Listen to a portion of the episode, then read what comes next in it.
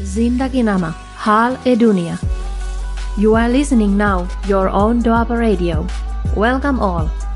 Live on Finland time Monday to Friday 8 p.m. Indian time Monday to Friday 10:30 p.m. Repeat by Indian time next day 12:30 p.m. Studio number plus 358 44 976 1962. Join us by WhatsApp call, message, and call us live in studio. Please like us and follow us on Facebook and download Doaba Radio iOS and Android app. Zindagi Nama ਹਾਲ ਏ ਦੁਨੀਆ ਜੀ ਦੋਸਤੋ ਸਾਰੇ ਦੋਸਤਾਂ ਦਾ Doaba raid ਦੇ ਮੰਚ ਉੱਤੇ ਫਿਰ ਤੋਂ ਇੱਕ ਵਾਰ ਨਿੱਘਾ ਸਵਾਗਤ ਹੈ ਜੀ ਮੈਂ ਤੁਹਾਡਾ ਦੋਸਤ ਭਪਿੰਦਰ ਭਾਰਜ ਲੈ ਕੇ ਹਾਜ਼ਰ ਹਾਂ ਦੋਸਤੋ ਪ੍ਰੋਗਰਾਮ ਜ਼ਿੰਦਗੀ ਨਾਮਾ ਹਾਲ ਏ ਦੁਨੀਆ ਆਪ ਸਭ ਨੂੰ ਆਦਾਬ, ਸਲਾਮ, ਨਮਸਤੇ ਤੇ ਪਿਆਰ ਭਰੀ ਨਿੱਘੀ ਸਤਿ ਸ਼੍ਰੀ ਅਕਾਲ ਜੀ।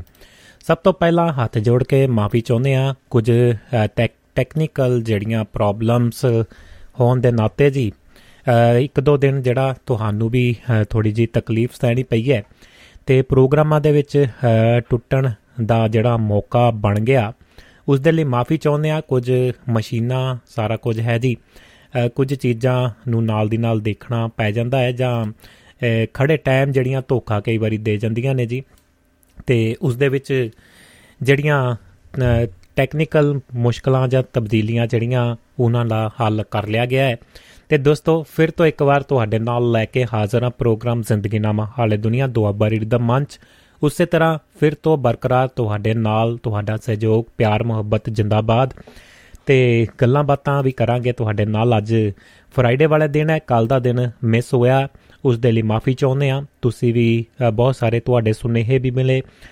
ਤੁਸੀਂ ਜਿਹੜਾ ਜੁੜਨ ਦੀ ਕੋਸ਼ਿਸ਼ ਜਿਵੇਂ ਕਰਕੇ ਤੁਹਾਨੂੰ ਵੀ ਫਿਕਰ ਸੀ, ਉਹਦੇ ਲਈ ਬਹੁਤ ਬਹੁਤ ਧੰਨਵਾਦ ਹੈ ਜੀ। ਉਡੀਕ ਦੀਆਂ ਘੜੀਆਂ ਖਤਮ ਹੋ ਚੁੱਕੀਆਂ ਨੇ ਤੇ ਤੁਹਾਡਾ ਤੇ ਮੇਰਾ ਰਾਬਤਾ ਲੋ ਜੀ, ਹੁਣ ਬਣ ਚੁੱਕਿਆ ਹੈ ਤੇ ਇਸੇ ਤਰ੍ਹਾਂ ਬਰਕਰਾਰ ਰਹੇਗਾ ਦੁਆਬਾ ਰੇਡੀਓ। ਜਿਵੇਂ ਪਹਿਲਾਂ ਚੱਲਦਾ ਸੀ, ਉਸੇ ਤਰ੍ਹਾਂ ਹਰ ਵਾਰ ਹੁਣ ਤੁਸੀਂ ਸੁਣੋਗੇ, ਆਵਾਜ਼ ਤੁਹਾਡੇ ਤੱਕ ਉਸੇ ਤਰ੍ਹਾਂ ਬਰਕਰਾਰ ਰਹੇਗੀ। ਤੇ ਸਭ ਤੋਂ ਪਹਿਲਾਂ ਕਰਦੇ ਹਾਂ ਤੁਹਾਡਾ ਸਵਾਗਤ, ਜਿੱਥੋਂ ਕਿਤੋਂ ਵੀ ਤੁਸੀਂ ਸੁਣ ਰਹੇ ਹੋ, ਜਿੰਨੇ ਵੀ ਦੋਸਤ ਜੁੜੇ ਹੋਏ ਨੇ, ਸਭ ਦਾ ਨਿੱਘਾ ਸਵਾਗਤ ਹੈ।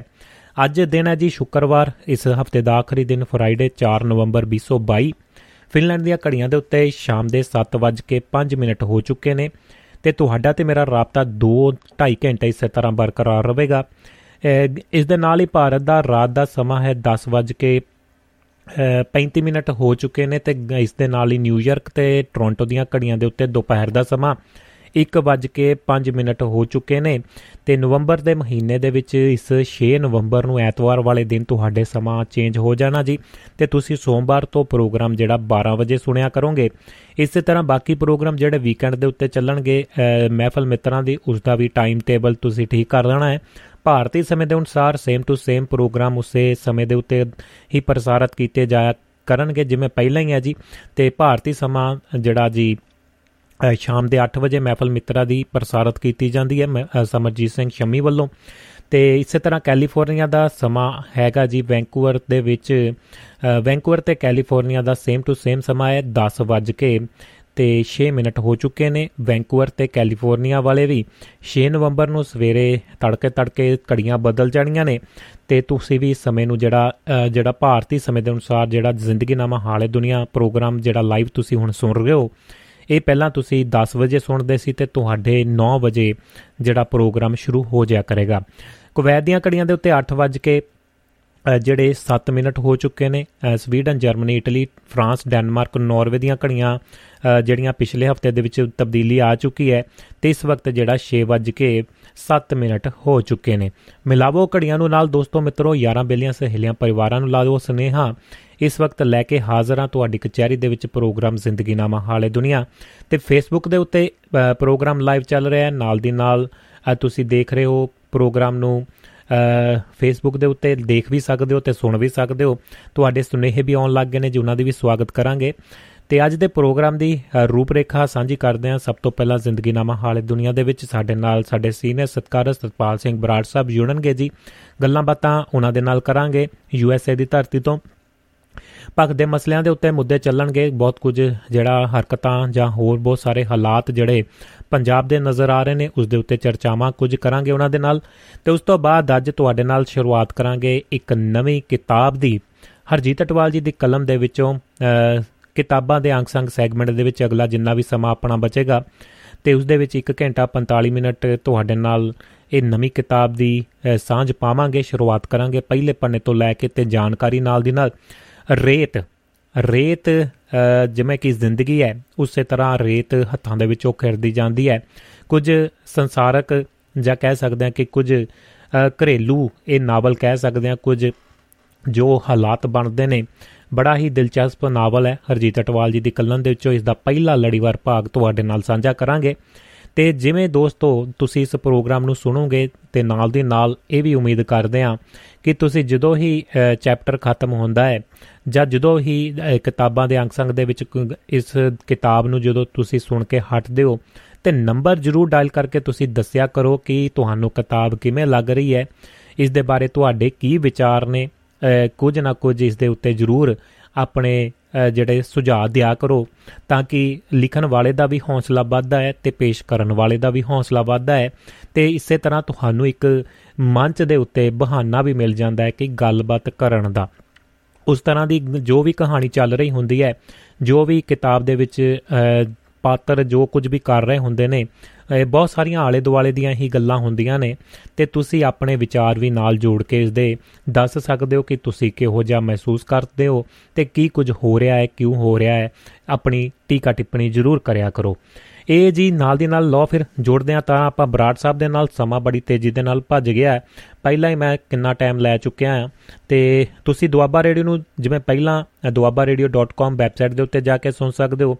ਇਸੇ ਤਰ੍ਹਾਂ ਦੁਆਬਾ ਰੇਡੀਓ ਨੂੰ ਤੁਸੀਂ ਜਿਹੜੇ ਅਫੀਸ਼ੀਅਲ ਜਿੰਨੇ ਵੀ ਐਪ ਨੇ ਜੀ, ਉਹਨਾਂ ਦੇ ਉੱਤੇ ਜਾ ਕੇ ਸੁਣ ਸਕਦੇ ਹੋ। ਤੇ ਨਾਲ ਦੀ ਨਾਲ ਤੁਸੀਂ ਦੁਆਬਾ ਰੇਡੀਓ ਨੂੰ ਵੱਖਰੇ ਵੱਖਰੇ ਹੋਰ ਮਾਧਿਅਮ ਰਾਹੀਂ ਜਿਵੇਂ ਕਿ ਆਪਣਾ ਰੇਡੀਓ ਗਾਰਡਨ ਪਹਿਲ ਹੁੰਦੀ ਹੈ ਕਿ ਤੁਸੀਂ ਜੇ ਕੋਈ ਪ੍ਰੋਬਲਮ ਆਉਂਦੀ ਹੈ ਵੈਬਸਾਈਟ ਤੇ ਤਾਂ ਤੁਸੀਂ ਹੋਰ ਪਾਸੇ ਜ਼ਰੂਰ ਜਾ ਜਾ ਕੇ ਸੁਣ ਸਕਦੇ ਹੋ। ਪਰ ਪਹਿਲ ਦਿਆ ਕਰੋ, ਸਾਡੇ ਜਿੰਨੇ ਵੀ ਐਪ ਨੇ ਫੇਸਬੁੱਕ ਪੇਜ ਹੈ ਜਾਂ ਫਿਰ ਤੁਸੀਂ ਜਿਹੜੇ duabarradio.com ਵੈਬਸਾਈਟ ਦੇ ਉੱਤੇ ਜਾ ਕੇ ਤੇ ਜੇਕਰ ਕੋਈ ਦੋਸਤ ਸਹਿਯੋਗ ਕਰਨਾ ਚਾਹੁੰਦੇ ਨੇ ਕਿਸੇ ਵੀ ਤਰ੍ਹਾਂ ਦੀ ਮਾਈਕ ਸਹਾਇਤਾ ਕਰਨਾ ਚਾਹੁੰਦੇ ਨੇ, ਆਪਣਾ ਯੋਗਦਾਨ ਪਾਉਣਾ ਚਾਹੁੰਦੇ ਨੇ duabarradio.com ਵੈਬਸਾਈਟ ਦੇ ਉੱਤੇ ਜਾ ਕੇ ਆਪਣਾ ਯੋਗਦਾਨ ਜਿਹੜਾ ਪਾ ਸਕਦੇ ਨੇ ਤੇ PayPal ਦੇ ਜ਼ਰੀਏ ਉਸ ਦੇ ਉੱਤੇ ਆਪਸ਼ਨ ਹੈ ਜੀ, ਤੁਸੀਂ ਸਿਲੈਕਟ ਕਰ ਸਕਦੇ ਹੋ ਤੇ ਆਪਣਾ ਯੋਗਦਾਨ ਪਾ ਸਕਦੇ ਹੋ। ਇਹ ਸਨ ਦੋਸਤੋ ਕੁਝ ਜਾਣਕਾਰੀਆਂ ਤੇ ਜਿਹੜੇ ਦੋਸਤ ਆਪਣਾ ਕਾਰੋਬਾਰ ਕਰਦੇ ਨੇ, ਕਿਸੇ ਵੀ ਤਰ੍ਹਾਂ ਦੀ ਐਡਵਰਟਾਈਜ਼ਮੈਂਟ ਮਸ਼ਹੂਰੀ ਜਾਂ ਪ੍ਰੋਮੋਸ਼ਨ ਕਰਾਉਣਾ ਚਾਹੁੰਦੇ ਨੇ, ਉਹਨਾਂ ਦਾ ਵੀ ਨਿੱਘਾ ਸਵਾਗਤ ਰਹੇਗਾ। ਤੇ ਉਹ ਜਾਣਕਾਰੀ ਲੈ ਸਕਦੇ ਨੇ, ਤੇ ਤਾਰਾਂ ਜੋੜਦੇ ਆਪਾਂ ਯੂ ਐਸ ਏ ਸਿੱਧੀਆਂ ਹੀ, ਤੇ ਸਾਡੇ ਨਾਲ ਤਾਰਾਂ ਜੁੜ ਚੁੱਕੀਆਂ ਨੇ, ਕਰਦੇ ਆ ਨਿੱਘਾ ਸਵਾਗਤ ਬਰਾੜ ਸਾਹਿਬ ਦਾ, ਤੇ ਤੁਹਾਡੇ ਸੁਨੇਹੇ ਵੀ ਨਾਲ ਦੀ ਨਾਲ ਲਵਾਂਗੇ ਜੀ, ਤੇ ਬਰਾੜ ਸਾਹਿਬ ਵੀ ਨਾਲ ਦੀ ਨਾਲ ਫਤਿਹਸਤਾਨ ਜੀ ਕਰ ਲੈਂਦੇ ਨੇ ਜੀ। ਜੋ ਲੋ ਲੋ ਦੋਸਤੋ ਚੱਲਦੇ ਆ ਫਿਰ ਆਪਾਂ, ਕਰਦੇ ਆ ਸਵਾਗਤ ਬਰਾੜ ਸਾਹਿਬ ਦਾ।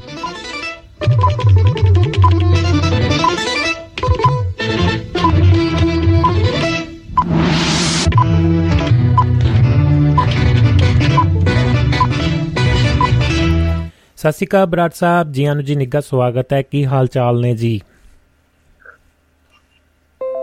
ਧੰਨਵਾਦ ਤੁਸਿੰਦਰ ਜੀ। ਮੇਰੇ ਵੱਲੋਂ ਵੀ ਆਪ ਜੀ ਨੂੰ ਸਮੁੱਚੀ ਟੀਮ ਨੂੰ ਅਤੇ ਸਾਡੇ ਸਾਰੇ ਹੀ ਮਾਣਮੱਤੇ ਸਰੋਤਿਆਂ ਨੂੰ ਬਹੁਤ ਪਿਆਰ ਸਤਿਕਾਰ ਤੇ ਸਤਿ ਸ਼੍ਰੀ ਅਕਾਲ ਜੀ। ਸਤਿ ਸ਼੍ਰੀ ਅਕਾਲ ਬਰਾੜ ਸਾਹਿਬ ਤੇ ਜੀ ਆਨੂ ਜੀ ਤੇ ਨਾਲ ਦੀ ਨਾਲ ਦੋਸਤਾਂ ਦੇ ਸੁਨੇਹੇ ਆ ਰਹੇ ਨੇ ਜੀ। ਉਹਨਾਂ ਦਾ ਵੀ ਨਾਲ ਦੀ ਨਾਲ ਸਵਾਗਤ ਕਰ ਲਈਏ। ਤੇ ਬਲਵਿੰਦਰ ਸਿੰਘ ਜੀ ਜੁੜੇ ਹੋਏ ਨੇ ਜੀ ਹਰਵਿੰਦਰ ਜੋਹਲ ਭੈਣ ਜੀ ਤੇ ਨਾਲ ਦੀ ਨਾਲ ਜਿੰਨੇ ਵੀ ਹੋਰ ਸੁਨੇਹੇ ਆਉਣਗੇ ਮੈਂ ਜ਼ਰੂਰ ਦੇਖਦਾ ਜੀ। ਕੁਝ ਥੋੜਾ ਜਿਹਾ ਸਿਸਟਮ ਵੀ ਇੱਧਰ ਉੱਧਰ ਹੋ ਰਿਹਾ ਹੈ ਪਰ ਕੋਸ਼ਿਸ਼ ਕਰਦੇ ਆ ਇਸ ਨੂੰ ਵੀ ਬਰਕਰਾਰ ਕਰ ਲਈਏ ਜੀ। ਜੀ ਜੀ ਆਨੂ ਜੀ। ਧੰਨਵਾਦ ਭਵਿੰਦਰ ਜੀ ਧੰਨਵਾਦ। ਤੇ ਬਰਾੜ ਸਾਹਿਬ ਅੱਜ ਜਿਹੜੇ ਮਸਲੇ ਕਾਫੀ ਸਵੇਰ ਤੋਂ ਹੀ ਜਿਹੜੇ ਖਬਰਾਂ ਦੇ ਵਿੱਚ ਵੀ ਨਜ਼ਰ ਆ ਰਹੇ ਨੇ ਮਸਲੇ ਬਹੁਤ ਸਾਰੇ ਉਲਝੇ ਹੋਏ ਵੀ ਦਿਖ ਰਹੇ ਨੇ। ਤੇ ਸਭ ਤੋਂ ਪਹਿਲਾਂ ਸ਼ੁਰੂਆਤ ਕਰਦੇ ਹਾਂ ਜੋ ਕੁਝ ਕਹਿ ਸਕਦੇ ਹਾਂ ਕਿ ਵਾਪਰਿਆ ਹੈ, ਜੋ ਹਾਲਾਤ ਬੰਦੇ ਨਜ਼ਰ ਆ ਰਹੇ ਨੇ। ਤੇ ਇਸ ਦੇ ਨਾਲ ਹੀ ਪੰਜਾਬ ਦੇ ਵਿੱਚ ਜਿਹੜਾ ਸ਼ਰਿਆਮ ਦਿਨ ਦਿਹਾੜੇ ਕਤਲ ਵੀ ਕਹਿ ਸਕਦੇ ਹਾਂ ਇੱਕ ਤਰ੍ਹਾਂ ਦਾ ਹੋ ਗਿਆ ਤੇ ਜੋ ਪਿਛਲੇ ਸਮੇਂ ਤੋਂ ਇਹ ਵਾਰਦਾਤਾਂ ਹੋ ਰਹੀਆਂ ਨੇ, ਚਾਹੇ ਉਹ ਸਿੱਧੂ ਮੂਸੇਵਾਲਾ ਹੋਵੇ ਤੇ ਚਾਹੇ ਹੋਵੇ ਅੰਬੀਆਂ ਮੁੰਡਾ ਆਪਣੇ ਨਕੋਦਰ ਵਾਲਾ ਤੇ ਚਾਹੇ ਹੋਰ ਵੀ ਜਿੰਨੀਆਂ ਵੀ ਲੁੱਟਾਂ ਖੋਹਾਂ ਹੋ ਰਹੀਆਂ ਨੇ, ਹੋਰ ਬਹੁਤ ਸਾਰੀਆਂ ਚੀਜ਼ਾਂ ਹੋ ਰਹੀਆਂ ਨੇ। ਤੇ ਨਾਲ ਦੇ ਨਾਲ ਕੁਵਰ ਵਿਜੇ ਪ੍ਰਤਾਪ ਉਹਨਾਂ ਨੇ ਇਸ ਗੱਲ ਦੇ ਉੱਤੇ ਹੀ ਆਪਣੇ ਹੀ ਪਾਰਟੀ ਨੂੰ ਘੇਰਨ ਦਾ ਸਖਤ ਉਹਨਾਂ ਨੇ ਟੀਕਾ ਟਿੱਪਣੀ ਵੀ ਕੀਤੀ ਹੈ ਤੇ ਘੇਰਿਆ ਵੀ ਹੈ। ਇਹ ਸਾਰੇ ਹਾਲਾਤ ਜਾਂ ਨਾਲ ਦੀ ਨਾਲ ਇਹੋ ਜਿਹੀਆਂ ਵੀਡੀਓ ਵੀ ਹੁਣ ਦੇਖਣ ਨੂੰ ਆ ਰਹੀਆਂ ਨੇ ਸਾਹਮਣੇ ਕਿ ਵੀਡੀਓ ਸ਼ੇਅਰ ਕੀਤੀਆਂ ਜਾ ਰਹੀਆਂ ਨੇ ਕਿ ਆਹ ਸ਼ੇਰ ਆ ਸਾਡਾ ਜਿਹਨੇ ਇਹ ਕਾਰਾ ਕੀਤਾ ਹੈ। ਜਾਂ ਇਸ ਨੂੰ ਮਤਲਬ ਕਿ ਜੋ ਕੁਝ ਵੀ ਪਹਿਲਾਂ ਗੱਲਾਂ ਬਾਤਾਂ ਹੁੰਦੀਆਂ ਸੀ, ਉਹੀ ਫਿਰ ਕਿਤੇ ਨਾ ਕਿਤੇ ਹਾਲਾਤ ਬੰਦੇ ਨਜ਼ਰ ਆਉਂਦੇ ਨੇ। ਥੋੜੇ ਜੇ ਕਾਫੀ ਇਸ ਗੱਲ ਨੂੰ ਆਪਾਂ ਪਿਛਲੇ ਸਮੇਂ ਤੋਂ ਵੀ ਖੰਗੋਲਦੇ ਆ ਰਹੇ ਹਾਂ। ਪਰ ਗੱਲ ਜਾ ਕਿੱਧਰ ਨੂੰ ਰਹੀ ਹੈ ਤੇ ਪੰਜਾਬ ਦਾ ਕੀ ਬਣੇਗਾ ਜੀ ਆਉਣ ਵਾਲੇ ਸਮੇਂ 'ਚ? ਅਜੀ ਦੋਸਤੋ ਕੁਝ ਕਾਰਨ ਲੱਗਦਾ ਹੈ, ਪਰ ਆਪਾਂ ਕੋਸ਼ਿਸ਼ ਕਰਦੇ ਹਾਂ ਬਰਾੜ ਸਾਹਿਬ ਦੇ ਨਾਲ ਗੱਲਬਾਤ ਹੋ ਸਕੇ ਤੇ ਅੱਗੇ ਗੱਲਾਂ ਬਾਤਾਂ ਚਲਾਵਾਂਗੇ। ਹੋ ਸਕਦਾ ਕਿ ਕੋਈ ਕਨੈਕਸ਼ਨ ਦੇ ਵਿੱਚ ਪ੍ਰੋਬਲਮ ਆ ਰਹੀ ਹੈ। ਸਟੂਡੀਓ ਦਾ ਨੰਬਰ +358 ਕਿਸੇ ਵੀ ਤਰ੍ਹਾਂ ਦੀ ਗੱਲਬਾਤ ਕਰਨ ਲਈ ਤੁਸੀਂ ਵੀ ਕਾਲ ਕਰ ਸਕਦੇ ਹੋ। ਤੇ ਇਸੇ ਤਰ੍ਹਾਂ ਆਪਾਂ ਗੱਲਾਂ ਬਾਤਾਂ ਜਾਰੀ ਰੱਖਾਂਗੇ। ਸਟੂਡੀਓ ਦਾ ਨੰਬਰ +358 ਤੇ ਫੇਸਬੁੱਕ ਦੇ ਉੱਤੇ ਪ੍ਰੋਗਰਾਮ ਇਸ ਵਕਤ ਲਾਈਵ ਚੱਲ ਰਿਹਾ ਹੈ ਤੇ ਨਾਲ ਦੀ ਨਾਲ ਦੁਆਬਾ ਰੇਡ ਦੇ ਜਿੰਨੇ ਵੀ ਅਫੀਸ਼ੀਅਲ ਐਪ ਨੇ, ਜੀ ਬਰਾੜ ਸਾਹਿਬ ਜੀ ਆਨੋ ਜੀ, ਹੁਣ ਆ ਗਈ ਹੈ ਜੀ ਆਵਾਜ਼। ਜੀ ਬਰਾੜ ਸਾਹਿਬ ਥੋੜਾ ਜਿਹਾ ਇੰਟਰਨੈਟ ਦੀ ਹੋ ਸਕਦਾ ਕਿ ਪ੍ਰੋਬਲਮ ਹੈ, ਪਰ ਮਸਲੇ ਹੱਲ ਕਰਨ ਦੀ ਕੋਸ਼ਿਸ਼ ਕਰਦੇ ਆਂ ਗੱਲਬਾਤ ਆਪਣੀ ਹੋ ਜਵੇ ਤਾਂ ਵਧੀਆ ਹੋਏਗੀ। ਮਸਲੇ ਅੱਜ ਕਾਫੀ ਜਿਹੜੇ ਛਿੜੇ ਹੋਏ ਨੇ, ਪਰ ਨਾਲ ਦੀ ਨਾਲ ਕੁਝ ਚੀਜ਼ਾਂ, ਤਕਨੀਕ ਜਿਹੜੀ ਹੈ ਥੋੜਾ ਜਿਹਾ ਧੋਖਾ ਕਰ ਜਾਂਦੀ ਹੈ। ਜੀ ਬਰਾੜ ਸਾਹਿਬ। ਆ ਆ ਰਹੀ ਤੁਹਾਡੀ ਆਵਾਜ਼ ਜੀ ਜੀ ਆਨੂ ਜੀ। ਧੰਨਵਾਦ ਜੀ ਭਵਿੰਦਰ ਜੀ। ਮੇਰੇ ਵੱਲੋਂ ਅਗੇਨ ਸਤਿ ਸ੍ਰੀ ਅਕਾਲ ਤੇ ਜਿਹੜੇ ਵੀ ਸ਼ਖਸੀਅਤਾਂ ਵੇਖ ਰਹੀਆਂ ਕਮੈਂਟ ਕਰ ਰਹੀਆਂ ਉਹਨਾਂ ਦਾ ਬਹੁਤ ਬਹੁਤ ਧੰਨਵਾਦ ਜੀ। ਬਿਲਕੁਲ ਜੀ। ਜੀ ਬਰਾੜ ਸਾਹਿਬ ਮੈਂ ਪੰਜਾਬ ਦੇ ਹਾਲਾਤਾਂ ਦੀ ਗੱਲ ਕਰ ਰਿਹਾ ਸੀ ਜੀ। ਹਾਂ ਸਵਾਲ ਮੈਨੂੰ ਸਮਝ ਆ ਗਿਆ ਸੀਗਾ। ਜੀ। ਮੇਰੀ ਆਵਾਜ਼ ਨਹੀਂ ਆ ਰਹੀ। ਜੀ। ਭਵਿੰਦਰ ਜੀ ਅੱਜ ਅੰਮ੍ਰਿਤਸਰ ਪੰਜਾਬ ਦੇ ਵਿੱਚ ਜਿਹੜੀ ਘਟਨਾ ਹੋਈ ਆ ਜੀ। ਉਹਨੇ ਕਿਸੇ ਵੀ ਅਮਨ ਪਸੰਦ ਸ਼ਹਿਰੀ ਜਾਂ ਪੰਜਾਬੀਆਂ ਨੂੰ ਦੁਬਾਰਾ ਫਿਰ ਸੋਚਣ ਲਈ ਮਜਬੂਰ ਕਰਤਾ ਕਿ ਅਸੀਂ ਕਿੱਧਰ ਨੂੰ ਜਾ ਰਹੇ ਹਾਂ। ਬਿਲਕੁਲ ਜੀ। ਸ਼ਦੀਰ ਸੂਰੀ ਨਾਂ ਦਾ ਸ਼ਿਵ ਸੇਨਾ ਦਾ ਇਹ ਆਗੂ ਜੀ। ਜਿਹੜਾ ਆਪਦੇ ਆਪ ਨੂੰ ਸ਼ਿਵ ਸੇਨਾ ਟਕਸਾਲੀ ਦਾ ਆਗੂ ਕਹਿੰਦਾ ਬਿਲਕੁਲ ਜੀ। ਇਹ ਹਮੇਸ਼ਾ ਵਿਵਾਦਾਂ ਚ ਰਿਹਾ। ਜੀ। ਹਾਂ ਇਹ ਵੱਖ-ਵੱਖ ਧਰਮਾਂ ਵੱਖ-ਵੱਖ ਧਾਰਮਿਕ ਵਿਅਕਤੀਆਂ ਜੀ। ਜਾਂ ਵੈਸੇ ਵੀ ਆਪਣੀਆਂ ਇਹ ਅਸੀਂ ਕਹਾਂਗੇ ਬੇਹੁਦਰੀਆਂ ਟਿੱਪਣੀਆਂ ਲਈ ਇਹ ਹਮੇਸ਼ਾ ਖਬਰਾਂ 'ਚ ਰਹਿੰਦਾ ਬਿਲਕੁਲ ਜੀ। ਤੇ ਅੱਜ ਜੋ ਭਾਰਤ ਦਾ ਪੰਜਾਬ ਦਾ ਕਲਚਰ ਹੈ ਕਿ ਜਿੰਨਾ ਤੁਸੀਂ ਬੇਵਕੂਫੀ ਨਾਲ ਬੋਲੋਗੇ ਜੀ। ਤੁਹਾਨੂੰ ਧਮਕੀਆਂ ਆਉਣਗੀਆਂ ਤਾਂ ਤੁਹਾਨੂੰ ਤੁਸੀਂ ਸਿਕਿਉਰਿਟੀ ਲੈਣ 'ਚ ਕਾਮਯਾਬ ਹੋ ਜਾਓਗੇ ਬਿਲਕੁਲ ਜੀ। ਕਿਸੇ ਮੌਕੇ ਵੀਆਈਪੀ ਬਣਨ ਲਈ ਗੁਣਾ ਦੀ ਲੋੜ ਹੁੰਦੀ ਸੀ ਹੁਣ ਔਗਣਾ ਦੀ ਵੀ ਲੋੜ ਪਈ। ਬਿਲਕੁਲ ਜੀ। ਸੋ ਇਹ ਵਿਅਕਤੀ 12 ਗਨਮੈਨ ਨੂੰ ਸਿਕਿਉਰਿਟੀ ਦਿੱਤੀ ਹੋਈ ਸੀ ਜੀ। ਉਹਦੇ ਬਾਵਜੂਦ ਵੀ ਇਹਦਾ ਜੋ ਵਿਹਾਰ ਸੀਗਾ ਹੁਣ ਤੱਕ ਦਾ ਉਹ ਕੋਈ ਸਮਾਜ ਨੂੰ ਸੇਧ ਦੇਣ ਵਾਲਾ ਨਹੀਂ ਸੀਗਾ। ਜੀ। ਇਹ ਆਪਣੇ ਆਪ ਨੂੰ ਕਥਾ ਕਥਤ ਹਿੰਦੂ ਧਰਮ ਦਾ ਰੱਖਿਆ ਵਾਲਾ ਬੰਦਾ ਕਹਿੰਦਾ ਜੀ। ਰੱਖਿਆ ਕਰਨਾ ਹਮ ਜਾਨੀ ਕਹਿ ਲੋ ਮੂਲਿਆਂ ਮੂਲੀ ਸ਼੍ਰੇਣੀ ਦਾ ਲੀਡਰ ਕਹਿੰਦਾ ਜੀ। ਲੇਕਿਨ ਅੱਜ ਜੋ ਘਟਨਾ ਹੋਈ ਹੈ ਜਿਹੜਾ ਟਕਰਾਅ ਹੋਇਆ ਉਹ ਕਿਸੇ ਹੋਰ ਨਾਲ ਨਹੀਂ। ਜੀ। ਉਹ ਜੋ ਗੋਪਾਲ ਮੰਦਰ ਹੈ ਉਹਦੀ ਮੈਨੇਜਿੰਗ ਕਮੇਟੀ ਨਾਲ ਇਹਦਾ ਝਗੜਾ ਹੋਇਆ। ਬਿਲਕੁਲ ਜੀ। ਔਰ ਇਹ ਝਗੜਾ ਜਿਹੜਾ ਕਿ ਵੀਡੀਓ ਵੀਡੀਓ ਦੇ ਵਿੱਚ ਵੀ ਦੇਖਿਆ ਜਾ ਸਕਦਾ ਜਿਹਦਾ ਮੁੱਦਾ ਜੋ ਉਠਾਇਆ ਉਹਦੇ ਵਿੱਚ ਅੱਜ ਉਹ ਮਤਲਬ ਕਹਿ ਲਓ ਕਿ ਉਹਨੇ ਆਖਰੀ ਜੋ ਉਹਦੀ ਸਟੇਟਮੈਂਟਾਂ ਸੀ ਉਹ ਮੁੱਦੇ ਤੇ ਸੀਗੀਆਂ। ਭਲਾ ਮੁੱਦਾ ਕੋਈ ਵੀ ਹੋਵੇ ਉਹਦੇ ਵਿੱਚ ਉਹਨੇ ਦੋਸ਼ ਲਾਇਆ ਸੀ ਕਿ ਹਿੰਦੂ ਦੇਵੀਆਂ ਦੇਵਤਿਆਂ ਦੀਆਂ ਸਿੱਖ ਗੁਰੂਆਂ ਦੀਆਂ ਫੋਟੋਆਂ ਉੱਤੇ ਸਿੱਟੀਆਂ ਹੋਈਆਂ ਮੈਨੇਜਮੈਂਟ ਕਮੇਟੀ ਇਸ ਮਾਮਲੇ ਦੇ ਵਿੱਚ ਲੰਮੇ ਸਮੇਂ ਤੋਂ ਕੋਈ ਕਾਰਵਾਈ ਨਹੀਂ ਕਰ ਰਹੀ। ਸੋ ਕੁਝ ਵੀ ਹੋਵੇ ਭਵਿੰਦਰ ਜੀ ਜਿਸ ਮੌਕ ਇਹ ਵਿਅਕਤੀ ਉੱਥੇ ਧਰਨਾ ਲਾ ਕੇ ਬੈਠਾ ਸੀ ਜੀ। ਉੱਥੇ ਬਹਿਸਬਾਜ਼ੀ ਵੀ ਹੋਈ ਹੈ। ਹੂੰ ਹੂੰ। ਜਿਹੜੀ ਬਹਿਸਬਾਜ਼ੀ ਹੋਈ ਹੈ ਉਹ ਕਿਸੇ ਸਿੱਖ ਲੀਡਰ ਨਾਲ ਨਹੀਂ ਹੋਈ ਸਿੱਖ ਕਿਸੇ ਸਿੱਖ ਕਾਰਕੁਨ ਨਾਲ ਨਹੀਂ ਹੋਈ। ਉਹ ਬਹਿਸਬਾਜ਼ੀ ਹਿੰਦੂ ਸ਼ਿਵ ਸੇਨਾ ਦਾ ਜੋ ਯਾਨੀ ਕਿ ਜੋ ਮੈਨੇਜਮੈਂਟ ਕਮੇਟੀ ਹੈ ਮੰਦਰ ਦੀ ਉਹਦੇ ਨਾਲ ਹੋਈ ਹੈ ਔਰ ਇਹ ਬਹਿਸਬਾਜ਼ੀ ਕਾਫੀ ਅਸੀਂ ਕਹਾਂਗੇ ਤਲਖੀ ਭਰੀ ਸੀਗੀ। ਉਸ ਮੌਕੇ ਉਹਨਾਂ ਨੂੰ ਪੁਲਿਸ ਵੱਲੋਂ ਪੰਜਾਬ ਪੁਲਿਸ ਵੱਲੋਂ ਉਹਨਾਂ ਨੂੰ ਧਰਨਾ ਉਠਾਉਣ ਲਈ ਵੀ ਮਨਾਇਆ ਜਾ ਰਿਹਾ ਸੀਗਾ। ਜੀ। ਔਰ ਹੈਰਾਨਗੀ ਦੀ ਗੱਲ ਹੈ ਭਵਿੰਦਰ ਜੀ ਉਸ ਮੌਕੇ ਥਾਣਾ ਮਜੀਠਾ ਥਾਣਾ ਸਿਵਲ ਲਾਈਨ ਦੋਵੇਂ ਐਸਐਚਓ ਤੇ ਇਸ ਡੀਐਸਪੀ ਤੇ ਇੱਕ ਐਸਪੀ ਲੈਵਲ ਦਾ ਅਧਿਕਾਰੀ ਵੀ ਮੌਜੂਦ ਜੀ। ਔਰ ਇਸ ਬਹਿਸਬਾਜ਼ੀ ਦੇ ਚੱਲਦੇ ਆ ਇੱਕ ਨੌਜਵਾਨ ਜਿਹਦਾ ਨਾਮ ਸੰਦੀਪ ਸਨੀ ਦੱਸਿਆ ਜਾ ਰਿਹਾ ਹੈ। ਜੀ। ਹੁਣ ਬਾਅਦ ਦੇ ਵਿੱਚ ਉਹਦਾ ਨਾਮ ਸੰਦੀਪ ਸਿੰਘ ਦੱਸਿਆ ਜਾ ਰਿਹਾ ਹੈ। ਬਿਲਕੁਲ ਜੀ। ਉਹ ਆਇਆ ਉਹਨੇ ਆਪਣੇ ਲਾਇਸੈਂਸੀ ਰਿਵਾਲਵਰ ਦੇ ਵਿੱਚੋਂ ਇੱਥੇ ਗੱਲ ਸਮਝਣ ਵਾਲੀ ਹੈ। ਜੀ। ਲਾਇਸੈਂਸੀ ਰਿਵਾਲਵਰ ਦੇ ਵਿੱਚੋਂ ਪੰਜ ਫਾਇਰ ਕਰਕੇ ਹੂੰ ਹੂੰ। ਅਹ ਸੁਧੀਰ ਸੈਣੀ ਨੂੰ ਉਹਨੇ ਅਸੀਂ ਕਵਾਂਗੇ ਮੌਤ ਦੇ ਘਾਟ ਉਤਾਰ ਜੀ। ਔਰ ਉੱਥੇ ਭਵਿੰਦਰ ਜੀ ਉਦੋਂ ਵੀ ਹੈਰਾਨਗੀ ਦੀ ਗੱਲ ਹੈ ਜੀ। ਕਿ ਇੰਨੀ ਸਿਕਿਉਰਿਟੀ ਜੋ ਕਿਸੇ ਨੇ ਇੱਕ ਸਿੰਗਲ ਫਾਇਰ ਨਹੀਂ ਕੀਤਾਗਾ ਇਨਕਲੂਡਿੰਗ ਜਿਹੜੇ ਉਹਦੇ 12 ਸਿਕਿਉਰਿਟੀ ਮੈਨ ਜੀ ਜੀ ਬਿਲਕੁਲ। ਇਹ ਤਾਂ ਬਹੁਤ ਸਾਰੇ ਕੇਸਾਂ 'ਚ ਪਹਿਲਾਂ ਵੀ ਬਰਾੜ ਸਾਹਿਬ ਹੋਇਆ। ਜੀ। ਜੀ। ਮੈਂ ਕਹਾਂ ਜੀ ਪਹਿਲਾਂ ਵੀ ਬਹੁਤ ਸਾਰੇ ਜਿਹੜੇ ਸੁਰੱਖਿਆ ਕਰਮੀ ਹੁੰਦੇ ਨੇ ਉਹ ਬੈਕ ਕਰਦੇ ਨਹੀਂ ਜਾਂ ਕੁਝ ਵੀ। ਇਹ ਹਾਲਾਤ ਜਾਂ ਕਹਿ ਲੋ ਜਾਂ ਕੁਝ ਉਹਨਾਂ ਦੀਆਂ ਆਪਣੀਆਂ ਪਾਲਿਸੀਆਂ ਹੁੰਦੀਆਂ ਨੇ ਕਿਵੇਂ ਇਸ ਮਸਲੇ ਨੂੰ ਕਿਵੇਂ ਦੇਖਦੇ ਹੋ? ਦੇਖੋ ਜੀ ਇਹ ਇੱਕ ਵੱਖਰਾ ਵਿਸ਼ਾ ਇਹਦੇ ਤੇ ਆਪਾਂ ਅੱਗੇ ਚੱਲ ਕੇ ਗੱਲ ਕਰਦੇ ਆਂ ਜੀ। ਲੇਕਿਨ ਜੋ ਹੋਇਆ ਅੱਜ ਉਹ ਆਪਾਂ ਆਪਣੇ ਸਰੋਤਿਆਂ ਨਾਲ ਸਾਂਝਾ ਕਰ ਰਹੇ ਭਾਵੇਂ ਕਿ ਆਪਣੇ ਸਾਰੇ ਸਰੋਤਿਆਂ ਨੇ ਅੱਜ ਕੱਲ੍ਹ ਹਰ ਦੇ 'ਚ ਫੋਨ ਹੈ ਵੀਡੀਓ ਦੇਖ ਲੀਆਂ ਹੋਣਗੀਆਂ। ਜੀ। ਲੇਕਿਨ ਆਪਾਂ ਆਪਣਾ ਵਰਜਨ ਪੇਸ਼ ਕਰਨਾ ਹੁੰਦਾ। ਬਿਲਕੁਲ ਜੀ। ਤਾਂ ਉਹਦੇ ਚੋਂ ਭਵਿੰਦਰ ਜੀ ਇੰਨੀ ਪੁਲਿਸ ਸਿਕਿਉਰਿਟੀ ਦੇ ਵਿੱਚ ਜੀ। ਉਹਨੂੰ ਮਾਰ ਕੇ ਉਹ ਵਿਅਕਤੀ ਭੱਜਣ ਚ ਕਾਮਯਾਬ ਨਹੀਂ ਹੋ ਸਕਿਆ ਭਲਾ ਉਹਨੂੰ ਉੱਥੇ ਅਰੈਸਟ ਕਰ ਲਿਆ।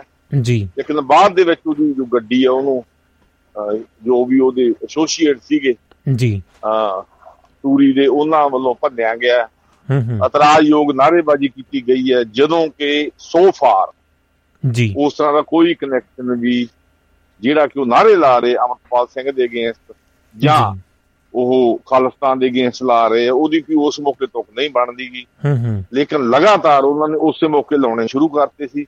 ਜੀ। ਲੇਕਿਨ ਪੁਲਿਸ ਨੇ ਆਪਣੀ ਮੁਸਤੈਦੀ ਵਰਤਦਿਆਂ ਜਿੰਨਾ ਉਹ ਕਰ ਸਕਦੇ ਸੀ ਉਹਨਾਂ ਨੇ ਕੀਤਾ। ਜੀ। ਲੇਕਿਨ ਇੱਥੇ ਭੁਪਿੰਦਰ ਜੀ ਸਭ ਤੋਂ ਵੱਡੀ ਗੱਲ ਜਿਹੜੀ ਗੱਲ ਡਿਸਕਸ ਕਰਨੀ ਪੈਂਦੀ ਹੈ ਮੌਕੇ ਤੇ ਜੀ। ਦੋ ਪੋਲੀਟੀਸ਼ੀਅਨ ਪਹੁੰਚੇ ਆ ਇੱਕ ਮੈਂਬਰ ਪਾਰਲੀਮੈਂਟ ਅੰਮ੍ਰਿਤਸਰ ਤੋਂ ਜੀ। ਗੁਰਜੀਤ ਸਿੰਘ ਔਜਲਾ। ਬਿਲਕੁਲ ਜੀ। ਉਹਨਾਂ ਨੇ ਐਵੇਂ ਕਹੀਏ ਵਧੀਆ ਸਿਚੁਏਸ਼ਨ ਦਾ ਜਾਇਜ਼ਾ ਲਿਆ ਆਪਣੇ ਵੱਲੋਂ। ਔਰ। ਨਾਲ ਉਹਨਾਂ ਨੇ ਅਸੀਂ ਕਵਾਂਗੇ ਚਿੰਤਾ ਵੀ ਪ੍ਰਗਟ ਕੀਤੀ ਹੈ। ਔਰ ਲੇਕਿਨ ਹਾਲਾਤ ਹੈ ਜੋ ਬਣਦੇ ਜਾ ਰਹੇ ਲਾਅ ਆਰਡਰ ਦੀ ਵਿਗੜਦੀ ਸਥਿਤੀ ਤੇ ਵੀ ਉਹਨਾਂ ਨੇ ਚਿੰਤਾ ਪ੍ਰਗਟ ਕੀਤੀ ਹੈ। ਜੀ। ਲੇਕਿਨ ਇਦੋਂ ਵੱਧ ਉੱਥੇ ਜੋ ਮੌਜੂਦ ਸੀ ਉਹ ਸੀ ਲੋਕੜ ਐਮਐਲਏ ਕਮਰ ਵਿਜੇ ਪ੍ਰਤਾਪ ਸਿੰਘ। ਜੀ। ਜਿਹੜਾ ਕਿ ਸਾਬਕਾ ਅਸੀਂ ਕਵਾਂਗੇ ਏਜੀਪੀ ਹੈ ਪੁਲਿਸ ਦਾ। ਜੀ। ਸੀਨੀਅਰ ਅਧਿਕਾਰੀ ਹੈ। ਬੜੀਆਂ ਉਹ ਚਰਚਾਂ 'ਚ ਰਿਹਾ ਆਪਦੀ ਕੁਸ਼ਲਤਾ ਕਰਕੇ ਵੀ ਤੇ ਆਪਦੀ ਨਾ ਕੁਸ਼ਲਤਾ ਕਰਕੇ ਵੀ। ਬਿਲਕੁਲ ਜੀ। ਲੇਕਿਨ ਉਹਨੇ ਜੋ ਸਟੇਟਮੈਂਟ ਦਿੱਤੀ ਹੈ ਉਹ ਕਹਿੰਦਾ ਵੀ ਪੰਜਾਬ ਦਾ ਜੋ ਹਾਲਾਤ ਹੈ ਲਾਅ ਆਰਡਰ ਦੀ ਜੀ। ਇਹ ਬਹੁਤ ਗਲਤ ਪਾਸੇ ਜਾ ਰਹੀ। ਹੂੰ ਹੂੰ। ਔਰ ਜਦੋਂ ਉਹਨਾਂ ਨੂੰ ਸਵਾਲ ਪੁੱਛਿਆ ਗਿਆ ਕਿ ਤੁਹਾਡੇ ਕਿਤੇ ਬਾਕੀ ਥੋੜੀ ਸੰਤਰੀ ਮੰਤਰੀ ਸਾਰੇ ਗੁਜਰਾਤ 'ਚ ਫਿਰਦੇ ਆ ਜੀ। ਉਹ ਕਹਿੰਦਾ ਇਹ ਉਹ- ਉਹਨਾਂ ਤੋਂ ਸਵਾਲ ਪੁੱਛੋ ਮੈਂ ਇੱਥੇ ਖੜਾ ਹਾਂ। ਹੂੰ ਹੂੰ। ਲੇਕਿਨ ਉਹਨਾਂ ਨੇ ਜੋ ਵੱਡੀ ਗੱਲ ਕਹੀ ਆ ਉਹ ਕਹਿੰਦੇ ਵੀ ਇੱਥੋਂ ਦੇ ਜੋ ਕਮਿਸ਼ਨਰ ਹੈ ਅੰਮ੍ਰਿਤਸਰ ਪੁਲਿਸ ਦੇ ਜੀ। ਉਹਨਾਂ ਨੂੰ ਤੁਰੰਤ ਬਰਖਾਸਤ ਜਾਂ ਟ੍ਰਾਂਸਫਰ ਕੀਤਾ ਜਾਵੇ। ਜੀ। ਸੋ ਭਵਿੰਦਰ ਜੀ ਜੇਕਰ ਉੱਥੋਂ ਦਾ ਮੌਕੇ ਦਾ ਐਮਐਲਏ ਇਹ ਬਿਆਨ ਦਿੰਦਾ ਹੈ ਤੇ ਕਾਂਗਰਸ ਵਾਲੇ ਮੈਂਬਰ ਪਾਰਲੀਮੈਂਟ ਤੋਂ ਨੇ ਜੋ ਸਟੇਟਮੈਂਟਾਂ ਦਿੱਤੀਆਂ ਹੈ, ਜੀ। ਉਹ ਤਾਂ ਉਹਨਾਂ ਨੂੰ ਅਸੀਂ ਪੋਲੀਟੀਕਲ ਕਹਿ ਸਕਦੇ ਬਿਲਕੁਲ ਜੀ ਰਾਜਾ ਬੜਿੰਗ ਦੀ ਵੀ ਆਈ ਹੈ। ਕੁਝ ਵੀ ਹੋਵੇ ਭਵਿੰਦਰ ਜੀ ਪੰਜਾਬ ਦਾ ਲਾਅ ਐਂਡ ਆਰਡਰ ਦੇ ਸਵਾਲ ਖੜੇ ਕੀਤੇ ਜਾ ਰਹੇ ਜਾ ਸਕਦੇ ਆ। ਹੂੰ ਬਿਲਕੁਲ ਜੀ। ਸ਼ੁਰੂ ਕਿੱਥੋਂ ਹੋਇਆ ਸੀ ਇਹ? ਸਿੱਧੂ ਮੂਸੇਵਾਲੇ ਦਾ ਕੇਸ ਉਦੋਂ ਪਹਿਲਾਂ ਸੰਦੀਪ ਅੰਬੀਆਂ ਜੀ ਜੀ। ਸਿੱਧੂ ਮੂਸੇਵਾਲੇ ਦਾ ਕੇਸ। ਜੀ। ਔਰ ਲੇਕਿਨ ਜੋ ਹੁਣ ਹੋਇਆ ਜੇਕਰ ਇਹਨੂੰ ਅਸੀਂ ਆਲੇ ਦੁਆਲੇ ਦੇ ਦਿਨਾਂ ਨਾਲ ਕੰਪੇਅਰ ਕਰਕੇ ਵੇਖੀ ਤਾਂ ਕੱਲ ਨੂੰ ਪ੍ਰਧਾਨ ਮੰਤਰੀ ਨਰਿੰਦਰ। ਮੋਦੀ ਪੰਜਾਬ ਆ ਰਹੇ ਆ। ਆ ਰਹੇ ਨੇ ਜੀ। ਡੇਰਾ ਬਿਆਸ। ਉਹਨਾਂ ਦੇ ਦੌਰੇ ਤੋਂ ਐਨ ਮੂੰਹ ਮੂੰਹ ਇੱਕ ਦਿਨ ਪਹਿਲਾਂ ਜੀ। ਇਸ ਤਰ੍ਹਾਂ ਦਾ ਕਤਲ ਕਰਨਾ ਇਹ ਭਵਿੰਦਰ ਜੀ ਕੋਈ ਨਾਰਮਲ ਪ੍ਰਕਿਰਿਆ ਚ ਖਾਤੇ ਨਹੀਂ ਪਾ ਸਕਦੇ। ਜੀ। ਇਹ ਕਹਾਣੀਆਂ ਅਸੀਂ ਬਹੁਤ ਸੁਣੀਆਂ ਬਹੁਤ ਵੇਖੀਆਂ। ਜੀ। ਇਹ ਪਾਣੀਆਂ ਦੇ ਰੋਡ ਕਿੱਧਰ ਨੂੰ ਜਾਂਦੇ ਹੁੰਦੇ ਆ ਸਿਆਣੇ ਪੰਜਾਬੀ? ਬਿਲਕੁਲ। ਚਿੰਤਤ ਹੈ ਉਹ ਬਿਲਕੁਲ ਸਮਝਦੇ ਆ। ਜੀ। ਲੇਕਿਨ ਬਹੁਤਿਆਂ ਲਈ ਫੇਸਬੁੱਕ ਤੇ ਅੱਜ ਤਮਾਸ਼ਾ ਬਣਿਆ ਰਿਹਾ। ਬਿਲਕੁਲ ਜੀ। ਗੁਰਬਾਣੀ 'ਚ ਲਿਖਿਆ ਕਿ ਸੱਜਣ ਮਤਲਬ ਗੁਰਬਾਣੀ ਦਾ ਸਿਧਾਂਤ ਹੈ। ਦੁਸ਼ਮਣ ਮਰੇ ਤਾਂ ਖੁਸ਼ੀ ਨਾ ਕਰੀਏ। ਸੱਜਣਾ ਵੀ ਪਰ ਮਰ ਜਾਣਾ ਲੇਕਿਨ ਜਿਹੜੀਆਂ ਪ੍ਰਤੀਕਾਵਾਂ ਅੱਜ ਕੱਲ ਸੋਸ਼ਲ ਮੀਡੀਆ ਤੇ ਆ ਰਹੀਆਂ ਉਹਨਾਂ ਦਾ ਰੱਬ ਹੀ। ਰੱਖਾ ਬਿਲਕੁਲ ਜੀ। ਔਰ ਕਹਿਣ ਤੋਂ ਭਾਵ ਅੱਗ ਤਾਂ ਲੱਗ ਚੁੱਕੀ ਹੈ ਲੇਕਿਨ ਅੱਗ ਨੂੰ ਤੇਜ਼ ਕਰਨ ਵਾਲੇ ਜਿਹੜੇ ਐਲੀਮੈਂਟ ਹੈ ਉਹਨਾਂ ਨੇ ਇੱਕ ਸਕਿੰਟ ਵੀ ਸਾਹ ਨਹੀਂ ਲਿਆ। ਬਿਲਕੁਲ ਜੀ। ਜਦੋਂ ਕਿ ਅਜੇ ਤੱਕ ਦੀਆਂ ਖਬਰਾਂ ਮੁਤਾਬਕ ਜੇਕਰ ਅਸੀਂ ਉਸ ਜੋ ਵਿਅਕਤੀ ਅਲੈਜਡ ਸ਼ੂਟਰ ਹੈ ਜੀ ਉਹਦੇ ਬਾਰੇ ਦੱਸਣਾ ਹੋਵੇ ਉਹਦੀ। ਕੱਪੜੇ ਦੀ ਦੁਕਾਨ ਹੈ ਉਸੇ ਮਾਰਕੀਟ ਦੇ ਵਿੱਚ। ਜੀ ਬਿਲਕੁਲ। ਔਰ ਜੋ ਲੇਟੈਸਟ ਗੱਲ ਆਈ ਹੈ ਜਿਹੜੀ ਅਸੀਂ ਖਤਰਨਾਕ ਕਹਿ ਸਕਦੇ ਹਾਂ ਉਹ ਇਹ ਹੈ ਕਿ ਉਹ ਅਜੇ ਤੱਕ ਇਸ ਵਿਅਕਤੀ ਨੂੰ ਸੂਰੀ ਨੂੰ ਜਾਣਦਾ ਤੱਕ ਨਹੀਂ। ਜੀ। ਔਰ ਲੇਕਿਨ ਇਹਦੇ ਚੋਂ ਜੋ ਗੱਲਾਂ ਸਵਾਲ ਖੜੇ ਹੋ ਰਹੇ ਆ ਉਹਦੇ ਚੋਂ ਭਾਵੇਂ ਕਿ ਮੀਡੀਆ ਨੇ ਤਾਂ ਰਿਜ਼ਲਟ ਕੱਢ ਵੀ ਦਿੱਤੇ। ਕਹਿੰਦੇ ਵੀ ਉਹਦੇ ਜੋ ਕਾਰ ਹੈ ਉਹਦੇ ਉੱਪਰ ਸਟicker ਲੱਗਿਆ ਹੋਇਆ ਸੀਗਾ ਅਮਰਪਾਲ ਦਾ। ਜੀ। ਵਾਰਸ ਪੰਜਾਬ ਦੇ ਦਾ। ਬਿਲਕੁਲ ਜੀ। ਪਰ ਲੇਕਿਨ ਜੋ ਸਮੱਗਰੀ ਅੰਦਰੋਂ ਮਿਲੀ ਹੈ ਉਹਦੇ ਚੋਂ ਉਹ ਸਵਾਲ ਖੜੇ ਕਰਦੀ ਹੈ ਜੀ। ਉਹਦੇ ਵਿੱਚ ਵੱਖ-ਵੱਖ ਸਮੇਂ ਪੰਜਾਬ ਦੇ ਵਿੱਚ ਹੋ ਰਹੀਆਂ ਘਟਨਾਵਾਂ ਦੀਆਂ ਹਾਈਲਾਈਟਡ ਕੀਤੀਆਂ ਫੋਟੋ ਆ। ਜੀ। ਪੋਸਟਰ ਛਪੇ ਹੋਏ ਜਿਵੇਂ ਡੇਰਾ ਮੁਖੀ ਦਾ ਰਿਲੀਜ਼ ਹੋਣਾ ਹੂੰ ਹੂੰ। ਜਾਂ ਅਮਰਤਪਾਲ ਬਾਰੇ ਵੀ ਹੈ। ਜੀ। ਜਾਂ ਵੱਖ-ਵੱਖ ਸਮਿਆਂ ਤੇ ਜੋ ਮੁੱਖ ਇਸ਼ੂ ਹੈ ਉਹਨਾਂ ਨੂੰ ਹਾਈਲਾਈਟ ਕੀਤੀਆਂ ਹੋਏ ਕੁਝ ਪੋਸਟਰ ਵੀ ਮਿਲੇ ਆ। ਜੀ। ਸੋ ਜੋ ਪੁਲਿਸ ਡੀਜੀਪੀ ਅੱਜ ਉਹਨਾਂ ਦੀ ਜੋ ਕਾਨਫਰੰਸ ਹੈ ਹੂੰ ਹੂੰ। ਗੌਰਵ ਯਾਦਵ ਉਹਨਾਂ ਨੇ ਆਖਿਆ ਕਿ ਪੰਜਾਬੀਆਂ ਨੂੰ ਸਿੱਖਾਂ ਨੂੰ ਸਾਰੇ ਨੂੰ ਬੇਨਤੀ ਕੀਤੀ ਹੈ ਕਿ ਲਾਰਡ ਆਰਡਰ ਬਣਾਈ ਰੱਖੋ। ਜੀ। ਕਿਉਂਕਿ ਕਿਸੇ ਕਨਕਲੂਜਨ ਤੇ ਨਾ ਪਹੁੰਚੋ ਅਜੇ ਜਾਂਚ ਚੱਲ ਰਹੀ ਹੈ। ਪੂਰੀ ਗੱਲ ਸਹੀ ਹੈ। ਜੀ। ਕਿ ਕਨਕਲੂਜਨ ਤੇ ਪਹੁੰਚਣ ਦਾ ਸਮਾਂ ਨਹੀਂਗਾ। ਬਿਲਕੁਲ ਜੀ। ਇਹ ਇਹਦੇ ਪਿੱਛੇ ਕਨਸਪੀਰੇਸੀ ਥਿਉਰੀ ਕੀ ਹੈ? ਜੀ। ਪੁਲਿਸ ਉਹਨੂੰ ਕਲੀਅਰ ਕਰਨ ਦਾ ਦਾਵਾ ਕਰਦੀ ਹੈ। ਲੇਕਿਨ ਪੁਲਿਸ ਦਾਅਵੇ ਕਰਦੀ ਹੁੰਦੀ ਅੱਗੇ ਵੀ ਆਪਾਂ ਜਾਣਦੇ ਹਾਂ। ਜੀ। ਲੇਕਿਨ ਕੁਝ ਵੀ ਹੋਵੇ ਭਵਿੰਦਰ ਜੀ ਜਿਹੜੀ ਮਾੜੀ ਗੱਲ ਇਹ ਕਿ ਕੱਲ ਨੂੰ ਨਾਲ ਉਹਨਾਂ ਨੇ ਪੰਜਾਬ ਬੰਦਾ ਸੱਦਾ ਦਿੱਤਾ ਹੈ। ਜੀ। ਔਰ ਅਜੇ ਤੱਕ ਉਦੋਂ ਵੀ ਜਿਹੜੀ ਮਾੜੀ ਗੱਲ ਉਹ ਹੈ ਕਿ ਭਗਵੰਤ ਮਾਨ ਵੱਲੋਂ ਕੋਈ ਸਟੇਟਮੈਂਟ ਬਿਲਕੁਲ। ਜਿਹੜਾ ਮੁੱਖ ਮੰਤਰੀ ਵੀ ਹੈ ਜੀ। ਔਰ ਇਹਦੇ ਨਾਲ ਉਹ ਗ੍ਰਹਿ ਮੰਤਰੀ ਗ੍ਰਹਿ ਮੰਤਰੀ ਵੀ ਨੇ। ਬਿਲਕੁਲ। ਸ਼ਾਇਦ ਉਹ ਚੋਣਾਂ ਸਰਗਰਮ ਹੋਵੇ ਗੁਜਰਾਤ ਦੀਆਂ ਦੇ ਵਿੱਚ। ਜੀ। ਐਨੀਵੇ ਜਿਹੜੀ ਇਸ਼ੂ ਹੈ ਜਿਹੜਾ ਸਵਾਲ ਹੈ ਵੱਡਾ ਜੀ। ਪੰਜਾਬ ਦੇ ਮੱਥੇ ਤੇ ਅੱਜ ਖੜਾ ਹੈ ਉਹ ਇਹ ਕੀ ਇਹ ਉਹਨਾਂ ਦਿਨਾਂ ਦੀ ਸ਼ੁਰੂਆਤ। ਜੀ। ਕਿਉਂਕਿ ਜੇਕਰ ਪੁਲਿਸ ਦੀ ਅਸੀਂ ਨਾਹਲੀਅਤ ਨੂੰ ਜ਼ਿਕਰ ਕਰਨਾ ਹੋਵੇ ਤਾਂ ਬਠਿੰਡੇ ਜਦੋਂ ਕਾਲੀ ਮੰਦਰ ਵਾਲੀ ਘਟਨਾ ਹੋਈ ਸੀ ਹਾਂਜੀ। ਉਸ ਤੋਂ ਵੀ 15 ਦਿਨ ਪਹਿਲਾਂ ਸੋਸ਼ਲ ਮੀਡੀਆ ਤੇ ਆਉਣਾ ਸ਼ੁਰੂ ਹੋ ਗਿਆ ਸੀ ਕਿ ਕੀ ਹੋ ਸਕਦਾ ਬਿਲਕੁਲ ਜੀ। ਪੁਲਿਸ ਨੇ ਕੋਈ ਐਕਸ਼ਨ ਨਹੀਂ ਲਿਆ। ਜੀ। ਅੱਜ ਵੀ ਜੇਕਰ ਇਹੋ ਜਿਹਾ ਕੰਟਰੋਵਰਸ਼ੀਅਲ ਲੀਡਰ ਉੱਥੇ ਆਉਂਦਾ ਹੈ ਹੂੰ ਹੂੰ। ਜਿਹੜਾ ਆਪਦੀਆਂ ਇਸ ਤਰ੍ਹਾਂ ਦੀਆਂ ਹਾਂ ਅਸੀਂ ਕਵਾਂਗੇ ਭੜਕਾਉਣ ਵਾਲੀਆਂ ਹਰਕਤਾਂ ਲਈ ਮਸ਼ਹੂਰ ਹੈ। ਜੀ। ਤਾਂ ਕੀ ਪੁਲਿਸ ਤੇ ਖੁਫੀਆ ਤੰਤਰ ਦਾ ਫਰਜ਼ ਨਹੀਂ ਬਣਦਾਗਾ ਹੂੰ ਜੋ ਬਿਲਕੁਲ। ਸਾਦੇ ਕੱਪੜਿਆਂ ਦੇ ਵਿੱਚ ਉਹਨੂੰ ਫਾਲੋ ਕਰਦੇ। ਬਿਲਕੁਲ ਜਾਂ ਜੀ, ਉਹਨੂੰ ਕੌਣ ਫਾਲੋ ਕਰ ਰਿਹਾ? ਉਹਦੇ ਨਾਲ ਨਿਗਾਹ ਰੱਖਦੇ। That's what. ਪੁਲਿਸ ਪੁਲਿਸਿੰਗ ਇਹ। ਬਿਲਕੁਲ ਜੀ। ਪੁਲਿਸ ਦਾ ਕੰਮ ਇਹ ਨਹੀਂ ਹੁੰਦਾ ਕਿ ਤੁਸੀਂ ਕਿਸੇ ਨੂੰ ਸਿਰਫ ਤੇ ਸਿਰਫ ਕੋਈ ਚਲਾਨ ਕੱਟਦਾ ਕਿਸੇ ਦਾ। ਤੇ ਜਾਂ ਕੋਈ ਤੁਸੀਂ ਲੜਦਿਆਂ ਨੂੰ ਹਟਾਤਾ। ਜੀ। ਜਾਂ ਤੁਸੀਂ ਮਤਲਬ ਜੋ ਵੀ ਪੰਜਾਬ ਦੇ ਵਿੱਚ ਪਰਿਭਾਸ਼ਾ ਬਣ ਗਈ ਹੈ ਪੰਜਾਬ ਦਾ ਖੁਫੀਆ ਵਿੰਗ ਹੁੰਦਾ ਉਹਦਾ ਡਿਊਟੀ ਇਹ ਹੁੰਦੀ ਹੈ ਕਿ ਉਹਨਾਂ ਘਟਨਾਵਾਂ ਨੂੰ ਰੋਕਣ ਲਈ ਕਦਮ ਉਠਾਉਣੇ ਜੀ। ਜਿਹੜੀਆਂ ਨੀਅਰ ਫਿਊਚਰ 'ਚ ਹੋ ਸਕਦੀਆਂ। ਬਿਲਕੁਲ ਜੀ।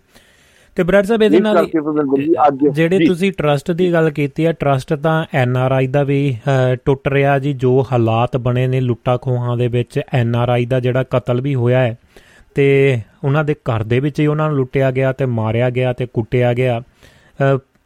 ਐਨ ਆਰ ਆਈ ਜਿਹੜੇ ਇਸ ਸਮਿਆਂ ਦੇ ਵਿੱਚ ਕਾਫੀ ਕਹਿ ਲੋ ਕਿ ਤਿਉਹਾਰਾਂ ਤੇ ਅਹ, ਨਵੇਂ ਸਾਲ ਦੇ ਉੱਤੇ ਜਾਂ ਦੀਵਾਲੀ ਦੇ ਉੱਤੇ ਜਾਂ ਚਲੋ ਦੀਵਾਲੀ ਤਾਂ ਨਿਕਲ ਗਈ ਹੈ ਜਾਂ ਲੋਹੜੀ ਤੇ ਜਨਵਰੀ ਫਰਵਰੀ ਦੀ ਗੱਲ ਆ ਜਾਂਦੀ ਹੈ ਲੰਮਾ ਸਮਾਂ ਜਿਉਂ ਜਾਂਦੇ ਨੇ ਪੈਸਾ ਧੇਲਾ ਵੀ ਕਾ- ਕੋਲ ਹੁੰਦਾ ਜਾਂ ਕਾਰਡ ਵਗੈਰਾ ਹੁੰਦੇ ਨੇ ਜਾਂ ਹੋਰ ਚੀਜ਼ਾਂ ਅ, ਸੋਨਾ ਗਹਿਣਾ ਅ, ਸਭ ਕੁਝ ਹੁੰਦਾ ਹੈ ਤੇ ਉਹ ਚੀਜ਼ਾਂ ਨੂੰ ਕਿਵੇਂ ਦੇਖਦੇ ਹੋ? ਇੱਕ ਮਾੜੀ ਮੰਦਭਾਗੀ ਘਟਨਾ ਕੱਲ ਜਿਹੜੀ ਵਾਪਰੀ ਹੈ ਜੀ ਐਨ ਆਰ ਆਈ ਦਾ ਕਤਲ ਹੋਇਆ ਹੈ ਜੀ।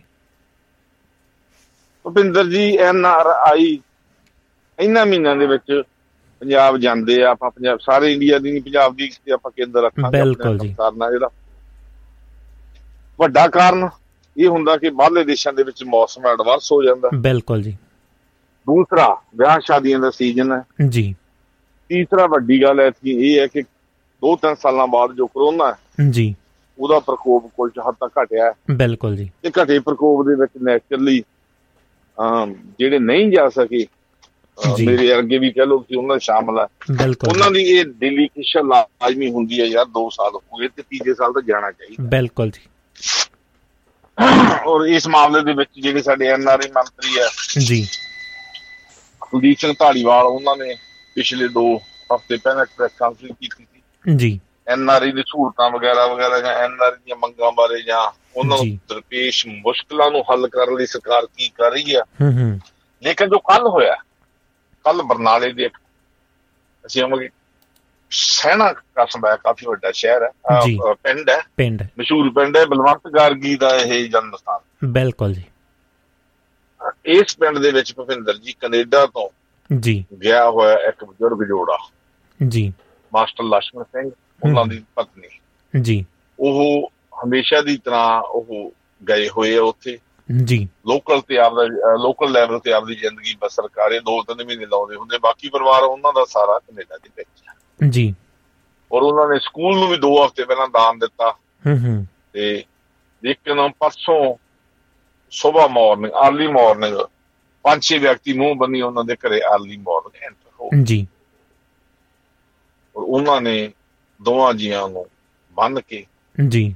ਮਤਲਬ ਜਿਹੜੀ ਖਬਰਾਂ ਆ ਰਹੀਆਂ ਕਿ 20 ਤੋਂ 22 ਤੋਲੇ 25 ਤੋਲੇ ਸੋਨਾ ਬਾਕੀ ਜੋ ਵੀ ਲੁੱਟ ਕਰ ਸਕਦੇ ਉਹਨੇ ਕੀਤੀ।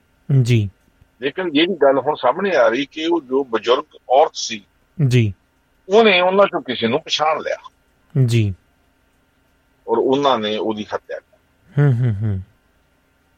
ਸੋ ਇਹ ਘਟਨਾ ਨੇ ਤਕਰੀਬਨ ਸਾਰੇ ਐਨਆਰਈ ਦੇ ਵਿੱਚ ਭੈ ਦਾ ਜੀ। ਲਹਿਰ ਤਾਂ ਫੈਲਦੀ ਹੈ। ਬਿਲਕੁਲ ਜੀ। ਕਿਉਂਕਿ ਐਨਆਰਈ ਤਾਂ ਆਰਾਮ ਕਰ ਚੱਲਦੇ ਰੈਸਟ ਕਰ ਚੱਲਦੇ ਹੁੰਦੇ ਤਣਾਅ ਭਰੀ ਜ਼ਿੰਦਗੀ ਤੋਂ ਰੈਸਟ ਹਰੇਕ ਬੰਦਾ ਚਾਹੁੰਦਾ ਹੋਵੇ। ਬਿਲਕੁਲ ਜੀ। ਨਹੀਂ ਮਨ ਚ ਆਉਂਦਾ ਬਰਾੜ ਸਾਹਿਬ ਕਿ ਘਟਨਾਵਾਂ ਜਦੋਂ ਆਉਂਦੀਆਂ ਤੇ ਚਿੰਤਾ ਹੋਣਾ ਜੀ।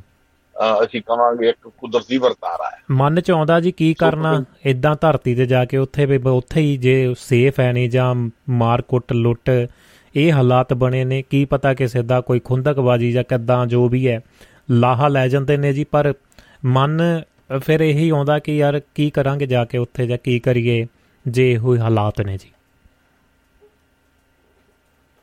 ਭਿੰਦਰ ਜੀ ਮੈਂ ਜੇਕਰ ਜਨਰਲ ਆਪ ਦਾ ਦੱਸਣਾ ਹੋਵੇ ਤਾਂ 34 ਸਾਲ ਹੋ ਗਏ ਮੈਨੂੰ ਯੂਐਸ ਬਿਲਕੁਲ ਜਦੋਂ 80ਵਿਆਂ ਦੇ ਵਿੱਚ ਤੁਸੀਂ ਆਪਣਾ 90ਵਿਆਂ ਦੇ ਵਿੱਚ ਜਾਂਦੇ ਤਾਂ ਤੁਹਾਡੇ ਮਨ ਇਹ ਧੜਕ ਹੁੰਦਾ ਸੀ ਕਿ ਕਿਤੇ ਤੁਹਾਨੂੰ ਸੀਆਰਪੀ ਜੀ। ਜਾਂ ਸੁਰੱਖਿਆ ਫੋਰਸ ਦੇ ਵਿੱਚ ਕਿਸੇ ਗਲਤੀ ਨਾਲ ਤੁਸੀਂ ਉਹਨਾਂ ਦਾ ਨਿਸ਼ਾਨਾ ਨਾ ਬਣ ਜਾਓ। ਬਿਲਕੁਲ ਜੀ। ਜਾਂ ਕਿਸੇ ਦੂਜੀ ਧਿਰ ਦੇ ਡਿੱਕੇ ਨਾ ਆ ਜਾਓ। ਜੀ। ਖਾੜਕੂ ਸਿੰਘ ਦੀ ਕਿਤੇ ਤੁਹਾਡੇ ਤੇ ਨਿਗਾਹ ਕਿਤੇ ਗਲਤੀ ਨਾਲ ਉਹਨਾਂ ਨੂੰ ਗੁੱਸਾ ਨਾ ਆ ਜਾਏ ਇਹ ਮਾਹੌਲ ਲੋਕਾਂ ਨੇ ਆਪਦੇ ਪਿੰਡਾਂ ਤੇ ਹੰਡਾਇਆ ਬਿਲਕੁਲ ਜੀ। ਸੋ ਸਮੇਂ ਨਾਲ ਘਰ ਵੜਨਾ ਔਰ ਦਹਿਸ਼ਤ ਦੀ ਮਾਹੌਲ ਦੇ ਵਿੱਚ ਬੱਚਿਆਂ ਨੂੰ ਆਪਦਿਆਂ ਨੂੰ ਲਕੋਸ਼ ਪੋ ਕੇ ਇੱਕ ਦੋ ਮਹੀਨੇ ਲੋਕ ਲਾਉਂਦੇ ਜੀ। ਉਸ ਤੋਂ ਬਾਅਦ ਹਾਲਾਤ ਸੁਧਰੇ ਆ ਭਵਿੰਦਰ ਜੀ। ਐਨਆਰਈ ਦੇ ਹੜਾਂ ਦੇ ਹੜ ਗਏ ਆ। ਜੀ। ਦਿਨ ਰਾਤ ਖਾੜੇ ਲੱਗਣੇ ਔਰ ਟੂਰਨਾਮੈਂਟ ਕਰਾਉਣੇ ਐਨਆਰਈ ਵੱਲੋਂ ਇਹ ਇਹ ਸਮਾਂ ਵੀ ਆਇਆ। ਬਿਲਕੁਲ ਜੀ। ਔਰ ਜਿਹਦੇ ਵਿੱਚ ਹਰ ਐਨਆਰਈ ਨੂੰ ਹੁੰਦਾ ਸੀ ਵੀ ਇੱਥੇ ਬੈਠੇ ਕੀ ਕਰਦੇ ਚਲੋ ਇੰਡੀਆ। ਜੀ। ਔਰ ਉਹ ਜਾਂਦੇ ਵੀਰੇ ਔਰ ਕਰੋੜਾਂ ਰੁਪਈਆ ਉਹਨਾਂ ਨੇ ਪੰਜਾਬ ਦੀ ਧਰਤੀ ਤੇ ਲਾਇਆ ਜੀ। ਅਸੀਂ ਕਹਿੰਦੇ ਖਰਚ ਕੀਤਾ ਉਹ ਉਹਨਾਂ ਦੀ ਪਰਸਨਲ ਇਨਵੈਸਟਮੈਂਟ ਹੁੰਦੀ ਹੈ ਉਹ ਕਿਸੇ ਲਾਭ ਵਾਸਤੇ। ਬਿਲਕੁਲ ਜੀ। ਜਿਵੇਂ ਵੱਡੇ ਵੱਡੇ ਟੂਰਨਾਮੈਂਟ ਕਰਾਉਣੇ ਜੀ। ਜਾਂ ਪਿੰਡਾਂ ਡੇਰਿਆਂ ਗੁਰਦੁਆਰਿਆਂ ਤੇ ਸਭਾਵਾਂ ਕਰਾਉਣੀਆਂ ਬਿਲਕੁਲ ਜੀ। ਜਾਂ ਸਕੂਲਾਂ ਨੂੰ ਛੱਤਾਂ ਜੋ ਵੀ ਆਪਦੀ ਸ਼ਰਧਾ ਮੁਤਾਬਕ ਆਪਦੀ ਵਿੱਤ ਮੁਤਾਬਕ ਸਹਾਇਤਾ ਕਰਨੀ। ਬਿਲਕੁਲ ਜੀ। ਜਾਂ ਫਿਰ ਵਿਆਹ ਸ਼ਾਦੀਆਂ ਤੇ ਮਤਲਬ ਆਪਦੀ ਵੱਖਰੀ ਦੇਖ ਦਿਖਾਉਣੀ। ਜੀ। ਕਿਉਂਕਿ ਸਖਤ ਮਿਹਨਤ ਤੋਂ ਬਾਅਦ ਜਦੋਂ ਕੋਈ ਵੀ ਵਿਅਕਤੀ ਆਪਦੀ ਪਾਤਰ ਭੂਮੀ ਤੇ ਜਾਂਦਾ ਤਾਂ ਨੇਚਰਲ ਉਹਦਾ ਹੁੰਦਾ ਕਿ ਉਹ ਸਖਤ ਮਿਹਨਤ ਦੇ ਬਾਵਜੂਦ ਉਹ ਇੰਨਾ ਪ੍ਰੂਵ ਕਰਨਾ ਤੇ ਚਾਹੁੰਦਾ ਹੈ ਜੀ। ਕਿ ਉਹ ਭਾਈ ਜੇ ਉਹ ਦੂਰ ਹੈ ਉਸ ਇਸ ਸਾਰੇ ਪੰਜਾਬ ਦੇ ਸੰਸਾਰ ਸੋ ਜੀ। ਉਹ ਉਹਦੇ ਲਈ ਘਾਟੇ ਵਾਲਾ ਸੌਦਾ ਨਹੀਂ ਸੀ। ਇਹ ਹਰੇਕ ਬੰਦੇ ਦੀ ਮਨੋਬਲ ਪ੍ਰਵਿਰਤੀ ਹੁੰਦੀ ਹੈ। ਜੀ। ਉਹ ਚੰਗੇ ਦਿਨ ਵੀ ਦੇਖੇ। ਫਿਰ ਬਿਲਕੁਲ ਭਵਿੰਦਰ ਜੀ ਮਤਲਬ ਹੁਣ ਜਿੱਧਰ ਨੂੰ ਹਾਲਾਤ ਜਾ ਰਹੇ ਆ ਮੌਜੂਦਾ ਇਹਦੇ ਵਿੱਚ ਜਿਹੜੀ ਟਰਸਟ ਦੀ ਭਾਵਨਾ ਖਤਮ ਹੁੰਦੀ ਜਾ ਰਹੀ ਹੈ ਜੀ। ਐਨਆਰਈ ਨੂੰ ਬਹੁਤ ਸਾਵਧਾਨੀ ਨਾਲ ਜਾਣਾ ਚਾਹੀਦਾ ਸਾਡੇ ਭਰਾ ਜਾਣਗੇ ਜਾਣਾ ਚਾਹੀਦਾ ਆਪਦੀ ਜਨਮ ਭੂਮੀ ਨੂੰ ਤੁਸੀਂ ਆਉਂ ਨਹੀਂ ਛੱਡ ਸਕਦੇ। ਜੀ। ਡਰ ਹੈ। ਮਤਲਬ ਡਰ ਨੂੰ ਤੁਸੀਂ ਐਜ ਅ ਟੂਲ ਵਰਤ ਸਕਦੇ ਆ ਆਪਣੇ ਆਪ ਨੂੰ ਸੁਰੱਖਿਅਤ ਰੱਖਣ ਲਈ। ਬਿਲਕੁਲ ਜੀ। ਪਰ ਓਵਰ ਕੌਨਫੀਡੈਂਸ ਹੀ ਹੋ ਕੇ ਓਵਰ ਕੌਨਫੀਡੈਂਸ ਹੋ ਕੇ ਜੀ। ਬਿਨਾਂ ਲੋੜ ਤੋਂ ਦੇਰ ਰਾਤ ਨੂੰ ਜੀ। ਟਰੈਵਲ ਕਰਨਾ ਖਾਸ ਤੌਰ ਤੇ ਉਹਨਾਂ ਸੜਕਾਂ ਤੇ ਜਿਹੜੇ ਨੈਸ਼ਨਲ ਹਾਈਵੇ ਨਹੀਂ ਗਏ ਜਾਂ ਲਿੰਕ ਰੋਡ ਦਾ ਇਹ ਕੋਈ ਸਿਆਣਾ ਡਿਸੀਜਨ ਨਹੀਂ ਹੋਊ ਜੀ ਨਾਲੇ ਦਇਆ ਵੀ ਮਨ ਚ ਬਹੁਤ ਆਉਂਦੀ ਆ ਜੀ ਜਦੋਂ ਗਏ ਹੁੰਦੇ ਆ। ਤੇ ਇਸ ਚੀਜ਼ਾਂ ਤੋਂ ਵੀ ਧਿਆਨ ਰੱਖਣ ਦੀ ਜ਼ਰੂਰਤ ਆ ਬਰਾੜ ਸਾਹਿਬ ਕਿ ਦਿਆਲੂ ਵੀ ਜ਼ਿਆਦਾ ਨਾ ਹੋਵੋ। ਇਸ ਵੈਲ ਚ ਵੀ ਤੁਸੀਂ ਨੇ ਵੀ ਬਿਲਕੁਲ ਭਵਿੰਦਰ ਜੀ ਇਸ ਪਰਿਵਾਰ ਨੇ ਵੀ ਇੱਕ ਹਫ਼ਤਾ ਪਹਿਲਾਂ ਹੀ ਸਕੂਲ ਨੂੰ 2.5 ਲੱਖ ਰੁਪਇਆ ਬਿਲਕੁਲ ਜੀ। ਦਿੱਤਾ ਸੀਗਾ ਹੋਰ ਗੁਰਦੁਆਰੇ ਨੂੰ ਵੀ ਦਾਨ ਦਿੱਤਾ ਸੀ। ਜੀ। ਔਰ ਜਦੋਂ ਇਸ ਤਰ੍ਹਾਂ ਤੁਸੀਂ ਕਰਦੇ ਹੋ ਪਹਿਲਾਂ ਤੁਹਾਡੀ ਭਾਵਨਾ ਤਾਂ ਸਹੀ ਹੁੰਦੀ ਹੈ। ਬਿਲਕੁਲ ਜੀ। ਇੱਕ ਸਮ ਹਾਉ ਸਾਡੇ ਇੱਕ ਫੈਸ਼ਨ ਵੀ ਬਣ ਗਿਆ ਕਿ ਉਹ ਹਾਈਲਾਈਟ ਹੁੰਦੇ ਬੰਦੇ। ਬਿਲਕੁਲ ਜੀ। ਔਰ ਤਾਂ ਕਿ ਦੂਜਿਆਂ ਨੂੰ ਵੀ ਇਹੋ ਜੀ ਭਾਵਨਾ ਪਵੇ ਉਹਦਾ ਮਕਸਦ ਇਹ ਹੁੰਦਾ ਲੇਕਿਨ ਕੁਝ ਵਿਅਕਤੀਆਂ ਨੂੰ ਆਉਣ ਲੱਗਣ ਲੱਗ ਜਾਂਦਾ ਜੋ ਸ਼ਰਾਰਤੀ ਅੰਸਰ ਹੈ ਜੀ। ਖਾਸ ਤੌਰ ਤੇ ਜਿਹੜੇ ਨਸ਼ੇ ਪੱਤੇ ਕਰਦੇ ਆ ਜਾਂ ਕੋਈ ਤੁਹਾਡਾ ਆਪਦੇ ਵਿੱਚੋਂ ਹੀ ਕੋਈ ਉਸ ਤਰ੍ਹਾਂ ਦੀ ਜੈਲਸ ਦੀ ਭਾਵਨਾ ਹੁੰਦੀ ਹੈ। ਜੇ ਤੁਸੀਂ ਉਹਨਾਂ ਦੀ ਨਿਗਾਹ ਚੜ ਜਾਂਦੇ ਹੋ ਤਾਂ ਕਈ ਵੀ ਨਤੀਜੇ ਘਾਤਕ ਨਿਕਲ ਸਕਦੇ ਜਿਵੇਂ ਇਸ ਪਰਿਵਾਰ ਦੇ ਨਿਕਲੇ ਆ। ਬਿਲਕੁਲ ਜੀ। ਔਰ ਇਸ ਮਾਮਲੇ ਦੇ ਵਿੱਚ ਵੱਧ ਰਿਪੋਰਟ ਆਜੂ ਕਿਉਂਕਿ ਇਹ ਪਰਿਵਾਰ ਲੰਮੇ ਨੇੜਿਓਂ ਸਾਨੂੰ ਜਾਣਦਾ ਬਿਲਕੁਲ ਜੀ। ਜੀ। ਕੁਝ ਵੀ ਹੋਵੇ ਭਵਿੰਦਰ ਜੀ ਅਸੀਂ ਤਾਂ ਬੇਨਤੀ ਕਰਾਂਗੇ ਸਾਡੇ ਸਾਰੇ ਐਨਆਰਵੀ ਭਰਾਵਾਂ ਨੂੰ ਜਾਓ ਜਰੂਰ। ਬਿਲਕੁਲ ਜੀ। ਕੋਈ ਐਡੀ ਗੱਲ ਵੀ ਨਹੀਂ ਪਰ ਸਾਵਧਾਨੀ ਵਰਤਣੀ ਜ਼ਰੂਰੀ ਹੈ। ਸੁਭਾਅ ਬਣਾ ਕੇ। ਬਿਲਕੁਲ। ਤੇ ਬਰਾੜ ਸਾਹਿਬ ਕਿਸਾਨਾਂ ਨੇ ਵੀ ਮੋਰਚਾ ਖੋਲਣ ਦੀ ਤਿਆਰੀ ਕਰ ਲਈ ਹੈ ਪ੍ਰਧਾਨ ਮੰਤਰੀ ਦੇ ਪੰਜਾਬ ਦੌਰੇ ਦੇ ਦੌਰਾਨ। ਤੇ ਵਿਰੋਧੀ ਧਿਰ ਜਿਹੜੇ ਹੈਗੇ ਨੇ ਉਹਨਾਂ ਨੇ ਐਲਾਨ ਕੀਤਾ ਹੈ ਜੀ ਕਿ ਭਾਜਪਾ ਨੇ ਵੀ ਮੋਰਚਾ ਖੋਲ ਲਿਆ। ਇਸ ਦੇ ਬਰਾਬਰ ਬਿਆਨਬਾਜ਼ੀ ਹੋ ਰਹੀ ਹੈ। ਤੇ ਮੋਦੀ ਸਾਹਿਬ ਵੀ ਆ ਰਹੇ ਨੇ ਜੀ ਕੱਲ ਨੂੰ ਫੇਰੀ ਲਾਉਣ। ਤੇ ਬਿਆਸ ਡੇਰੇ ਦੇ ਵਿੱਚ ਖਾਸ ਕਰਕੇ ਉਹਨਾਂ ਨੇ ਪਿਛਲੇ ਦਿਨੀ ਸ਼ਲਾਘਾ ਕੀਤੀ ਕਿ ਚੰਗੇ ਕੰਮਕਾਰ ਕਰ ਰਹੇ ਨੇ। ਤੇ ਆਲੇ ਦੁਆਲੇ ਨੂੰ ਸਵਾਰਿਆ ਪਰ ਆਲੇ ਦੁਆਲੇ ਦੀਆਂ ਜਿਹੜੀਆਂ ਜ਼ਮੀਨਾਂ ਜਾਂ ਹੋਰ ਜਾਇਦਾਦਾਂ ਦੱਬੀਆਂ ਨੇ ਉਹਦਾ ਜ਼ਿਕਰ ਕਿਤੇ ਆਉਂਦਾ ਨਹੀਂ ਜੀ। ਬਿੰਦਰ ਜੀ ਆਪਾਂ ਗੱਲ ਅੰਦਰਲੀ ਦੱਸ ਦਿੰਦੇ ਆ ਅੱਜ ਜੀ ਬਲਵਿੰਦਰਜੀਤ ਸਿੰਘ ਜਿਹੜੇ ਇਸੇ ਡੇਰੇ ਨਾਲ ਬਹੁਤ ਨੇੜੋਂ ਜੁੜੇ ਹੋਏ ਆ ਫੂਡਸ ਦੇ ਵਿੱਚ ਉਹਨਾਂ ਨੇ ਕਰੋੜਾਂ ਰੁਪਏ ਦਾ ਕਬਲਾ ਕੀਤਾ। ਅੱਜ ਉਹਨਾਂ ਨੂੰ ਜਵਾਨਤ ਮਿਲਣ ਦੀ ਵੀ ਸਵਾਲ ਜੀ। ਕੀ ਬਾਤ ਔਰ ਇਹ ਜੋ ਜਿਹੜੇ ਡੇਰੇ ਆ ਜੀ। ਭੁਪਿੰਦਰ ਜੀ ਸਾਡੇ ਸਰੋਤੇ ਬਹੁਤ ਕੰਟੈਕਚੁਅਲ ਉਹ ਸਮਝਦੇ ਆ। ਜੀ। ਇਹਨਾਂ ਤੇ ਜੇ ਕਿ ਪ੍ਰਧਾਨ ਮੰਤਰੀ ਆਉਂਦੇ ਤਾਂ ਕੋਈ ਅਸ਼ੀਰਵਾਦ ਲੈਣ ਨਹੀਂ ਆਉਂਦੇ ਹੁੰਦੇ ਨਾ ਉਹ ਅਸ਼ੀਰਵਾਦਾਂ ਦਿੰਦੇ ਜਿਹੜੀਆਂ ਗੱਲਾਂ ਬੰਦ ਕਮਰੇ 'ਚ ਹੁੰਦੀਆਂ ਉਹ ਸਾਰੇ ਜੀ। ਨਾਲੇ ਬ੍ਰਡ ਸਾਹਿਬ ਜਦੋਂ ਤੁਹਾਨੂੰ ਚੇਤਾ ਹੋਣਾ ਜ਼ਿਆਦਾ ਲੰਬੀ ਗੱਲ ਨਹੀਂ ਜਦੋਂ ਪੰਜਾਬ ਦੀਆਂ ਚੋਣਾਂ ਹੋਈਆਂ ਨੇ ਆਮ ਆਦਮੀ ਪਾਰਟੀ ਆਈ ਹੈ ਜੀ ਪੰਜਾਬ ਦੇ ਵਿੱਚ ਹਕੂਮਤ 'ਚ ਤਾਂ ਉਸ ਤੋਂ ਪਹਿਲਾਂ ਤੁਹਾਨੂੰ ਚੇਤਾ ਹੋਣਾ ਕਿ ਸਨਮਾਨਿਤ ਕੀਤੇ ਗਏ ਡੇਰਾਵਾਦ ਜਿੰਨਾ ਵੀ ਹੈ ਉਹਨਾਂ ਦੇ ਜਿੰਨੇ ਵੀ ਨੁਮਾਇੰਦੇ ਚਾਹੇ ਉਹ ਆਮ ਆਦਮੀ ਪਾਰਟੀ ਦੇ ਵਿੱਚ ਵੀ ਕੁਝ ਲੋਕ ਸ਼ਾਮਲ ਹੋਏ ਨੇ ਪਰ ਕਹਿੰਦੇ ਤਾਂ ਇਹ ਕੰਮ ਕਰਨ ਆਏ ਆ।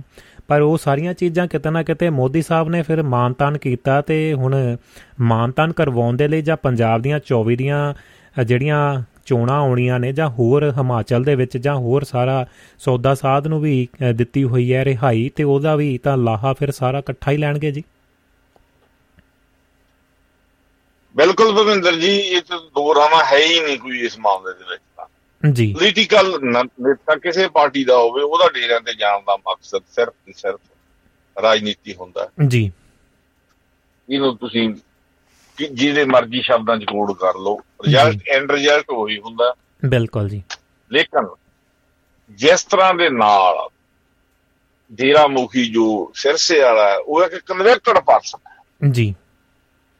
ਉਹਨੂੰ ਜਿਸ ਤਰ੍ਹਾਂ ਦੇ ਨਾਲ ਗਵਰਨਮੈਂਟ ਟ੍ਰੀਟ ਕਰ ਰਹੀ ਹੈ ਉਹਦੇ ਨਾਲ ਜੁਡੀਸ਼ੀਅਲ ਸਿਸਟਮ ਜੀ। ਆਮ ਪਬਲਿਕ ਦੇ ਵਿੱਚ ਬਹੁਤ ਗਲਤ ਪ੍ਰਭਾਵ ਪੈਂਦਾ ਹੈ। ਬਿਲਕੁਲ ਜੀ। ਜਿਹੜੇ ਕਨਵੈਕਟਡ ਪਰਸਨ ਹੁੰਦੇ ਆ ਜੇ ਉਹਨਾਂ ਨੂੰ ਕਨਵੈਕਟ ਕਰਨ ਦਾ ਕਾਰਨ ਹੁੰਦਾ ਹੈ ਸਮਾਜ ਵੱਲੋਂ ਸੋਸਾਇਟੀ ਵੱਲੋਂ ਔਰ ਸਾਡੇ ਜੋ ਸਿਸਟਮ ਹੈ ਕਾਨੂੰਨ ਹੈ ਉਹਦੇ ਮੁਤਾਬਕ ਵੀ ਜੋ ਵਿਅਕਤੀ ਸਮਾਜ ਵਿਰੋਧੀ ਹੁੰਦੇ ਉਹਨਾਂ ਨੂੰ ਸਮਾਜ ਤੋਂ ਵੱਖ ਕੀਤਾ ਜਾਂਦਾ ਹੈ ਉਸੇ ਨੂੰ ਹੀ ਜੇਲ੍ਹ ਜਾਂ ਸੁਧਾਰ ਘਰ ਕਿਹਾ ਜਾਂਦਾ ਜੀ। ਔਰ ਡੇਰਾ ਮੁਖੀ ਦੇ ਅਪਰਾਧ ਇੰਨੇ ਜ਼ਿਆਦੇ ਆ ਜੇ ਆਖੀ ਵੀ 4 ਸਾਲ ਚ ਉਹਦਾ ਸੁਧਾਰ ਹੋ ਗਿਆ ਮੰਨੀ ਨਹੀਂ ਜਾ ਸਕਦੀ। ਹੂੰ ਹੂੰ ਬਿਲਕੁਲ ਜੀ। ਅਜੀ ਉਹਦੇ ਤੇ ਕੇਸ ਪੈਂਡਿੰਗਸ ਹੈ। ਜੀ। ਲੇਕਿਨ ਜਿਹੜਾ ਉਹ ਵਿਹਾਰ ਕਰ ਰਿਹਾ ਤੇ ਉਹਦੇ ਸਾਹਮਣੇ ਕਰਵਾਇਆ ਜਾ ਰਿਹਾ ਪੰਜਾਬ ਦੇ ਖਾਸ ਤੌਰ ਤੇ ਮੈਂ ਇੱਕ ਗਰੁੱਪ ਵੱਲੋਂ ਕਹਿ ਦਿੰਦਾ ਜੀ। ਭਵਿੰਦਰ ਜੀ ਇਹ ਉਹਨਾਂ ਲੋਕਾਂ ਨੂੰ ਭੜਕਾਉਣ ਦੀ ਕੋਸ਼ਿਸ਼ ਹੈ ਜਿਹੜੇ ਆਲਰੇਡੀ ਅੱਕੇ ਬੈਠੇ ਆ। ਕਿਉਂਕਿ ਸੇਮ ਸਰਕਲ ਦੇ ਵਿੱਚ ਹੀ ਜੋ ਜੇਲ੍ਹਾਂ ਦੇ ਵਿੱਚ ਮਤਲਬ ਬੰਦੀ ਸਿੰਘ ਦੇ ਨਾਂ ਦੇ ਜਿਹੜੇ ਜਾਣੇ ਜਾਂਦੇ ਆ ਉਹਨਾਂ ਨੇ ਰਿਆਈਆਂ ਜਿਹੜੀਆਂ ਸੰਵਿਧਾਨਕ ਤੌਰ ਤੇ ਬਣਦੀਆਂ। ਜੀ। ਉਹਨੂੰ ਕੀਤਾ ਨਹੀਂ ਜਾ ਰਿਹਾ ਬੜੇ ਅੜਕੇ ੜਾਏ ਜਾ ਰਹੇ ਆ। ਕਿਉਂਕਿ ਇਹ ਵਿਅਕਤੀ ਨੂੰ ਸਾਲ 'ਚ ਇਹ ਤੀਜੀ ਪਰੋਲ ਹੈ ਜੀ। ਉਹ ਵੀ 40 ਦਿਨਾਂ ਦੀ। ਬਿਲਕੁਲ ਜੀ। ਤੇ ਜੇਕਰ ਇਸ ਤਰ੍ਹਾਂ ਚੱਲਦਾ ਰਿਹਾ ਤਾਂ ਸਜ਼ਾ ਤਾਂ ਹੈ ਨਹੀਂ ਉਹਨੂੰ ਫਿਰ। ਜੀ। ਔਰ ਉਹਨੀਆਂ ਜੋ ਸੋ ਕਾਲਡ ਉਹਦੇ ਸਮਾਗਮ ਉਹਨਾਂ ਨੂੰ ਫੈਸਿਲਿਟੇਟ ਕੀਤਾ ਜਾ ਰਿਹਾ। ਜੀ। ਲਾਈਵ ਦਿਖਾ ਰਿਹਾ। ਉਹ ਲਾਈਵ ਦਿਖਾਉਣਾ ਉੱਥੋਂ ਤੱਕ ਸੀਮਤ ਨਹੀਂ। ਉਹ ਸੋਸ਼ਲ ਮੀਡੀਆ ਤੇ ਬਿਲਕੁਲ ਉਹਨੂੰ ਜਿਵੇਂ ਵਿਚਰਦਾ ਵਿਖਾਇਆ ਜਾ ਰਿਹਾ ਤੇ ਲੋਕਾਂ 'ਚ ਰਿਐਕਸ਼ਨ ਜੀ। ਖਾਸ ਤੌਰ ਤੇ ਜਿਹੜਾ ਵਿਖਾਇਆ ਜਾ ਰਿਹਾ ਕਿ ਇੱਕ ਰੇਪ ਦਾ ਦੋਸ਼ੀ ਹੋਵੇ। ਹੂੰ ਹੂੰ। ਉਹਨੂੰ ਨੌਜਵਾਨ ਬੱਚੀਆਂ ਇਸ ਤਰ੍ਹਾਂ ਦੇ ਕਮੈਂਟ ਕਰਕੇ ਪੁੱਛਣ। ਜੀ। ਅਸੀਂ ਪਤਾ ਨਹੀਂ ਕਿੱਧਰ ਜਾ ਰਹੇ ਹਾਂ ਭੁਪਿੰਦਰ ਜੀ ਇਸ ਵੈਰੀ ਸ਼ੇਮਫੁਲ ਬਿਲਕੁਲ ਜੀ ਬਿਲਕੁਲ ਜੀ। ਇਹ ਇਹ ਗੱਲ ਸਮਝ ਤੋਂ ਬਾਹਰ ਹੈ ਇਹ ਇਹ ਇੱਕੋ ਸੋਸਾਇਟੀ ਦੋ ਪਾਸੇ ਆਪੋਜ਼ਿਟ ਦਿਸ਼ਾ ਜਾ ਰਹੀ ਹੈ। ਜੀ। ਜਿਵੇਂ ਟਕਰਾਅ ਹੋਣਾ ਤੈਅ ਬਣ ਜਾਂਦਾ ਇਹਨਾਂ ਹਾਲਾਤਾਂ ਦੇ ਵਿੱਚ। ਬਿਲਕੁਲ। 19 ਜੀ, ਕੀ ਦਾ ਫ਼ਰਕ ਚੱਲ ਜਾਂਦਾ ਕਿਸੇ ਬਾਰੇ ਜੱਜਮੈਂਟ ਦਾ। ਜੀ। ਆਪਾਂ ਕਈ ਵਾਰੀ ਅੰਦਾਜ਼ੇ ਲਾਉਣ ਦੇ ਵਿੱਚ 19 ਕੀ ਦਾ ਫ਼ਰਕ ਰੱਖ ਜਾਂਦੇ ਆ ਬਿਲਕੁਲ ਜੀ। ਲੇਕਿਨ ਇਹ ਤਾਂ ਆਪੋਜ਼ਿਟ ਦੇ ਵਿੱਚ। ਇੱਕ ਕਾਨੂੰਨ ਕੀ ਕਹਿ ਰਿਹਾ ਹੈ? ਉਹਨੂੰ ਟ੍ਰੀਟ ਕਿਵੇਂ ਕੀਤਾ ਜਾ ਰਿਹਾ? ਤੇ ਇਹ ਤਾਂ ਇੱਕ ਤਰ੍ਹਾਂ ਦਾ ਮਜ਼ਾਕ ਹੈ। ਜੀ। ਇਸ ਸਿਸਟਮ ਦੇ ਨਾਲ ਵੀ ਸਮਾਜ ਨਾਲ ਵੀ ਤੇ ਖਾਸ ਤੌਰ ਤੇ ਉਹਨਾਂ ਦੇ ਨਾਲ ਜਿਨ੍ਹਾਂ ਦੀਆਂ ਧਾਰਮਿਕ ਭਾਵਨਾਵਾਂ ਇਸ ਵਿਅਕਤੀ ਕਰਕੇ ਆਲਰੇਡੀ ਹਰਟ ਹੋ ਜਾਣ। ਬਿਲਕੁਲ ਜੀ। ਜੀ। ਸੋ ਇਹਨਾਂ ਹਾਲਾਤਾਂ ਦੇ ਵਿੱਚ ਭੁਪਿੰਦਰ ਜੀ ਇਸ ਤਰ੍ਹਾਂ ਦਾ ਜੋ ਵਤੀਰਾ ਹੈ ਉਹ। ਠੀਕ ਨਹੀਂ। ਲੇਕਿਨ ਜਿਹੜਾ ਕੁਝ ਹੁਣ ਡੇਰਿਆਂ ਦੇ ਵਿੱਚ ਹੋ ਰਿਹਾ ਹੈ ਜਿਸ ਤਰ੍ਹਾਂ ਪ੍ਰਧਾਨ ਮੰਤਰੀ ਜੇਕਰ ਉਸ ਡੇਰੇ 'ਚ ਜਾਂਦਾ ਹੈ ਨੈਚੁਰਲੀ ਪ੍ਰਸ਼ਾਸਨ ਤੇ ਕੀ ਪ੍ਰਭਾਵ ਜਾਊਗਾ? ਜੀ। ਪੁਲਿਸਿੰਗ ਤੇ ਕੀ ਜਾਊਗਾ? ਜੋ ਮਰਜ਼ੀ ਕਰੀ ਜਾਣ। ਬਿਲਕੁਲ ਜੀ। ਬਿਲਕੁਲ ਸਹਿਮਤ ਹਾਂ ਜੀ। ਜੀ ਤੇ ਬਰਾੜ ਸਾਹਿਬ ਐਸਜੀਪੀਸੀ ਦੀਆਂ ਚੋਣਾਂ ਵੀ ਲਾਗੇ ਆ ਗਈਆਂ ਨੇ ਤੇ ਮੈਦਾਨ ਦੇ ਵਿੱਚ ਕਹਿ ਸਕਦੇ ਆ ਕਿ ਸੀਟਾਂ ਦੇ ਦਿੱਤੀਆਂ ਗਈਆਂ ਨੇ ਉਤਾਰੀਆਂ ਨੇ। ਕਿਵੇਂ ਦੇਖਦੇ ਹੋ? ਕੀ ਹਾਲਾਤ ਨਜ਼ਰ ਆਉਂਦੇ ਨੇ ਜੀ ਸਾਹਮਣੇ? ਤੇ ਦੂਸਰੇ ਪਾਸੇ ਦਿੱਲੀ ਦੀ ਦਿੱਲੀ ਵੀ ਸਪੋਰਟ ਕਰ ਰਹੀ ਹੈ ਜੀ ਦੂਸਰੇ ਪੱਖ ਨੂੰ। ਜੀ। ਜਿਹੜੇ ਤਾਂ ਭਵਿੰਦਰ ਦਿੱਲੀ ਜੋ ਸਪੋਰਟ ਕਰ ਰਹੇ ਆ ਉਹ ਕਮੇਟੀ ਨਾਲੋਂ ਵੱਧ ਉਹ ਬੀਜੇਪੀ ਵਾਲੇ ਸਾਰੇ। ਜੀ। ਮਨਜੀਤ ਸਿੰਘ ਭੋਮਾ ਹੋਰਾਂ ਨੂੰ ਕੌਣ ਨਹੀਂ ਜਾਣਦਾ? ਮਨਜੀਤ ਸਿੰਘ ਭੋਮਾ ਕਿਸੇ ਵੇਲੇ ਫੈਡਰੇਸ਼ਨ ਦਾ ਲੀਡਰ ਸੀਗਾ ਜੀ। ਜੋ ਪੰਜਾਬ ਦੇ ਮਾੜੇ ਹਾਲਾਤ ਸੀਗੇ। ਹੂੰ ਹੂੰ। ਕਿਵੇਂ ਉਹ ਯੂ ਟਰਨ ਮਾਰਨ ਮਾਰਦਾ ਕਿੱਧਰ ਜਾ ਖੜਾ ਤੇ ਉਹ ਲੋਕ ਜੀ। ਸਟੇਟਮੈਂਟਾਂ ਦੇ ਰਹੇ ਲੇਕਿਨ ਜੇਕਰ ਅਸੀਂ ਸਵਾਲ ਦੀ ਗੱਲ ਕਰੀ ਤਾਂ ਸ਼੍ਰੋਮਣੀ ਗੁਰਦੁਆਰਾ ਪ੍ਰਬੰਧਕ ਕਮੇਟੀ ਦੀ ਇਲੈਕਸ਼ਨ ਜਿਹੜੀ 9 ਤਰੀਕ ਨੂੰ ਹੋਣੀ ਆ ਭੁਪਿੰਦਰ ਜੀ ਉਹਦੇ ਬਾਰੇ ਜੀ। ਬਕਾਇਦਾ ਤੌਰ ਤੇ ਐਲਾਨ ਹੋ ਗਿਆ। ਬਿਲਕੁਲ ਜੀ। ਅੱਜ ਉਮੀਦਵਾਰ ਵੀ ਡਿਕਲੇਅਰ ਹੋ ਗਿਆ। ਜੀ। ਹਰਜਿੰਦਰ ਸਿੰਘ ਧਾਮੀ ਜੋ ਮੌਜੂਦਾ ਪ੍ਰਧਾਨ ਹੈ ਉਹ। ਹੀ ਉਮੀਦਵਾਰ ਹੋਣਗੇ। ਉਹਦਾ ਅੱਜ ਬਕਾਇਦਾ ਤੌਰ ਤੇ ਅਨਾਉਂਸਮੈਂਟ ਹੋ ਗਈ ਹੈ ਜੀ। ਔਰ ਇਹਦੇ ਨਾਲ ਹੀ ਬੀਬੀ ਜੰਗੀਰ ਕੌਰ ਜਿਹੜੇ ਕਿ ਸ਼੍ਰੋਮਣੀ ਅਕਾਲੀ ਦਲ ਤੋਂ ਬਾਗੀ ਹੋ ਕੇ ਆਪਣੇ ਤੌਰ ਵਿਖਾ ਰਹੇ ਸੀ ਜਿਨ੍ਹਾਂ ਨੂੰ ਸਸਪੈਂਡ ਕੀਤਾ ਹੋਇਆ ਸੀ ਅੱਜ ਉਹਨਾਂ ਨੇ ਭਾਵਕ ਤੌਰ ਤੇ ਆਖਿਆ ਕਿ ਸੱਜਣਾ ਨੇ ਫੁੱਲ ਮਾਰਿਆ ਸਾਡੀ ਰੂਹ। ਅੰਬਰਾਂ ਤੱਕ ਰੋਈ। ਜੀ। ਲੇਕਿਨ ਭਵਿੰਦਰ ਜੀ ਉਹ ਹੀ ਸੱਜਣ ਹੈ। ਜਿਨ੍ਹਾਂ ਨੇ ਇਹਨਾਂ ਨੂੰ ਵੱਡੀਆਂ ਵੱਡੀਆਂ ਸਜ਼ਾਵਾਂ ਤੋਂ ਬਚਾਇਆ ਸੀਗਾ। ਜੀ।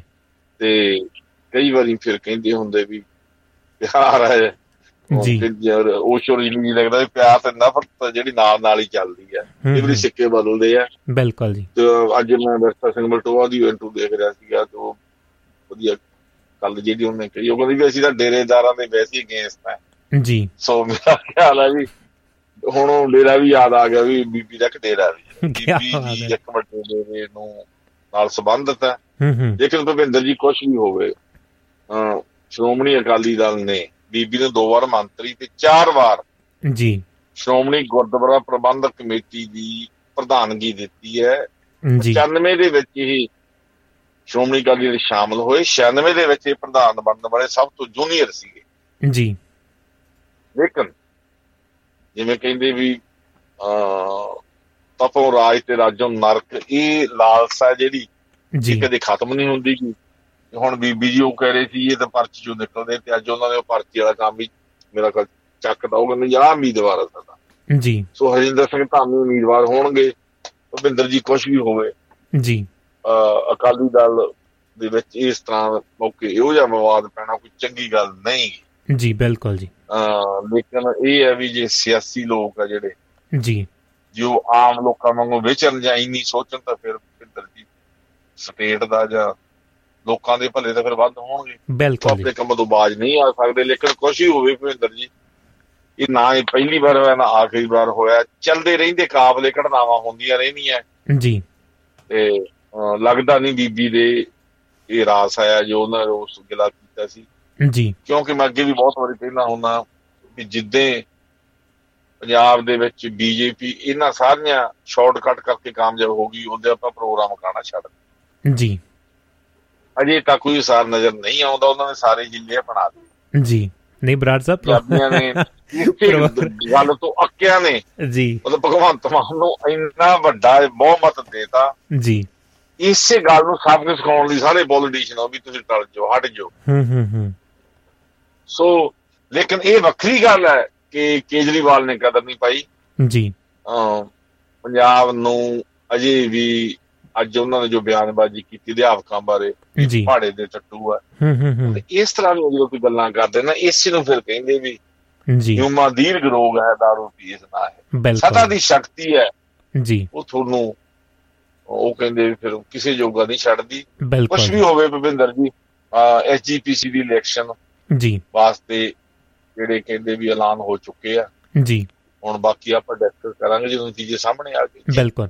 ਤੇ ਬਰਾੜ ਸਾਹਿਬ ਮਾਨ ਸਾਹਿਬ ਹੁਣਾਂ ਵੱਲੋਂ ਕਿਹੋ ਜਿਹਾ ਦੇਖਦੇ ਹੋ ਅੰਮ੍ਰਿਤਸਰ ਅਕਾਲੀ ਦਲ ਅੰਮ੍ਰਿਤਸਰ? ਜੀ ਆਪਣੇ ਸਿਮਰਜੀਤ ਸਿੰਘ ਮਾਨ ਉਹਨਾਂ ਦਾ ਉਹਨਾਂ ਦਾ ਕਿਹੋ ਜਿਹਾ ਰਿਐਕਸ਼ਨ ਹੈ ਇਸ ਚੋਣਾਂ ਨੂੰ ਲੈ ਕੇ ਜੀ? ਭਵਿੰਦਰ ਜੀ ਮਾਨ ਸਾਹਿਬ ਬੀਜੀ ਅੱਜ ਕੱਲ ਪਹਿਲਾਂ ਉਹ ਭਗਤ ਸਿੰਘ ਦੇ ਮਗਰ ਪਏ ਸੀਗੇ। ਨਾਲੇ ਮੋਦੀ ਸਾਹਿਬ ਨੇ ਆਉਣਾ ਜੀ ਕੱਲ ਉਹਦੇ ਵਿੱਚ ਵੀ ਕਾਫੀ। ਬਿਜ਼ੀ ਰਹਿਣਗੇ। ਨਾਲੇ ਕੱਲ ਮੋਦੀ ਸਰ ਉਹਨਾਂ ਦਾ ਜਿਹੜਾ ਮੁੱਦਾ ਹੁਣ ਉਹਨਾਂ ਨੂੰ ਜਿਹੜਾ ਲ- ਕਤਲ ਅੰਮ੍ਰਿਤਸਰ ਦੇ ਵਿੱਚ ਹੋਇਆ ਜੀ। ਮਤਲਬ ਮੇਰਾ ਖਿਆਲ ਹੈ ਵੀ ਜਿਹੜੀਆਂ ਇਹ ਅੱਗ ਲਾਉਣ ਵਾਲੀਆਂ ਹੈ, ਜੀ। ਉਹ ਅੱਜ ਆਪਦਾ ਉਹਨਾਂ ਨੂੰ ਅਸੀਂ ਕਹਿੰਦੇ ਖੁਸ਼ੀ ਦਾ ਟਿਕਾਣਾ ਹੈ। ਜੀ। ਔਰ ਧਿਰਾਂ ਦੋਹੀ ਪਾਸੇ ਹੂੰ ਹੂੰ। ਇਹ ਗੱਲ ਸਾਨੂੰ ਸਮਝ ਲੈਣੀ ਚਾਹੀਦੀ ਹੈ ਜੀ। ਉਧਰ ਵੀ ਅੱਗ ਲਾਉਣ ਵਾਲੇ ਇੱਧਰ ਵੀ ਹੈਗੇ। ਬਿਲਕੁਲ ਜੀ। ਤਾਂ ਭਵਿੰਦਰ ਜੀ ਇਹਦੇ 'ਚ ਇੱਕ ਗੱਲ ਸਾਨੂੰ ਪੰਜਾਬੀਆਂ ਨੂੰ ਸਮਝ ਲੈਣੀ ਚਾਹੀਦੀ ਹੈ ਜੀ। ਕਿ ਪੰਜਾਬੀ ਬੋਲਦੇ ਨਹੀਂ ਸੀ ਪਹਿਲਾਂ ਵੀ ਨਹੀਂ ਬੋਲਦੇ। ਹੂੰ ਹੂੰ। ਵੱਡੀਆਂ ਘਟਨਾਵਾਂ ਨੂੰ ਗੋਲ ਕਰਦੇ ਸਾਨੂੰ ਕਿਹੜਾ ਕੁਝ ਹੁੰਦਾ? ਜੀ। ਤੇ ਹੁੰਦਾ ਕੀ ਤੇ ਸਾਨੂੰ ਹੀ ਹੁੰਦਾ। ਬਿਲਕੁਲ ਜੀ। ਉਹ ਚੁੱਪ ਰਹਿਣਾ। ਹੂੰ। ਇਹ ਚੋਇਸ ਨਹੀਂ ਗੀ। ਸੋਸ਼ਲ ਮੀਡੀਆ ਜਿਹੜਾ ਭੁਪਿੰਦਰ ਜੀ ਬਣ ਗਿਆ ਇਹਨੇ ਜੀ। ਹਾਲਾਤ ਪੰਜਾਬ ਦੇ ਖਰਾਬ ਕਰਨ 'ਚ ਬਹੁਤ ਵੱਡਾ ਰੋਲ ਨਿਭਾਉਣਾ ਹੈ ਔਰ ਖਰਾਬ ਵਾਲੇ ਖਰਾਬ ਚਾਹੁੰਦੇ ਆ। ਬਿਲਕੁਲ। ਔਰ ਬੀਜੇਪੀ ਕੋਈ ਲੁਕੀ ਛੁਪੀ ਗੱਲ ਨਹੀਂ ਭੁਪਿੰਦਰ ਜੀ। ਸ਼ਰੇਆਮ ਖੇਡ ਰਹੀ ਹੈ ਬਿਲਕੁਲ। ਨਾਲੇ ਬਰਾੜ ਸਾਹਿਬ ਇਹਨਾਂ ਨੇ ਇਹੋ ਜਿਹੀਆਂ ਬੇਵਕੂਫੀਆਂ ਹੋਰ ਕੀਤੀਆਂ। ਜੀ।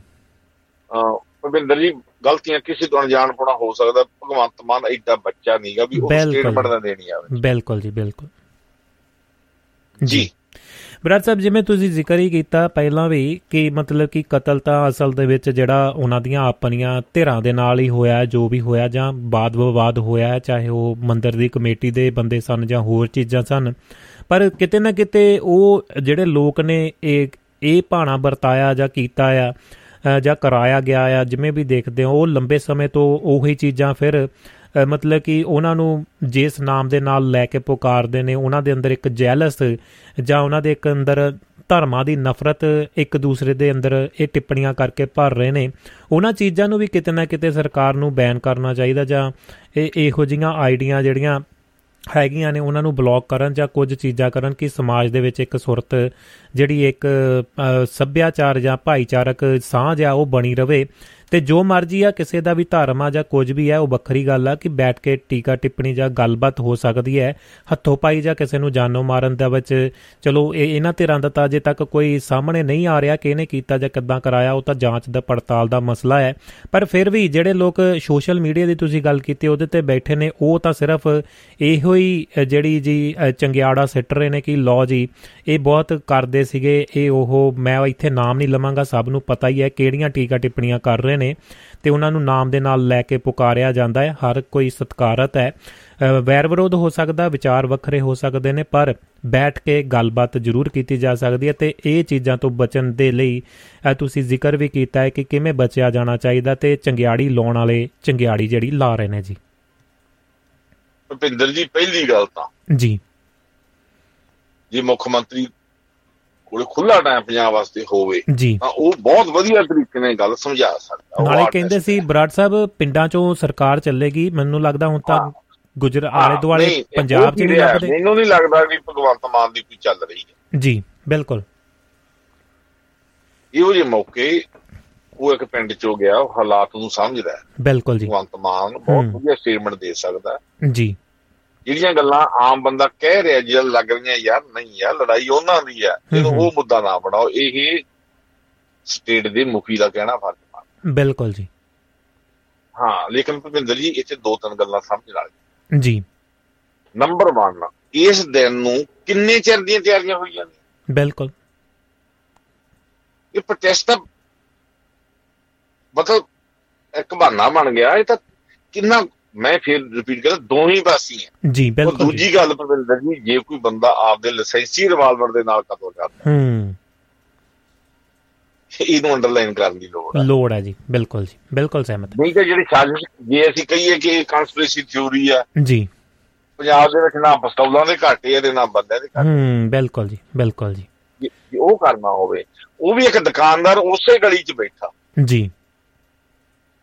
ਜੇ ਹੁਣ ਰੱਬ ਵਾਲੀ ਗੱਲ ਲੱਗੀਏ ਤਾਂ ਦੁਕਾਨਦਾਰਾਂ ਤਾਂ ਜੇ ਤੁਸੀਂ ਭਰੇ ਬਾਜ਼ਾਰ 'ਚ ਕਿਸੇ ਦੀ ਦੁਕਾਨ ਮੂਰੇ ਕਾਰ ਖੜੀ ਕਰ ਦਿਓ ਨਾ ਜੀ। ਉਹ ਇੱਕ ਵਾਰੀ ਆ ਕੇ ਰਕੇ ਨਾ ਸਰਦਾਰ ਸਾਹਿਬ ਅੱਗੇ ਪਿੱਛੇ ਕਰ ਲਓ ਭਾਜੀ ਤੁਸੀਂ ਅੱਗੇ ਪਿੱਛੇ ਕਰ ਲਓ ਯਾਰ ਸਾਡੇ ਗਾਹਕਾਂ ਦੇ ਅਸਰ ਪੈਂਦਾ। ਬਿਲਕੁਲ ਜੀ ਬਿਲਕੁਲ ਜੀ। ਆਪਾਂ ਨਹੀਂ ਜਾਣਦੇ ਕੀ ਹੋਇਆ ਉੱਥੇ ਮੈਂ ਤਾਂ ਕਿ ਜਨਰਲ ਰਿਐਕਸ਼ਨ ਕਰਦਾ। ਹੂੰ ਬਿਲਕੁਲ ਜੀ ਬਿਲਕੁਲ। ਇੱਕ- ਵਿਅਕਤੀ ਜਿਹੜਾ ਉੱਥੇ ਬਾਜ਼ਾਰ ਦੇ ਮੂਰੇ ਧਰਨੇ ਲਾਏ ਬੰਦ ਕੀਤੇ। ਆਈ ਡੋਨਟ ਨੋ ਕਿਉਂ ਹੋਇਆ। ਜੀ। ਪਰ ਜਿਹੜਾ ਆਮ ਕਮਾ ਕੇ ਰੋਟੀ ਖਾਂਦਾ ਨਾ ਜਦੋਂ। ਉਹਦੀ ਉਸ ਬਿਜ਼ਨਸ ਨੂੰ ਅਸਰ ਪੈਂਦਾ ਕਈ ਵਾਰੀ ਤੁਸੀਂ ਕੋਈ ਵੀ ਦਾ ਹੈ ਜੀ। ਟੈਂਪਰ ਲੂਜ਼ ਕਰ ਜਾਂਦੇ ਹੂੰ। ਬਿਲਕੁਲ ਜੀ ਬਿਲਕੁਲ। ਫਾਈਵ ਫਾਈਵ ਸ਼ਾਟ ਫਾਇਰ ਕਰਨੇ ਜੀ। ਸਾਸੀ ਰਿਵਾਲਵਰ ਦੇ ਵਿੱਚੋਂ ਇਹ ਗੱਲ ਕਲੀਅਰ ਕਰਦੇ ਆ। ਦੋ ਚੀਜ਼ਾਂ ਹੋ ਸਕਦੀਆਂ। ਜੀ। ਜਾਂ ਤਾਂ ਬੰਦਾ ਟਪਿਆ ਕਮਿਟਡ ਸੀ ਕਿ ਜਿਉਂਦਾ ਰਹੇ ਜੀ। ਜੀ। ਤੇ ਜਾਂ ਜਿਹੜਾ ਬੰਦਾ ਗੁੱਸੇ 'ਚ ਹੁੰਦਾ ਫਿਰ ਘੋੜਾ ਪੰਜ ਵਾਰੀ ਦੀ ਸੱਤ ਵਾਰੀ ਦਬਦਾ ਭਲਾ ਜੀ। ਵਿਚਕਾਰ ਤੁਸੀਂ ਪੰਜ ਹੀ ਹੋਣ। ਬਿਲਕੁਲ ਜੀ ਇਹ ਹੁੰਦਾ ਗੁੱਸੇ ਦੀ ਇੰਤਹਾ। ਜੀ। ਲੇਕਿਨ ਜੇ ਤੁਸੀਂ ਸੋਸ਼ਲ ਮੀਡੀਆ ਵੇਖੋ ਜੀ। ਜਾਂ ਲੋਕਾਂ ਵੱਲ ਵੇਖੋ ਮੈਨੂੰ ਹੈਰਾਨਗੀ ਦੀ ਭਵਿੰਦਰ ਜੀ ਇੱਕ ਦੁੱਖ ਹੈ ਜਿਹੜੀ ਗੱਲ ਦਾ ਇਹ ਹੈ ਜੀ। ਕਿ ਜਿਵੇਂ ਇਹਨੂੰ ਪ੍ਰਚਾਰਿਆ ਜਾ ਰਿਹਾ ਤੇ ਖੁਸ਼ੀਆਂ ਮਨਾਈਆਂ ਜਾ ਰਹੀਆਂ। ਹੂੰ। ਕਿਸੇ ਪਾਸੇ ਵੀ ਖੁਸ਼ੀ ਮਨਾਉਣ ਵਾਲੀ ਗੱਲ ਨਹੀਂ ਹੈ। ਨਹੀਂ ਜੀ ਬਿਲਕੁਲ ਜੀ ਭਲਾ ਬਿਲਕੁਲ ਕੁਝ ਵੀ ਬੋਲਦਾ ਸੀਗਾ। ਜੀ। ਇਧਰੋਂ ਵੀ ਤਾਂ ਬੋਲਦੇ ਹੀ ਆ ਜੀ। ਅੱਗੇ ਸਾਡੇ ਇਹੋ ਹੀ ਹੋਇਆ ਸੀ। ਬਿਲਕੁਲ। ਇਹੋ ਹੀ ਘਟਨਾਵਾਂ ਨੂੰ ਅਸੀਂ ਅਸੀਂ ਵੇਖਿਆ ਹੈ। ਛੋਟੀਆਂ ਛੋਟੀਆਂ। ਮੇਰੀ ਯਾਦ ਅੱਜ ਕੰਮ ਕਰਦੀ ਅਹ ਉਹਦਾ ਨਾਮ ਹਰਬੰਸ ਲਾਲ ਐਮ ਸੀਗਾ ਨੇਤਾ ਅੰਮ੍ਰਿਤਸਰ। ਜੀ। ਜੋ ਗੁਰੂ ਸਾਹਿਬ ਦੀ ਉੱਥੋਂ ਦਰਬਾਰ ਸਾਹਿਬ ਦੀ ਇੱਕ ਰੇਲਵੇ ਸਟੇਸ਼ਨ ਤੇ ਮੂਰਤੀ ਤੋੜੀ ਗਈ ਆ। ਜੀ। ਇਹ ਘਟਨਾਵਾਂ ਕੋਈ ਲੰਮੀਆਂ ਚੌੜੀਆਂ ਨਹੀਂ ਵੀ। ਮਤਲਬ ਕਮ ਸੇ ਕਮ ਮੋਸਟ ਪੰਜਾਬੀ ਗੱਲ ਜਾਣਦੇ ਆ ਜੀ। ਵੀ ਇਹ ਘਟ ਇਹ ਕਿਉਂ ਕੀਤਾ ਜਾਂਦਾ। ਜੀ। ਲੇਕਿਨ ਕੁਝ ਵੀ ਹੋਵੇ ਐਂਡ ਆਫ ਡੇ ਹੂੰ। ਸੇਕ ਲੋਕਾਂ ਤੇ ਆਉਣਾ ਨਾਲੇ ਬਰਾੜ ਸਾਹਿਬ ਇਹ ਤਾਂ ਚੀਜ਼ਾਂ ਲਾਗੂ ਹੁੰਦਾ ਭਗਵੰਤ 200 ਮਾਨ ਦੀ ਸਰਕਾਰ 100 100 ਮਾੜੀ ਹੈ। ਜੀ। ਰਾਸ਼ਟਰਪਤੀ ਰਾਸ਼ਟਰਪਤੀ ਰਾਜ ਨਾਲੋਂ ਫੇਰ ਵੀ 100 ਗੁਣਾ ਚੰਗੀ ਚੰਗੀ ਹੈ ਜੀ। ਇਹ ਸਾਨੂੰ ਸਮਝ ਲੈਣੀ ਚਾਹੀਦੀ ਗੱਲ। ਬਿਲਕੁਲ ਨਾਲੇ ਬਰਾੜ ਧਿਆਨ ਸਾਹਿਬ ਰੱਖਣੀ ਚਾਹੀਦੀ ਹੈ ਜਿਨ੍ਹਾਂ ਨੇ ਭੁਗਤਿਆ ਜੀ। ਸੀਆਰਪੀਐਫ ਬੀਐਸਐਫ ਦਾ ਕੋਈ ਫੇਸ ਨਹੀਂ ਹੁੰਦਾ। ਜੀ ਬਿਲਕੁਲ ਜੀ ਜੋ ਬਿਲਕੁਲ ਸੈਕਟਰੀ ਰਨ ਕਰਦੇ ਸਟੇਟ ਨੂੰ ਉਹਨਾਂ ਦਾ ਫੇਸ ਨਹੀਂ ਹੁੰਦਾ ਕੋਈ। ਜੀ ਬਿਲਕੁਲ ਜੀ। ਦੁਆਰਾ ਫੇਰ ਬੇਪਤ ਭਾਈ ਕਿਸੇ ਨੇ ਹੋਣਾ ਹੈ। ਜੀ। ਤੇ ਸਾਨੂੰ ਮਰਜ਼ੀ ਤਾਂ ਮਤਲਬ ਦੇਖ ਕੇ ਝੁੱਟਣੀਆਂ ਆਉਂਦੀਆਂ ਇੱਥੋਂ ਬੈਠਿਆਂ ਤੋਂ। ਅੱਜ ਜੀ। ਵੀ ਮੇਰੀ ਉੱਥੇ ਜਿਨ੍ਹਾਂ ਨਾਲ ਗੱਲ ਹੋਈ ਮੈਂ ਉਹਨਾਂ ਨੂੰ ਆਖਿਆ ਵੀ ਇਹ ਚ ਦੱਸੋ ਐਕਸਾਈਟਮੈਂਟ ਵਾਲੀ ਹੂੰ। ਬਿਲਕੁਲ ਜੀ ਬਿਲਕੁਲ। ਉਹ ਜਿਹੜੇ ਵਿਅਕਤੀ ਨੇ ਮੇਰੀ ਗੱਲ ਜ਼ਿੰਮੇਵਾਰ ਵਿਅਕਤੀ ਉਹਨਾਂ ਰਾਸਤਾ ਥੋੜੀ ਗੱਲ ਜਮਾ ਸਹੀ ਹੈ। ਮੈਂ ਵੀ ਹੈਰਾਨ ਆ ਵੀ ਲੋਕ ਇਸ ਗੱਲ ਨੂੰ ਖੁਸ਼ੀ ਸਾਰਾ ਫੇਸਬੁੱਕ ਭਰਿਆ ਪਿਆ। ਭਰਿਆ ਪਿਆ ਜੀ। ਆ ਹੋ ਗਿਆ ਵਧੀਆ ਹੋ ਗਿਆ। ਆ ਯਾਰ ਨਹੀਂ ਵਧੀਆ ਹੋਇਆਗਾ ਪਲੀਜ਼ ਸਮਝੋ। ਜੀ ਬਿਲਕੁਲ ਜੀ। ਬਿਲਕੁਲ ਸਹਿਮਤ ਬਰਾੜ ਨਹੀਂ ਸਾਹਿਬ ਵਧੀਆ ਹੋਇਆ ਨਹੀਂ ਹੋਇਆ ਜੀ। ਨਹੀਂ ਵਧੀਆ ਹੋਇਆ। ਜੀ। ਤੇ ਬਰਾੜ ਸਾਹਿਬ ਆਖਰੀ ਖਬਰ ਵੱਲ ਇੱਕ ਤੁਹਾਡੇ ਕੋਲ ਲੈ ਕੇ ਜੀ ਕੰਪਲੀਟ ਕਰਾ ਕੇ ਫਿਰ ਆਗਿਆ ਲੈਣੇ ਕਾਫੀ ਸਮਾਂ ਵੀ ਹੋ ਗਿਆ। ਬਰਾੜ ਸਾਹਿਬ ਗੈਰ ਕਾਨੂੰਨੀ ਖਣਨ ਮਾਮਲਾ ਸੀਗਾ। ਉਸ ਦੇ ਵਿੱਚ ਸੁਖਬੀਰ ਬਾਦਲ ਉਹਨਾਂ ਨੂੰ ਜ਼ਮਾਨਤ ਮਿਲੀ ਹੈ ਜੀ। ਭੁਪਿੰਦਰ ਜੀ ਇਹ ਐਕਚੁਅਲੀ ਜੋ ਨਜਾਇਜ਼ ਖਾਨਨ ਹੋ ਰਹੀ ਸੀ ਇਹਨੂੰ ਰੋਕਣ ਲਈ ਸੁਖਬੀਰ ਸਿੰਘ ਬਾਦਲ ਵਿਰਸਾ ਸਿੰਘ ਬਟੋਆ ਜੀ। ਹੋਰ ਆਗੂ ਪਹੁੰਚ ਗਏ ਸੀ ਆ ਤੁਸੀਂ ਕੀ ਕਰੀ ਜਾਂਦੇ ਹੋ? ਉੱਥੇ ਡਿਪਟੀ ਕਮਿਸ਼ਨਰ ਨੂੰ ਆਹ ਮਤਲਬ ਪੁਲਿਸ ਨੂੰ ਕਾਲ ਕੀਤੀ ਲੇਕਿਨ ਉਸ ਮੌਕੇ ਕਾਂਗਰਸ ਦਾ ਰਾਜ ਸੀਗਾ। ਜੀ।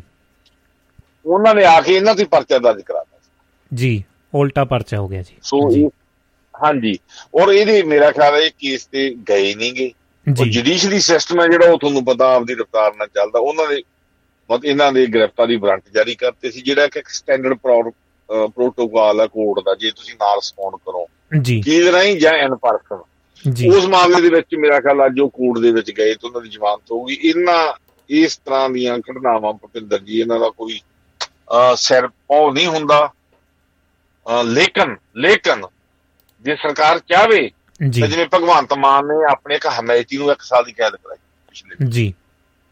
ਉਹ ਵੀ ਰਾਹ ਰੋਕ ਰਿਹਾ ਸੀ ਸੇਮ। ਜੀ। ਇਹ ਹੋ ਵੀ ਜਾਂਦਾ। ਜੀ। ਮਤਲਬ ਜਦੋਂ ਕੋਈ ਕਾਨੂੰਨ ਹੈ ਜਿਹੜਾ ਜਿਵੇਂ ਕਹਿੰਦੇ ਵੀ ਇਹ ਲਚਕਦਾ ਹੁੰਦੀ ਹੈ ਇਹ ਮੋਮ ਦਾ ਨੱਕ ਹੁੰਦਾ ਜਿੱਧਰ ਮਰਜ਼ੀ ਘੁਮਾ ਲਓ। ਜੀ। ਸੋ ਜੇਕਰ ਲੰਘ ਜੇ ਤਾਂ ਬੜਾ ਹੈ ਸਰਕਾਰ ਕਹਿੰਦੀ ਸੀ ਵੇਖਿਆ ਨਹੀਂ। ਬਿਲਕੁਲ ਜੀ। ਤੇ ਨਹੀਂ ਤਾਂ ਫਿਰ ਜੇ ਕੋਈ ਆਮ ਬੰਦਾ ਸੱਤ ਚ ਤਾਸ਼ ਵੀ ਖੇਡ ਰਿਹਾ ਨਾ ਜੇ ਪੁਲਿਸ ਆ ਜੇ ਤਾਂ ਫਿਰ ਉਹ ਕਹਿੰਦੀ ਵੀ ਦੜੇ ਸੱਟਾ ਲਾਉਂਦੇ ਪੰਜ ਕਾਬੂ 5000 ਰੁਪਇਆ ਬਰਾਮਦ। ਇਸ ਤਰ੍ਹਾਂ ਦੀ ਘਟਨਾਵਾਂ ਹੋਈਆਂ ਸ਼ਰੀਫ ਬੰਦਿਆਂ ਨਾਲ। ਜੀ। ਸੋ ਇਹ ਜੇ ਆਪਣੀ ਆਈ ਤੇ ਆ ਤਾਂ ਕਾਗਜ਼ ਗੱਡੀ ਦੇ ਪੂਰੇ ਤਾਂ ਵੀ ਚਲਾਨ ਕੱਟ ਦਿੰਦੇ ਜੀ। ਮੈਂ ਕਹਾਂ ਜੀ ਗੱਡੀ 'ਚ ਜੇ ਕਾਗਜ਼ ਪੂਰੇ ਜੇ ਆਪਣੀ ਆਈ ਤੇ ਆਂ ਤਾਂ ਚਲਾਨ ਤਾਂ ਵੀ ਕੱਟ ਦੇਣਾ ਜੀ ਉਹਨਾਂ ਨੇ। ਜੀ।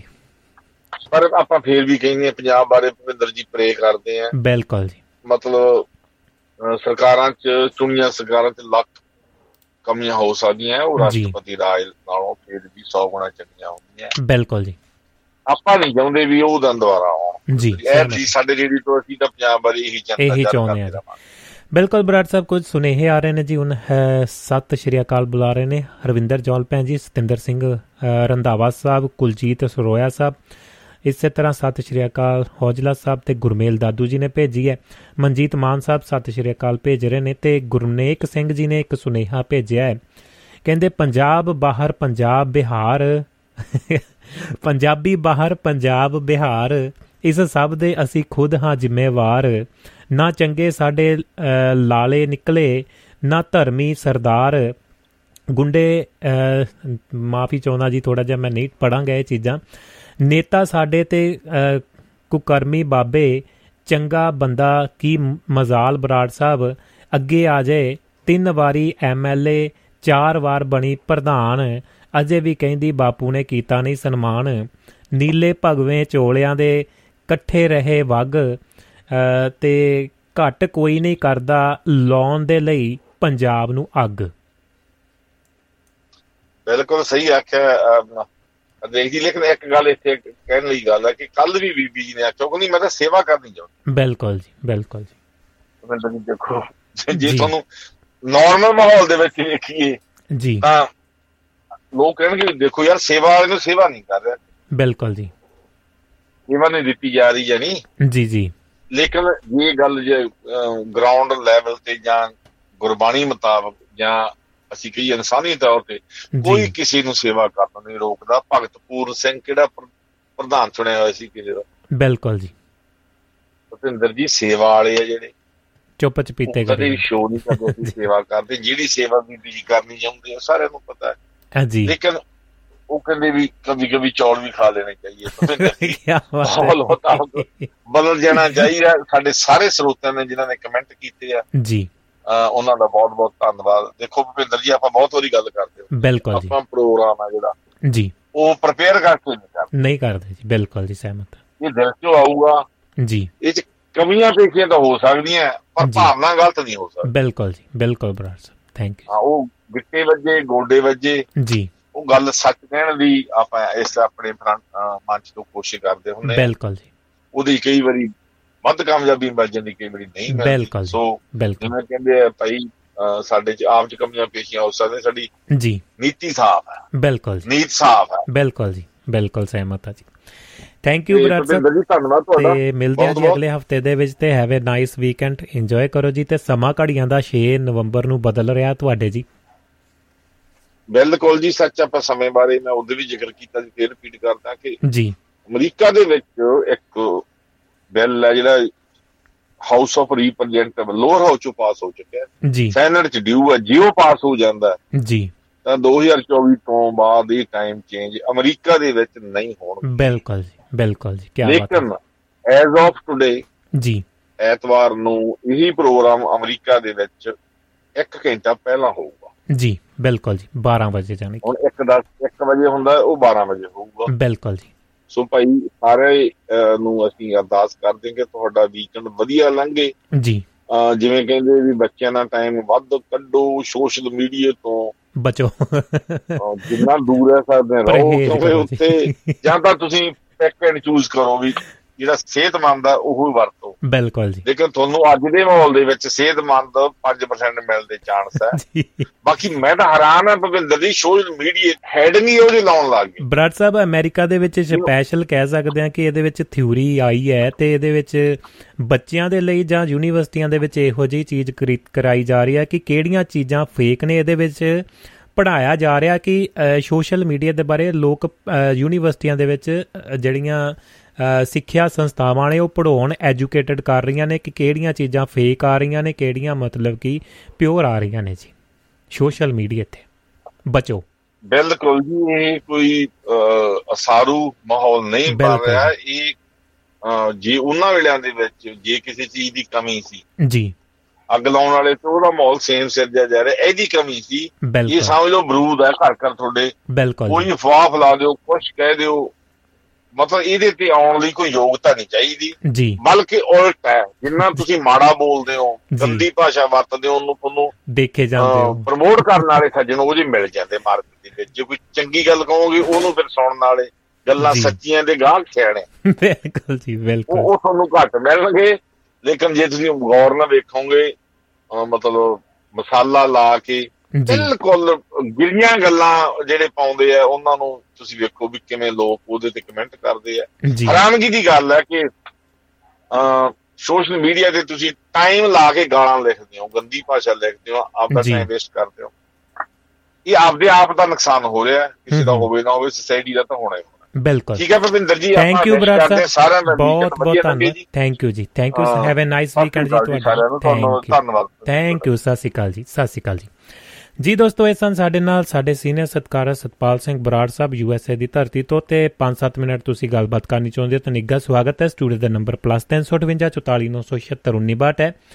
ਤੇ ਉਸ ਤੋਂ ਬਾਅਦ ਕਿਤਾਬਾਂ ਦੇ ਅੰਕ ਸੰਗ ਦੇ ਵਿੱਚ ਚੱਲਾਂਗੇ। ਤੁਹਾਡੇ ਨਾਲ ਅੱਜ ਸ਼ੁਰੂਆਤ ਕਰਾਂਗੇ ਨਵੇਂ, ਨਵੀਂ ਕਿਤਾਬ ਦੀ ਹਰਜੀਤ ਟਵਾਲ ਜੀ ਦੀ ਕਲਮ ਦੇ ਵਿੱਚੋਂ। ਕਿਤਾਬ ਦਾ ਨਾਮ ਹੈ ਰੇਤ, ਪਰ ਉਸ ਤੋਂ ਪਹਿਲਾਂ ਤੁਹਾਡੇ ਕੁਝ ਸੁਨੇਹੇ ਹੋਰ ਸਾਂਝੇ ਕਰ ਲਈਏ। ਦੋਸਤਾਂ ਮਿੱਤਰਾਂ ਦੇ ਸਹਿਯੋਗ ਦੇ ਨਾਲ ਹੀ ਪ੍ਰੋਗਰਾਮ ਚੱਲਦੇ ਨੇ ਤੇ ਉਹਨਾਂ ਦਾ ਮਾਨ ਸਤਿਕਾਰ ਕਰਨਾ ਵੀ ਸਾਡਾ ਫਰਜ਼ ਹੈ। ਤੇ ਸਭ ਤੋਂ ਪਹਿਲਾਂ ਸਾਨੂੰ ਜਿਹੜਾ ਸਪੋਰਟ ਕੀਤਾ ਹੈ, ਉਹਨਾਂ ਦੋਸਤਾਂ ਦਾ ਵੀ ਨਾਮ ਲੈਨੇ ਆ ਹਰਵਿੰਦਰ ਜੋਹਲ ਭੈਣ ਜੀ, ਸੁਮਿਤ ਜੋਹਲ ਜੀ, ਬਲਵੀਰ ਸਿੰਘ ਸੈਣੀ ਸਾਹਿਬ, ਸਕੰਦਰ ਸਿੰਘ ਔਜਲਾ, ਸੁਰਿੰਦਰ ਕੌਰ ਮਾਹਲ ਜੀ, ਨਾਹਰ ਸਿੰਘ ਸੋਈ ਸਾਹਿਬ ਤੇ ਯਾਦਵੰਦਰ ਵਿਦੇਸ਼ਾ, ਉਹਨਾਂ ਦਾ ਧੰਨਵਾਦ ਹੈ। ਤੇ ਕੁਝ ਲੋਕ ਦੋਸਤ ਜਿੰਨੇ ਨੇ, ਜੁੜੇ ਹੋਏ ਨੇ ਜੀ, ਉਹ, ਉਹਨਾਂ ਦਾ ਵੀ ਧੰਨਵਾਦ ਹੈ, ਜਿਹੜੇ ਚੁੱਪ ਚਪੀਤੇ ਜੋ ਵੀ ਸਹਾਰਾ ਬਣ ਰਹੇ ਨੇ। ਥੈਂਕ ਯੂ ਆਨੰਦਾ ਜੀ ਤੇ ਹਰਵਿੰਦਰ ਜੋਲ ਭੈਣ ਜੀ, ਸਤਿ ਸ਼੍ਰੀ ਅਕਾਲ ਕਹਿ ਰਹੇ ਨੇ। ਜਤਿੰਦਰ ਸਿੰਘ ਜੀ, ਸਤਿ ਸ਼੍ਰੀ ਅਕਾਲ ਕਹਿ ਰਹੇ ਨੇ। ਕੁਲਦੀਪ ਸਰੋਇਆ ਸਾਹਿਬ ਜੁੜੇ ਹੋਏ ਨੇ ਜੀ ਯੂਏਈ ਤੋਂ, ਸਤਿ ਸ਼੍ਰੀ ਅਕਾਲ ਕਹਿ ਰਹੇ ਨੇ। ਸਕੰਦਰ ਸਿੰਘ ਔਜਲਾ, ਸਤਿ ਸ਼੍ਰੀ ਅਕਾਲ ਜੀ, ਦੋਨੇ ਵੀਰਾਂ ਨੂੰ ਤੇ ਪਿਆਰ ਭਰੀ ਸਤਿ ਸ਼੍ਰੀ ਅਕਾਲ। ਫੁੱਲ ਦੋ ਭੇਜ ਦਿੱਤੇ ਨੇ ਗੁਲਾਬ ਦੇ। ਗੁਰਮੇਲ ਦਾਦੂ ਸਾਹਿਬ, ਸਤਿ ਸ਼੍ਰੀ ਅਕਾਲ। ਗੁਰਨੇਕ ਸਿੰਘ ਜੀ ਦਾ ਸੁਨੇਹਾ ਪੜ੍ਹ ਦਿੱਤਾ ਜੀ ਆਪਾਂ। ਲੰਬਾ ਸੀਗਾ ਥੋੜਾ ਤੇ ਮਨਜੀਤ ਮਾਨ ਸਾਹਿਬ ਕਹਿ ਰਹੇ ਨੇ, ਸਤਿ ਸ਼੍ਰੀ ਅਕਾਲ ਭਾਜੀ, ਸਾਰੇ ਹੀ ਦੁਆਬਾ ਰੇਡੀਓ ਨੂੰ ਪਿਆਰ ਕਰਨ ਵਾਲੇ ਦੋਸਤਾਂ ਨੂੰ ਵੀ ਪਿਆਰ ਭਰੀ ਤੇ ਨਿੱਗੀ ਸਤਿ ਸ਼੍ਰੀ ਅਕਾਲ ਜੀ। ਇਸੇ ਤਰ੍ਹਾਂ ਜਿਹੜਾ ਹੋਰ ਵੀ ਸੁਨੇਹੇ ਦੇਖ ਲਈਏ ਤਾਂ ਬਾਕੀ WhatsApp ਦੇ ਉੱਤੇ ਬਲਵਿੰਦਰ ਸਿੰਘ ਜੀ ਕੈਨੇਡਾ ਵਾਲੇ ਜੁੜੇ ਹੋਏ ਨੇ, ਸਤਿ ਸ਼੍ਰੀ ਅਕਾਲ, ਉਹਨਾਂ ਦੀ ਵੀ ਆ ਚੁੱਕੀ ਹੈ। ਤੇ ਨਾਲ ਦੀ ਨਾਲ ਸਾਰੇ ਦੋਸਤਾਂ ਦਾ ਫਿਰ ਤੋਂ ਇੱਕ ਵਾਰ ਸਵਾਗਤ ਹੈ, ਪਰ ਇੱਕ ਛੋਟਾ ਜਿਹਾ ਬ੍ਰੇਕ ਲੈ ਕੇ ਫਿਰ ਆਪਾਂ ਅੱਗੇ ਚੱਲਦੇ ਹਾਂ। 1 ਘੰਟਾ ਆਪਣਾ ਤਕਰੀਬਨ ਤਕਰੀਬਨ ਬੀਤ ਚੁੱਕਿਆ ਹੈ। ਇਸੇ ਤਰ੍ਹਾਂ 1 ਘੰਟਾ, ਸਵਾ ਘੰਟਾ ਤੁਹਾਡਾ ਤੇ ਮੇਰਾ ਰਾਬਤਾ ਬਣਿਆ ਰਹੇਗਾ। ਤੁਸੀਂ ਕਿਸੇ ਵੀ ਤਰ੍ਹਾਂ ਦੀ ਗੱਲਬਾਤ ਕਰਨੀ ਚਾਹੁੰਦੇ ਹੋ, ਕੋਈ ਸੁਨੇਹਾ ਦੇਣਾ ਚਾਹੁੰਦੇ ਹੋ, ਕੋਈ ਆਲੇ ਦੁਆਲੇ ਘਟਨਾ ਤੁਸੀਂ ਇਹਨਾਂ ਚੀਜ਼ਾਂ ਦੇ ਉੱਤੇ ਕੀ ਵਿਚਾਰਦੇ ਹੋ ਸੋਚਦੇ ਹੋ, ਸੁਚੇਤ ਕਰਨਾ ਚਾਹੁੰਦੇ ਹੋ ਤਾਂ 5-7 ਮਿੰਟ 10 ਮਿੰਟ ਆਪਣੇ ਕੋ ਗੱਲਬਾਤ ਕਰਨ ਲਈ ਸਮਾਂ ਹੈ। ਡਿਪੈਂਡ ਤੁਹਾਡੇ ਤੇ ਹੈ, ਇੱਕ ਛੋਟਾ ਜਿਹਾ ਬ੍ਰੇਕ ਲੈਨੇ ਆ ਬ੍ਰੇਕ ਦੇ ਨਾਲ ਹੀ ਫਿਰ ਆਪਾਂ ਜੇਕਰ ਤੁਸੀਂ ਕਾਲ ਕਰਨੀ ਚਾਹੁੰਦੇ ਹੋ ਤਾਂ ਸਵਾਗਤ ਰਹੇਗਾ। ਨਹੀਂ ਤਾਂ ਫਿਰ ਆਪਾਂ ਕਿਤਾਬਾਂ ਦੇ ਅੰਗ ਸੰਗ ਦੇ ਵਿੱਚ ਪ੍ਰਵੇਸ਼ ਕਰਾਂਗੇ ਤੇ ਉਸ ਦੇ ਵਿੱਚ ਨਵੀਂ ਕਿਤਾਬ ਦਾ ਜ਼ਿਕਰ ਤੇ ਸ਼ੁਰੂਆਤ ਤੁਹਾਡੇ ਨਾਲ ਕਰਾਂਗੇ ਤੇ ਪੋਸਟਰ ਤੁਹਾਡੇ ਲਈ ਪਹਿਲਾਂ ਸਾਂਝਾ ਵੀ ਕੀਤਾ ਸੀ, ਹਰਜੀਤ ਟਵਾਲ ਜੀ ਦੀ ਕਲਮ ਦੇ ਵਿੱਚੋਂ ਨਾ।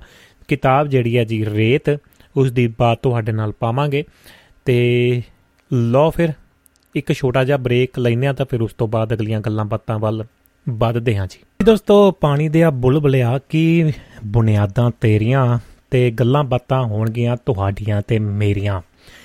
ਲਓ ਜੀ ਦੋਸਤੋ, ਕਰਦੇ ਆਂ ਫਿਰ ਆਗਾਜ਼ ਤੁਹਾਡੇ ਨਾਲ। ਅਗਲੇ ਸਿਲਸਿਲੇ ਦਾ, ਅਗਲੇ ਸਿਲਸਿਲੇ ਦੇ ਵਿੱਚ ਚੱਲਦੇ ਆਂ ਆਪਾਂ ਤੁਹਾਡੇ ਨਾਲ। ਅੱਜ ਦਾ ਜਿਹੜਾ ਆਪਣੇ ਮਸਲੇ ਜੋ ਨੇ, ਤੁਹਾਡੇ ਨਾਲ ਸ਼ੁਰੂਆਤ ਕਰਨ ਜਾ ਰਹੇ ਹਾਂ ਕਿਤਾਬਾਂ ਦੇ ਅੰਗ ਸੰਗ ਦੇ ਵਿੱਚ। ਨਵੇਂ ਇਸ ਕਿਤਾਬ ਦੀ। ਬੜੇ ਲੰਮੇ ਸਮੇਂ ਤੋਂ ਆਪਾਂ ਜਿਹੜਾ ਪਿਛਲੇ ਸਮੇਂ ਤੋਂ ਇਹ ਸਿਲਸਿਲਾ ਤੁਹਾਡੇ ਨਾਲ ਜਾਰੀ ਕੀਤਾ ਹੋਇਆ ਹੈ ਤਕਰੀਬਨ 3-4 ਸਾਲ ਤੋਂ। ਤੇ ਤੁਹਾਡੇ ਨਾਲ ਬਾਤ ਪਾ ਰਹੇ ਹਾਂ 17-18 ਕਿਤਾਬਾਂ ਤੁਹਾਡੀ ਝੋਲੀ ਦੇ ਵਿੱਚ ਪਾ ਚੁੱਕੇ ਹਾਂ। ਅਖੀਰ ਦੇ ਵਿੱਚ ਜਿਹੜੇ, ਅਖੀਰਲੇ ਹਫ਼ਤੇ ਦੇ ਵਿੱਚ ਤੁਹਾਡੇ ਨਾਲ ਸਮਾਪਤੀ ਕੀਤੀ ਸੀ ਖਲੀਲ ਜਿਬਰਾਨ ਦੀ ਜੀਵਨੀ ਦੀ। ਇੱਕ ਵੱਖਰਾ ਹੀ ਵਿਸ਼ਾ ਸੀ ਤੇ ਉਸ ਦੇ ਉੱਤੇ ਬਾਕਮਾਲ ਚੀਜ਼ਾਂ ਸਾਹਮਣੇ ਸਾਨੂੰ ਸੁਣਨ ਨੂੰ, ਦੇਖਣ ਨੂੰ ਮਿਲੀਆਂ ਨੇ ਤੇ ਜਾਣਨ ਨੂੰ ਮਿਲੀਆਂ ਨੇ, ਬਹੁਤ ਕੁਝ ਸਿੱਖਿਆ ਹੈ।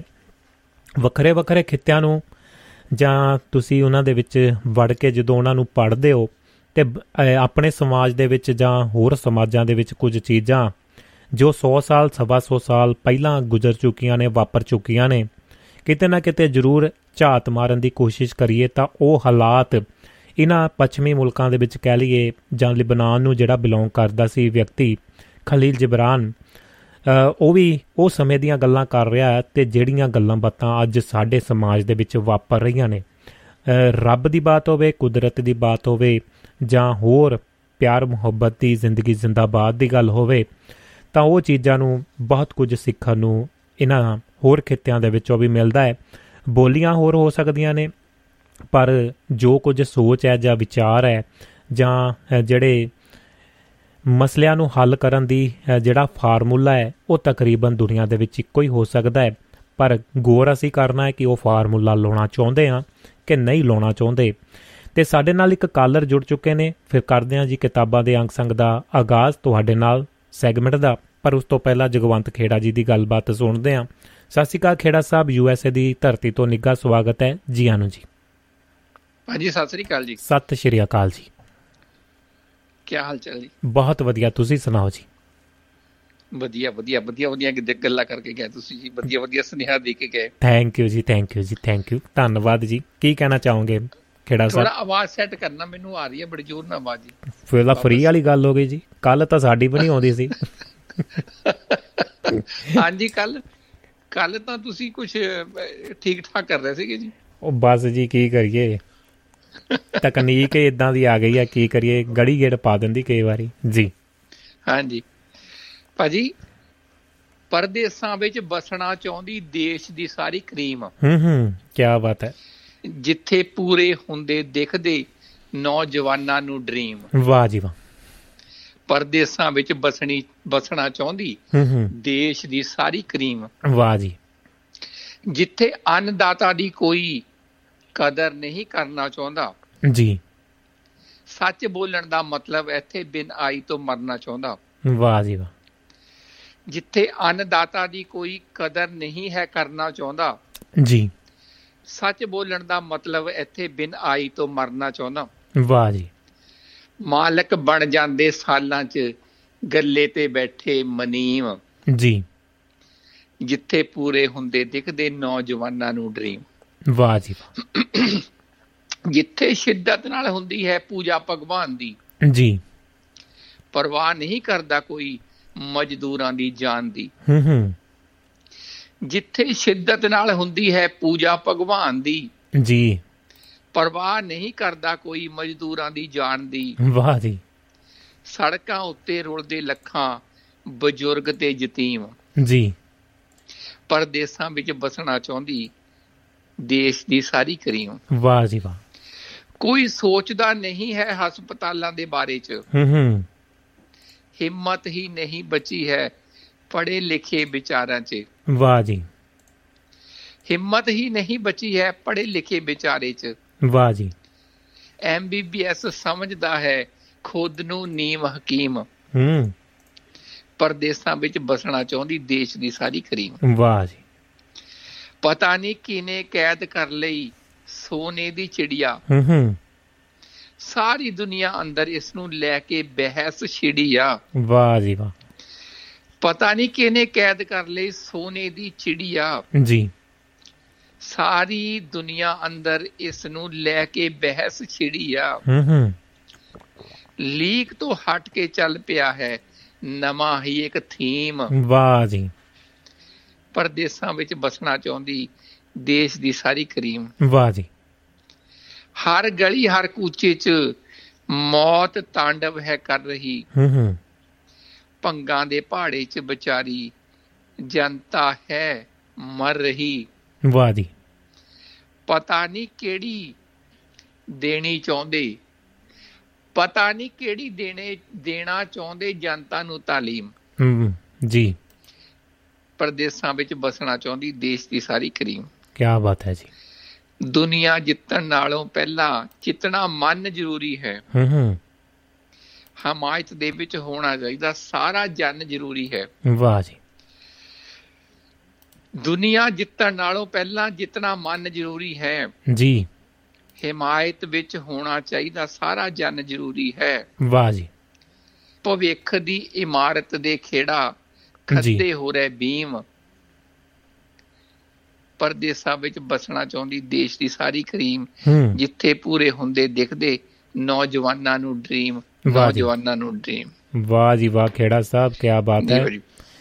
ਨੌਜਵਾਨਾਂ ਦੀ ਡ੍ਰੀਮ ਤੇ ਲਾਲੀ ਹੈ ਸਾਰੀ ਤੁਸੀਂ ਕਰੀਮ। ਜੀ। ਕੀ ਬਾਤ ਹੈ ਜੀ। ਬਾ ਕਮਾਲ ਸੁਨੇਹਾ ਤੁਹਾਡਾ ਜੀ ਤੇ ਸੁਪਨੇ ਤਾਂ ਸਾਕਾਰ ਜੇਕਰ ਸਭ ਕੁਝ ਹੈ ਹਰ ਪਾਸੇ ਹੋ ਸਕਦੇ ਨੇ। ਪਰ ਆਪਾਂ ਨੂੰ ਇਹ ਚੀਜ਼ਾਂ ਦੱਸਣ ਵਾਲਾ ਕੋਈ ਨਹੀਂ ਸੀ ਜੀ। ਤੇ ਉਮੀਦ ਕਰਦੇ ਆ ਜੇਕਰ ਦੱਸ ਰਹੇ ਆ ਤਾਂ ਸੁਣਨ ਵਾਲੇ ਆਪਣੇ ਮਨ ਦੇ ਵਿੱਚ ਵਸਾਉਣ ਕਿ ਮਿਹਨਤ ਮੁਸ਼ਕਲ ਕਰਾਂਗੇ ਤਾਂ ਹਰ ਪਾਸੇ ਸਕਸੈਸ ਮਿਲਦੀ ਹੈ। ਤੇ ਲਿਜਾਣਾ ਕੀ ਹੈ ਨਾਲ? ਉਹ ਫਿਰ ਚਮਕੀਲੇ ਦਾ ਗੀਤ ਆ ਨਾ ਪਾਣੀ ਦੇ ਆ ਬੁਲਬੁਲਿਆ। ਕੀ ਬੁਨਿਆਦਾਂ ਤੇਰੀਆਂ। ਉਹ ਹਾਲ ਹੁੰਦਾ ਜੀ ਤੇ ਜੀ। ਦੋਸਤੋ ਲਓ ਜੀ ਆਪਣੇ ਬਹੁਤ ਬਹੁਤ ਧੰਨਵਾਦ। ਖੇੜਾ ਸਾਹਿਬ ਕੁਝ ਹੋਰ ਕਹਿਣਾ ਚਾਹੁੰਦੇ ਹੋ? ਸੁਨੇਹਾ ਕੋਈ ਹੋਵੇ? ਤਾਂ ਜੀ।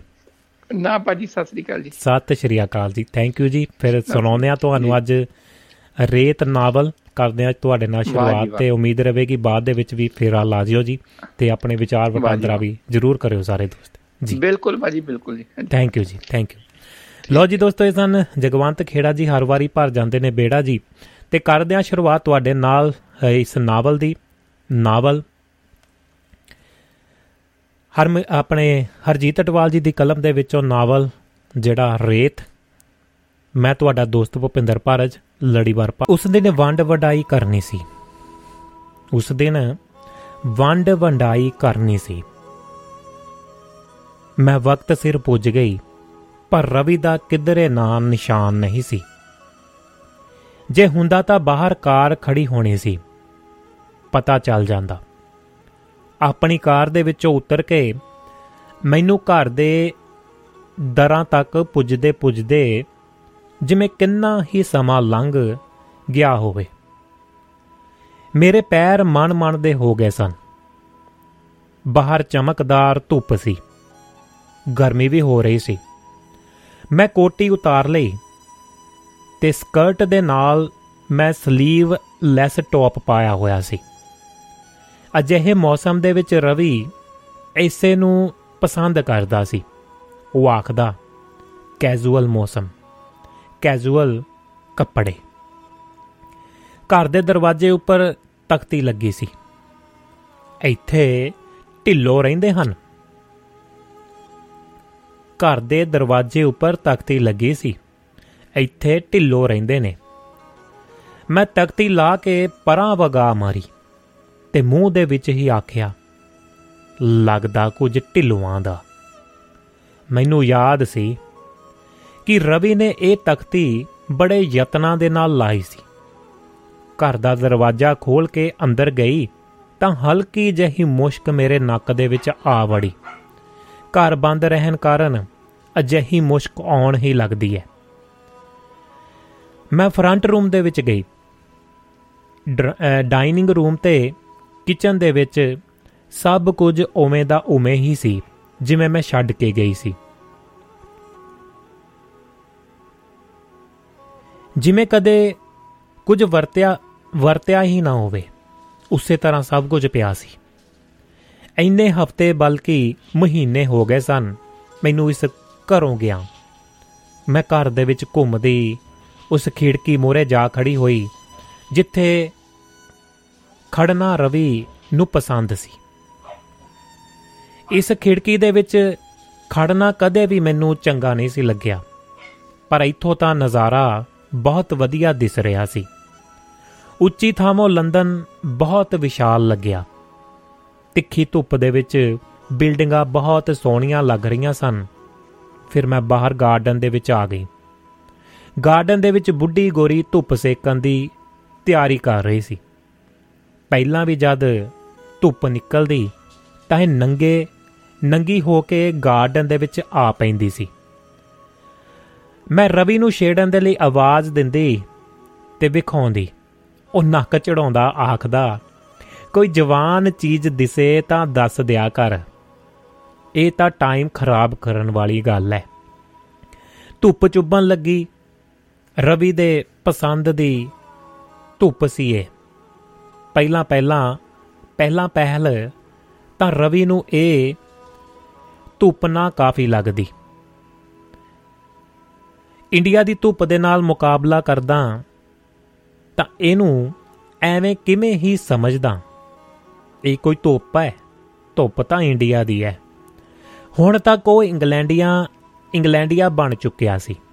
ਜਿਵੇਂ ਉਹ ਆਪ ਆਖਿਆ ਹੀ ਕਰਦਾ ਕਿ ਹੁਣ ਉਸ ਨੂੰ ਅਜਿਹੀ ਧੁੱਪ ਹੀ ਮਨ ਨੂੰ ਪਾਉਂਦੀ ਹੈ। ਸਾਡੇ ਸਭ ਵਾਂਗ ਉਹ ਧੁੱਪ ਨੂੰ ਤਰਸਣ ਲੱਗਿਆ ਸੀ ਤੇ ਧੁੱਪ ਦਾ ਟੋਟਾ ਜਿਹਾ ਦਿਸਦਾ ਤਾਂ ਉਧਰ ਨੂੰ ਹੀ ਭੱਜ ਤੁਰਦਾ। ਮੈਂ ਘੜੀ ਦੇਖਦੀ, ਮੁੜ ਅੰਦਰ ਆ ਗਈ। ਰਵੀ ਨੂੰ ਮੈਂ ਫੋਨ ਤੇ ਤਾਂਗਦੀ ਤਾਕੀਦ ਕੀਤੀ ਕਿ ਵਕਤ ਸਿਰ ਆ ਜਾਵੇ। ਘਰ ਦਾ ਸਮਾਨ ਅੱਧੋ ਅੱਧ ਕਰਨਾ ਸੀ। ਮੈਂ ਸੋਚਦੀ ਸੀ ਕਿ ਬਾਅਦ ਦੇ ਵਿੱਚ ਨਾ ਆਖੇ ਕਿ ਮੈਂ ਆ ਲੈਣਾ ਸੀ, ਮੈਂ ਉਹ ਲੈਣਾ ਸੀ। ਬੜੀ ਮੁਸ਼ਕਲ ਦੇ ਨਾਲ ਤਾਂ ਉਸ ਦੇ ਨਾਲ ਗੱਲ ਹੋ ਸਕੀ ਸੀ। ਉਸ ਦਾ ਹੁਣ ਥੋਂ ਪਤਾ ਵੀ ਤਾਂ ਨਹੀਂ ਸੀ ਮੇਰੇ ਕੋਲ ਕੀ ਸੰਪਰਕ ਕਰ ਸਕਦੀ। ਹੁਣ ਆ ਵੀ ਜਾਵੇ ਤਾਂ ਠੀਕ ਸੀ। ਕੱਲ ਨੂੰ ਘਰ ਦੀ ਚਾਬੀ ਸਟੇਟ ਏਜੰਟ ਨੂੰ ਦੇ ਦੇਣੀ ਹੈ ਤੇ ਇੱਥੇ ਨਵੇਂ ਮਾਲਕਾਂ ਨੇ ਆ ਜਾਣਾ ਸੀ। ਘਰ ਦਾ ਵਿਕਣਾ ਮੇਰੇ ਮੇਰੇ ਲਈ ਬਹੁਤ ਦੁਖਦਾਈ ਸੀ ਉਸ ਵਕਤ। ਪਰ ਮੇਰੇ ਕੋਲ ਹੋਰ ਕੋਈ ਚਾਰਾ ਵੀ ਨਹੀਂ ਸੀ। ਘਰ ਨੂੰ ਉਸਨੇ ਆਪਣੇ ਹੱਥੀ ਸਵਾਰਿਆ ਸੀ। ਹੱਥੀ ਘਰ ਦੀਆਂ ਚਿਮਨੀਆਂ ਕੱਢ ਕੇ ਕਮਰੇ ਖੁੱਲੇ ਕੀਤੇ, ਰਸੋਈ ਵੱਡੀ ਕੀਤੀ ਤੇ ਸ਼ਾਵਰ ਰੂਮ ਬਣਾਇਆ। ਅੱਧਾ ਗਾਰਡਨ ਪੱਕਾ ਕਰਕੇ ਪਰੀ ਦੇ ਸਾਈਕਲ ਚਲਾਉਣ ਦੇ ਲਈ ਟਰੈਕ ਬਣਾਇਆ। ਮੈਨੂੰ ਵੀ ਘਰ ਸਵਾਰ ਕੇ ਰੱਖਣ ਦਾ ਸ਼ੌਂਕ ਸੀ। ਸਫ਼ਾਈ ਸਫ਼ਾਈ ਦੇ ਵਿੱਚ ਤਾਂ ਮੈਂ ਆਪਣੇ ਡੈਡੀ ਵਾਂਗ ਹੀ ਸੀ। ਘਰ ਪਰੌਣੇ ਆਉਂਦੇ ਤਾਂ ਗੰਦ ਪੈਂਦਾ ਮੈਨੂੰ ਬਹੁਤ ਬੁਰਾ ਲੱਗਦਾ। ਕਈ ਤਾਂ ਅਗਲੇ ਖਿਜ ਵੀ ਜਾਂਦੇ ਤੇ ਆਖਣ ਲੱਗਦੇ, ਕਵਲ, ਸਾਨੂੰ ਜਾਂ ਤਾਂ ਲੈਣ ਦੇ। ਮੈਨੂੰ ਘਰ ਵਿਕਣ ਦਾ ਦੁੱਖ ਸੀ, ਤਾਂ ਰਵੀ ਨੂੰ ਵੀ ਘਟ ਨਹੀਂ ਸੀ। ਉਸ ਦਿਨ ਤਾਂ ਵਕੀਲ ਦੇ ਖੜਿਆਂ ਤਰਲਾ ਕਰ ਰਿਹਾ ਸੀ, ਜਾਨ please don't sell the house ਮੈਂ ਚੁੱਪ ਰਹੀ ਸੀ। ਮੇਰੇ ਕੋਲੋਂ ਬੋਲ ਹੀ ਨਹੀਂ ਸੀ ਹੋਇਆ। ਹੁਣ ਬੋਲਦੀ ਵੀ ਕੀ? ਇੰਨਾ ਕੁਝ ਹੋ ਗਿਆ। ਹੁਣ ਇਹ ਆਖਣ ਦਾ ਕੀ ਫਾਇਦਾ ਹੋਇਆ? ਕੀ ਫਾਇਦਾ ਸੀ? ਪਹਿਲਾਂ ਉਸਨੇ ਗੱਲ ਸੁਣੀ ਨਹੀਂ। ਮੈਂ ਤਾਂ ਸਿਰਫ ਖਰਚ ਹੀ ਮੰਗਦੀ ਸੀ ਉਸ ਤੋਂ। ਉਹ ਵੀ ਉਸੇ ਦੀ ਕੁੜੀ ਦੇ ਲਈ। ਮੈਂ ਸੋਚਾਂ ਦੇ ਵਿੱਚੋਂ ਨਿਕਲਦੀ ਹੀ ਘਰ ਦੇ ਸਮਾਨ ਬਾਰੇ ਸੋਚਣ ਲੱਗੀ ਕਿ ਕਿਵੇਂ ਵੰਡਾਂ। ਰਵੀ ਦੀ ਨਹੀਂ ਸੀ ਆਸ ਕੀ ਆਵੇ। ਜੇ ਆਵੇ ਵੀ ਤਾਂ ਕਦ ਆਵੇ। ਮੈਂ ਪੇਪਰ ਪੈਨ ਲਿਆ ਤੇ ਉਸ ਦੇ ਵਿੱਚ ਦੋ ਖਾਨੇ ਬਣਾ ਲਏ ਤੇ ਵੰਡਾਵਾ ਸਮਾਨ ਲਿਖਣ ਲੱਗ ਪਈ। ਤਿੰਨਾਂ ਬੈੱਡਾਂ ਦੇ ਵਿੱਚੋਂ ਦੋ ਉਸ ਨੂੰ ਦੇ ਦਿੱਤੇ ਤੇ ਨਾਲ ਡਾਈਨਿੰਗ ਟੇਬਲ ਦੇ ਦਿੱਤਾ ਤੇ ਸੈਟੀ ਮੈਂ ਰੱਖ ਲਈ। ਟੀਵੀ ਵੀਡੀਓ ਉਸ ਨੂੰ ਦੇ ਕੇ ਵੀਡੀਓ ਕੈਮਰਾ ਮੈਂ ਰੱਖ ਲਿਆ। ਫਿਸ਼ ਟੈਂਕ ਵੀ ਮੈਂ ਰੱਖ ਲਿਆ ਤੇ ਮੈਨੂੰ ਪਤਾ ਸੀ ਕਿ ਉਸ ਕੋਲੋਂ ਸਫ਼ਾਈ ਨਹੀਂ ਸੀ ਘਰ ਹੋਣੀ। ਰਵੀ ਆਪਣੇ ਕੱਪੜੇ ਤਾਂ ਪਹਿਲਾਂ ਹੀ ਲਿਜਾ ਚੁੱਕਾ ਸੀ। ਮੈਂ ਆਪਣੇ ਪੈਕ ਕਰ ਲਏ ਤੇ ਰਜਾਈਆਂ, ਕੰਬਲ ਵੰਡ ਦਿੱਤੇ। ਇਵੇਂ ਹੀ ਭਾਂਡੇ ਵੀ, ਚਮਚਿਆਂ ਤੱਕ ਅੱਧ ਦੇ ਵਿੱਚ ਸਭ ਅੱਧ ਦੇ ਵਿੱਚ ਕਰ ਲਏ। ਰਵੀ ਦੇ ਫਰੀਜ਼ਰ, ਰਵੀ ਦੇ ਵਰਸ਼ਿਸ਼, ਵਰਜਿਸ਼ ਕਰਨ ਵਾਲੇ ਡੰਬਲ ਦੇਖ ਕੇ ਮੈਂ ਹੱਸਣ ਲੱਗ ਗਈ। ਇੱਕ ਡੰਬਲ ਉਸ ਦੇ ਹਿੱਸੇ ਦੇ ਵਿੱਚ ਰੱਖ ਕੇ ਆਖਿਆ, ਹੁਣ ਰਵੀ ਇੱਕੋ ਡੰਬਲ ਦੇ ਨਾਲ ਵਰਜਿਸ਼ ਕਰੀ। ਫਿਰ ਮੇਰੇ ਧਿਆਨ, ਮੇਰਾ ਧਿਆਨ ਫਰੰਟ ਰੂਮ ਦੀ ਖਿੜਕੀ ਦੇ ਵਿੱਚ ਪਏ ਮਨੀ ਪਲਾਂਟ ਤੇ ਗਿਆ। ਇਹ ਸੰਦੇਸ਼ਾ, ਸੰਦੇਸ਼ਾਂ ਨੇ ਤੋਹਫੇ ਵਜੋਂ ਦਿੱਤਾ ਸੀ। ਇਸ ਦੇ ਬਹੁਤੇ ਪੱਤੇ ਸੁੱਕ ਚੁੱਕੇ ਸਨ। ਇਸ ਦੀ ਮਿੱਟੀ ਨੂੰ ਉਂਗਲ ਲਾ ਕੇ ਦੇਖੀ ਤਾਂ ਇਹ ਗਿੱਲੀ ਸੀ। ਭਾਵ ਕਿ ਰਵੀ ਪਾਣੀ ਤਾਂ ਦਿੰਦਾ ਰਿਹਾ ਸੀ। ਇਹ ਵੇਲ ਵੇਲ ਹੀ ਹਰੀ ਨਹੀਂ ਸੀ ਰਹੀ। ਸੰਦੇਸ਼ ਸੰਦੇਸ਼ਾਂ ਨੇ ਵੇਲ ਦਿੰਦੇ ਸਮੇਂ ਆਖਿਆ ਸੀ, ਜਿੰਨੀ ਘਰ ਦੇ ਵਿੱਚ ਖੁਸ਼ੀ ਹੋਵੇਗੀ, ਓਨੀ ਹੀ ਇਹ ਵੇਲ ਹਰੀ ਰਹੇਗੀ। ਇਸ ਦੇ ਪੱਤੇ ਵਧਣਗੇ, ਫੁੱਲਣਗੇ। ਸੰਦੇਸ਼ਾ ਨੇ ਇਹ ਤਾਂ ਦੱਸ ਦਿੱਤਾ ਸੀ ਕਿ ਖੁਸ਼ੀ ਦੇ ਵਿੱਚ ਇਹ ਵੇਲ ਹਰੀ ਰਹੇਗੀ। ਪਰ ਇਹ ਨਹੀਂ ਸੀ ਦੱਸਿਆ ਕਿ ਗਮੀ ਦੇ ਵਿੱਚ ਇਸ ਦਾ ਕੀ ਬਣੇਗਾ। ਗਮੀ ਸੰਦੇਸ਼, ਸੰਦੇਸ਼ਾ ਨੇ ਵੇਖੀ ਹੀ ਨਹੀਂ ਸੀ।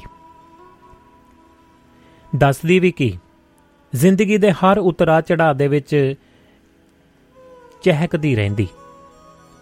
ਇੰਡੀਅਨ ਪਤੀ ਤਾਂ ਉਸ ਦਿਨ, ਉਸਨੇ ਕਦੋਂ ਕਦੋਂ ਦਾ ਛੱਡ ਦਿੱਤਾ ਹੋਇਆ ਸੀ। ਹੁਣ ਜਦ ਦਿਲ ਕਰਦਾ ਤਾਂ ਕੋਈ ਆਦਮੀ ਲੱਭ ਲੈਂਦੀ। ਦੋ ਚਾਰ ਰਾਤਾਂ ਰੱਖ ਕੇ ਤੁਰਦਾ ਕਰਦੀ। ਉਹ ਸਮਾਜ ਤੋਂ ਬਾਹਰ ਜਾ ਖੜੀ ਹੋਈ ਸੀ। ਉਸ ਨੂੰ ਕੋਈ ਡਰ ਨਹੀਂ ਸੀ, ਭੈ ਨਹੀਂ ਸੀ।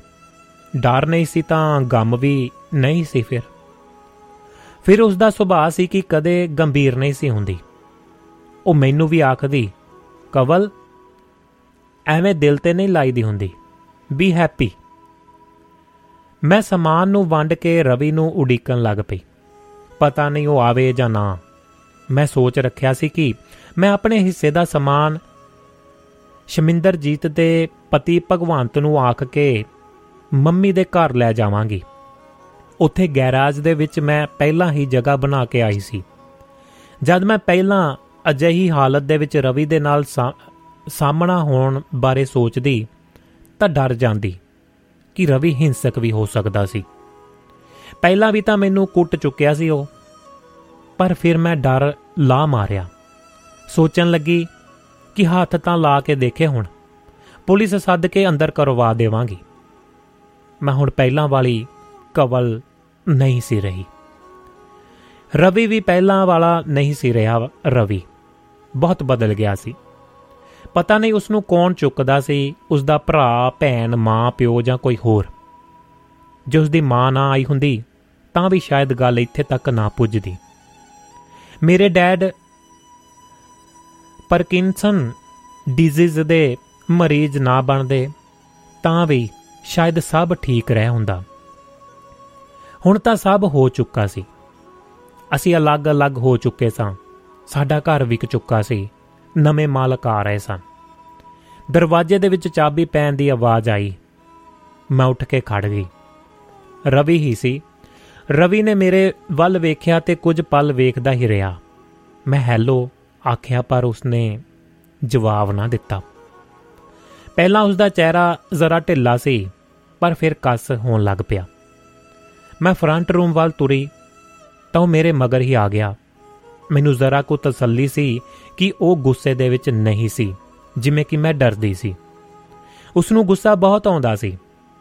ਮੈਂ ਆਖਿਆ, ਰਵੀ, ਮੈਂ ਸਾਰਾ ਸਮਾਨ ਡਿਵਾਈਡ ਕਰ ਦਿੱਤਾ ਹੈ ਜਿਹੜਾ ਹਿੱਸਾ ਤੈਨੂੰ ਚਾਹੀਦਾ ਹੈ ਲੈ ਜਾ। ਫਿਰ ਜੀਕੂ ਤੈਨੂੰ ਲੱਗੇ, ਚੰਗਾ, ਲੱਗਦਾ ਹੈ ਕਰ ਲੈ। ਉਸਨੇ ਪਏ ਸਮਾਨ ਵੱਲ ਵੇਖਿਆ ਤੇ ਉਹ ਅਚਾਨਕ ਬਦਲ ਗਿਆ। ਉਸ ਦੀਆਂ ਅੱਖਾਂ ਦੇ ਵਿੱਚ ਲਾਲ ਡੋਰੇ ਉਤਰ ਆਏ ਸਨ। ਉਸਨੇ ਮੇਰੇ ਵੱਲ ਕਹਿਰ ਭਰੀਆਂ ਨਿਗਾਹਾਂ ਦੇ ਨਾਲ ਵੇਖਿਆ ਤੇ ਪੂਰੇ ਜ਼ੋਰ ਦੇ ਨਾਲ ਕਿੱਕ ਭਾਂਡਿਆਂ ਦੇ ਵਿੱਚ ਮਾਰੀ। ਫਿਰ ਮੇਰੇ ਮਾਰਨ ਦੇ ਲਈ ਚਪੇੜ ਚੁੱਕੀ। ਮੇਰਾ ਤਰਾ ਨਿਕਲ ਗਿਆ।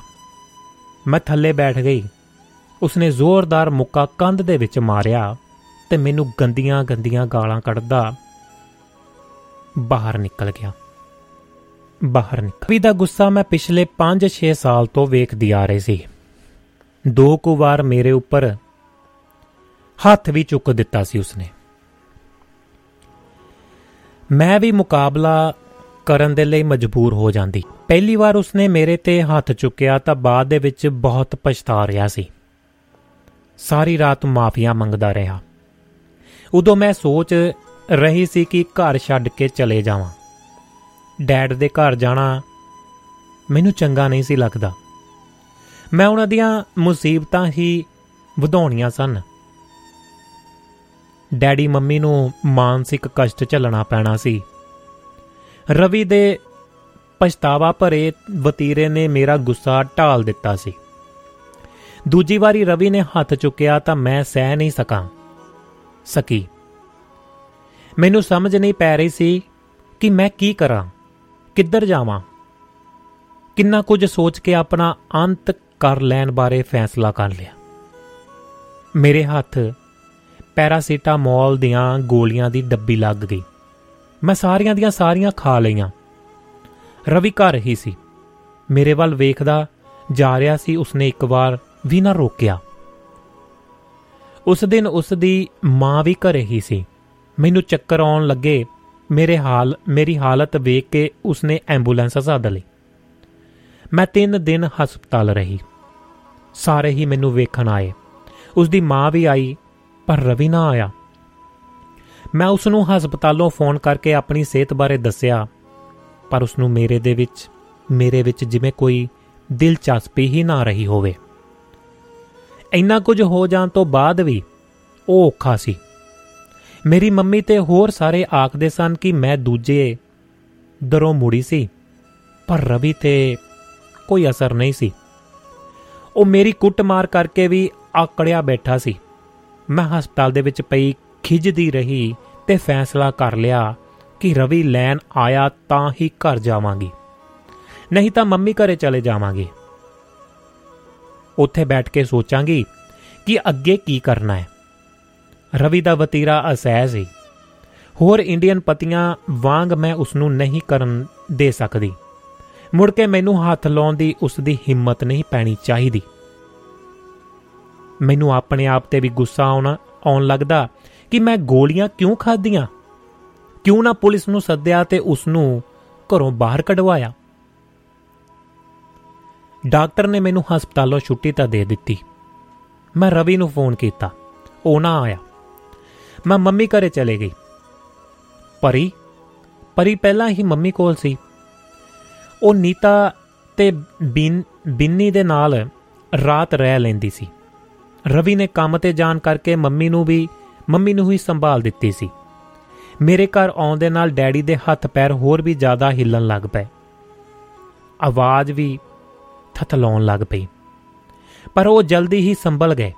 ਮੈਨੂੰ ਹੌਸਲਾ ਦੇਣ ਲੱਗੇ ਮੰਮੀ ਮੇਰੇ ਨਾਲ ਖੁਸ਼ ਨਹੀਂ ਸੀ। ਉਹ ਸਦਾ ਹੀ ਰਵੀ ਦਾ ਪੱਖ ਪੂਰਦੀ ਤੇ ਲੈਂਦੀ, ਪਰ ਉਸਨੇ ਵੀ ਆਪਣਾ, ਉਸਨੇ ਵੀ ਆਖਣਾ ਸ਼ੁਰੂ ਕਰ ਦਿੱਤਾ। ਮੁੰਡਾ ਤਾਂ ਜਮਾ ਹੀ ਮੂੰਹ ਮੋੜ ਗਿਆ। ਬੋੜਿਆ ਹੀ ਨਹੀਂ ਵਾਪਸ।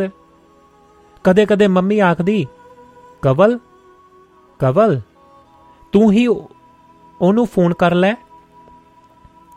ਇਹ ਮਰਦ ਜ਼ਰਾ ਆਕੜਖੋਰ ਹੁੰਦੇ ਨੇ।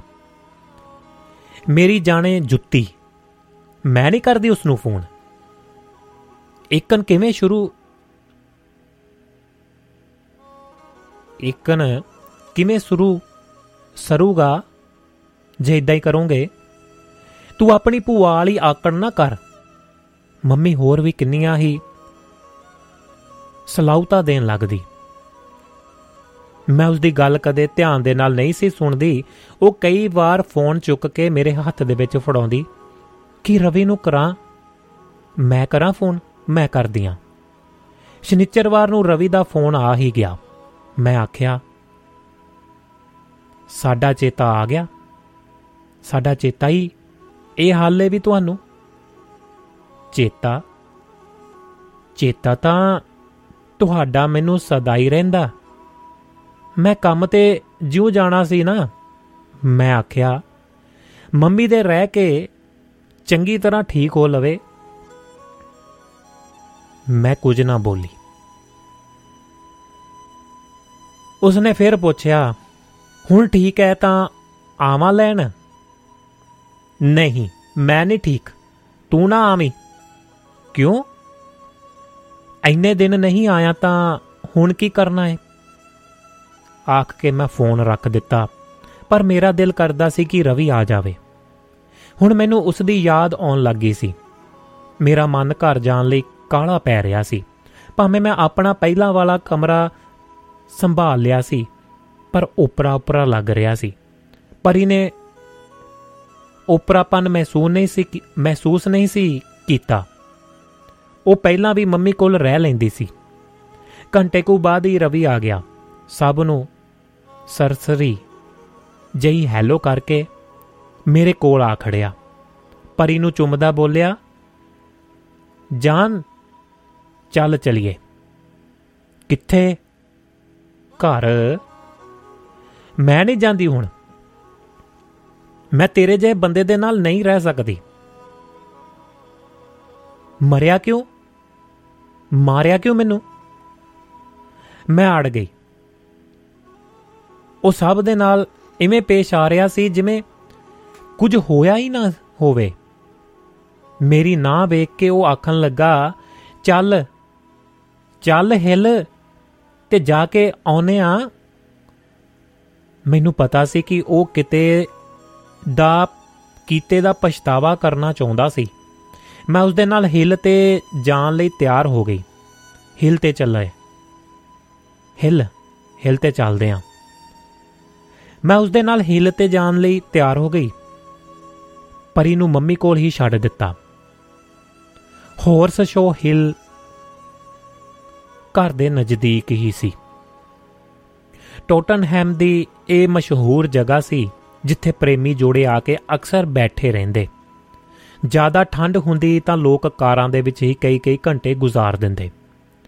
ਇੱਥੋਂ ਆਲੇ ਦੁਆਲੇ ਦਾ ਖੂਬਸੂਰਤ ਨਜ਼ਾਰਾ ਦਿਸਦਾ ਸੀ। ਪਰ ਨਜ਼ਾਰੇ ਦਾ ਕਿਸੇ ਨੂੰ ਘੱਟ ਹੀ ਧਿਆਨ ਹੁੰਦਾ। ਪਰ ਸਿਆਲ ਦੇ ਦਿਨ ਹੋਣ ਕਰਕੇ ਅਸੀਂ ਵੀ ਕਾਰ ਦੇ ਵਿੱਚ ਹੀ ਬੈਠੇ ਰਹੇ। ਰਵੀ ਨੇ ਇੱਕ ਪਾਸੇ ਇਕਾਂਤ ਦੇ ਵਿੱਚ ਕਾਰ ਪਾਰਕ ਕਰ ਲਈ ਸੀ। ਉਹ ਇੱਕਦਮ ਮੈਨੂੰ ਬੇਤਹਾਸ਼ਾ ਚੁੰਮਣ ਲੱਗਿਆ, ਜਿਵੇਂ ਕਈ ਦਿਨਾਂ ਦੀ ਘਾਟ ਪੂਰੀ ਕਰ ਰਿਹਾ ਹੋਵੇ। ਮੈਂ ਉਸ ਨੂੰ ਪਰਾਂ ਕਰਕੇ ਪੁੱਛਿਆ, ਤੈਨੂੰ ਸਾਡਾ ਚੇਤਾ ਨਹੀਂ ਆਇਆ ਇੰਨੇ ਦਿਨ? ਆਇਆ ਕਿਉਂ ਨਹੀਂ? ਹਰ ਵੇਲੇ ਤਾਂ ਤੁਹਾਨੂੰ ਹੀ ਯਾਦ ਕਰਦਾ। ਫਿਰ ਆਇਆ ਕਿਉਂ ਨਹੀਂ ਫਿਰ? ਲੈਣ। ਹੁਣ ਆ ਤਾਂ ਗਿਆ। ਹਸਪਤਾਲ ਕਿਉਂ ਨਹੀਂ ਆਇਆ ਫਿਰ? ਇਹ ਜਿਹੜੀ ਤੂੰ ਸੁਸਾਈਡ ਦੀ ਟਰਾਈ ਕੀਤੀ ਸੀ, ਮੈਂ ਇਸ ਤੋਂ ਗੁੱਸੇ ਸੀ। ਮੈਂ ਟਰਾਈ ਭਲਾ ਕਿਉਂ ਕਰੀ ਸੀ? ਕੀ ਰੀਜ਼ਨ ਸੀ? ਕੋਈ ਵੀ ਰੀਜ਼ਨ ਸੀ। ਚੱਲ, ਹੁਣ ਘਰ ਚੱਲੀਏ। ਚੱਲ ਮੇਰੇ ਨਾਲ। ਡੋਂਟ ਯੂ ਫੀਲ ਐਨੀਥਿੰਗ ਜਾਨ, ਚੱਲ, ਘਰ ਚੱਲ ਕੇ ਗੱਲ ਕਰਾਂਗੇ। No tell me now how you feel I feel nothing no apology no ਮੈਂ ਗਲਤੀ ਕੀਤੀ ਕਿ ਤੈਨੂੰ ਮਾਰਿਆ। ਤੂੰ ਗੋਲੀਆਂ ਖਾ ਕੇ ਗਲਤੀ ਬਰਾਬਰ ਕਰ ਦਿੱਤੀ। Ravi you are wrong you are very wrong ਮੈਂ ਗੁੱਸੇ ਦੇ ਵਿੱਚ ਆ ਗਈ। ਮੇਰਾ ਸਾਰਾ ਸਰੀਰ ਕੰਬਣ ਲੱਗਾ। ਮੈਂ ਉਸ ਤੋਂ ਦੂਰ ਹਟਦੀ ਬੋਲੀ, ਰਵੀ, ਮੈਨੂੰ ਘਰ ਉਤਾਰ ਦੇ ਇੱਕਦਮ ਹੁਣੇ, ਨਹੀਂ ਤਾਂ ਮੈਂ ਤੁਰ ਕੇ ਚਲੇ ਜਾਣਾ ਹੈ। ਉਸਨੇ ਕਾਰ ਸਟਾਰਟ ਕੀਤੀ ਤੇ ਮੈਨੂੰ ਡੈਡੀ ਦੇ ਘਰ ਲੈ ਆਇਆ। ਮੈਂ ਕਾਰ ਦੇ ਵਿੱਚੋਂ ਉਤਰਨ ਲੱਗੀ ਤਾਂ ਉਸਨੇ ਮੈਨੂੰ ਬਾਹੋਂ ਫੜ ਲਿਆ ਤੇ ਆਖਿਆ, ਜਾਨ ਜਾਨ, ਚੱਲ, ਘਰ ਚੱਲਣਾ ਪਲੀਜ਼ ਜਿੱਦਾਂ ਤੂੰ ਕਹੇਂਗੀ ਕਰ ਲੂੰ ਪਲੀਜ਼ ਮੈਂ ਕੁਝ ਨਾ ਬੋਲੀ ਤੇ ਬਾਹ ਛੁਡਵਾ ਲਈ। ਮੈਂ ਕਾਰ ਦੇ ਵਿੱਚੋਂ ਬਾਹਰ ਨਿਕਲੀ ਤਾਂ ਉਸਦੇ, ਉਸਨੇ ਕਾਰ ਇਵੇਂ ਭਜਾਈ ਕਿ ਕਾਰ ਦੀਆਂ ਚੀਕਾਂ ਨਿਕਲ ਗਈਆਂ। ਮੈਂ ਮਨ ਦੇ ਵਿੱਚ ਆਖਿਆ, ਦੇਖਾਂ, ਗੁੱਸਾ ਕਿਕਨ ਆਉਂਦਾ ਹੈ ਰਵੀ ਚਲਿਆ ਗਿਆ। ਮੈਂ ਉਸ ਦੀ ਕਾਰ ਨੂੰ ਦੂਰ ਤੱਕ ਵੇਖਦੀ ਰਹੀ। ਮੈਂ ਉਸ ਉੱਪਰ ਹੈਰਾਨ ਹੁੰਦੀ ਜਾ ਰਹੀ ਸੀ ਕਿ ਉਸ ਨੂੰ ਕੋਈ ਪਛਤਾਵਾ ਨਹੀਂ ਸੀ ਹੋਇਆ। ਮੈਂ ਘਰ ਦੇ ਅੰਦਰ ਆਈ ਤਾਂ ਮੰਮੀ ਪਹਿਲਾਂ ਹੀ ਦਰਵਾਜ਼ੇ ਦੇ ਵਿੱਚ ਖੜੀ ਸੀ। ਸ਼ਾਇਦ ਉਹ ਖਿੜਕੀ ਵਿੱਚ ਦੀ ਪਰਦਿਆਂ ਪਿੱਛੇ ਖੜੀ ਬਾਹਰ ਵੇਖ ਰਹੀ ਸੀ। ਉਹ ਆਖਣ ਲੱਗੀ, ਮੁੰਡਾ ਚਲੇ ਗਿਆ?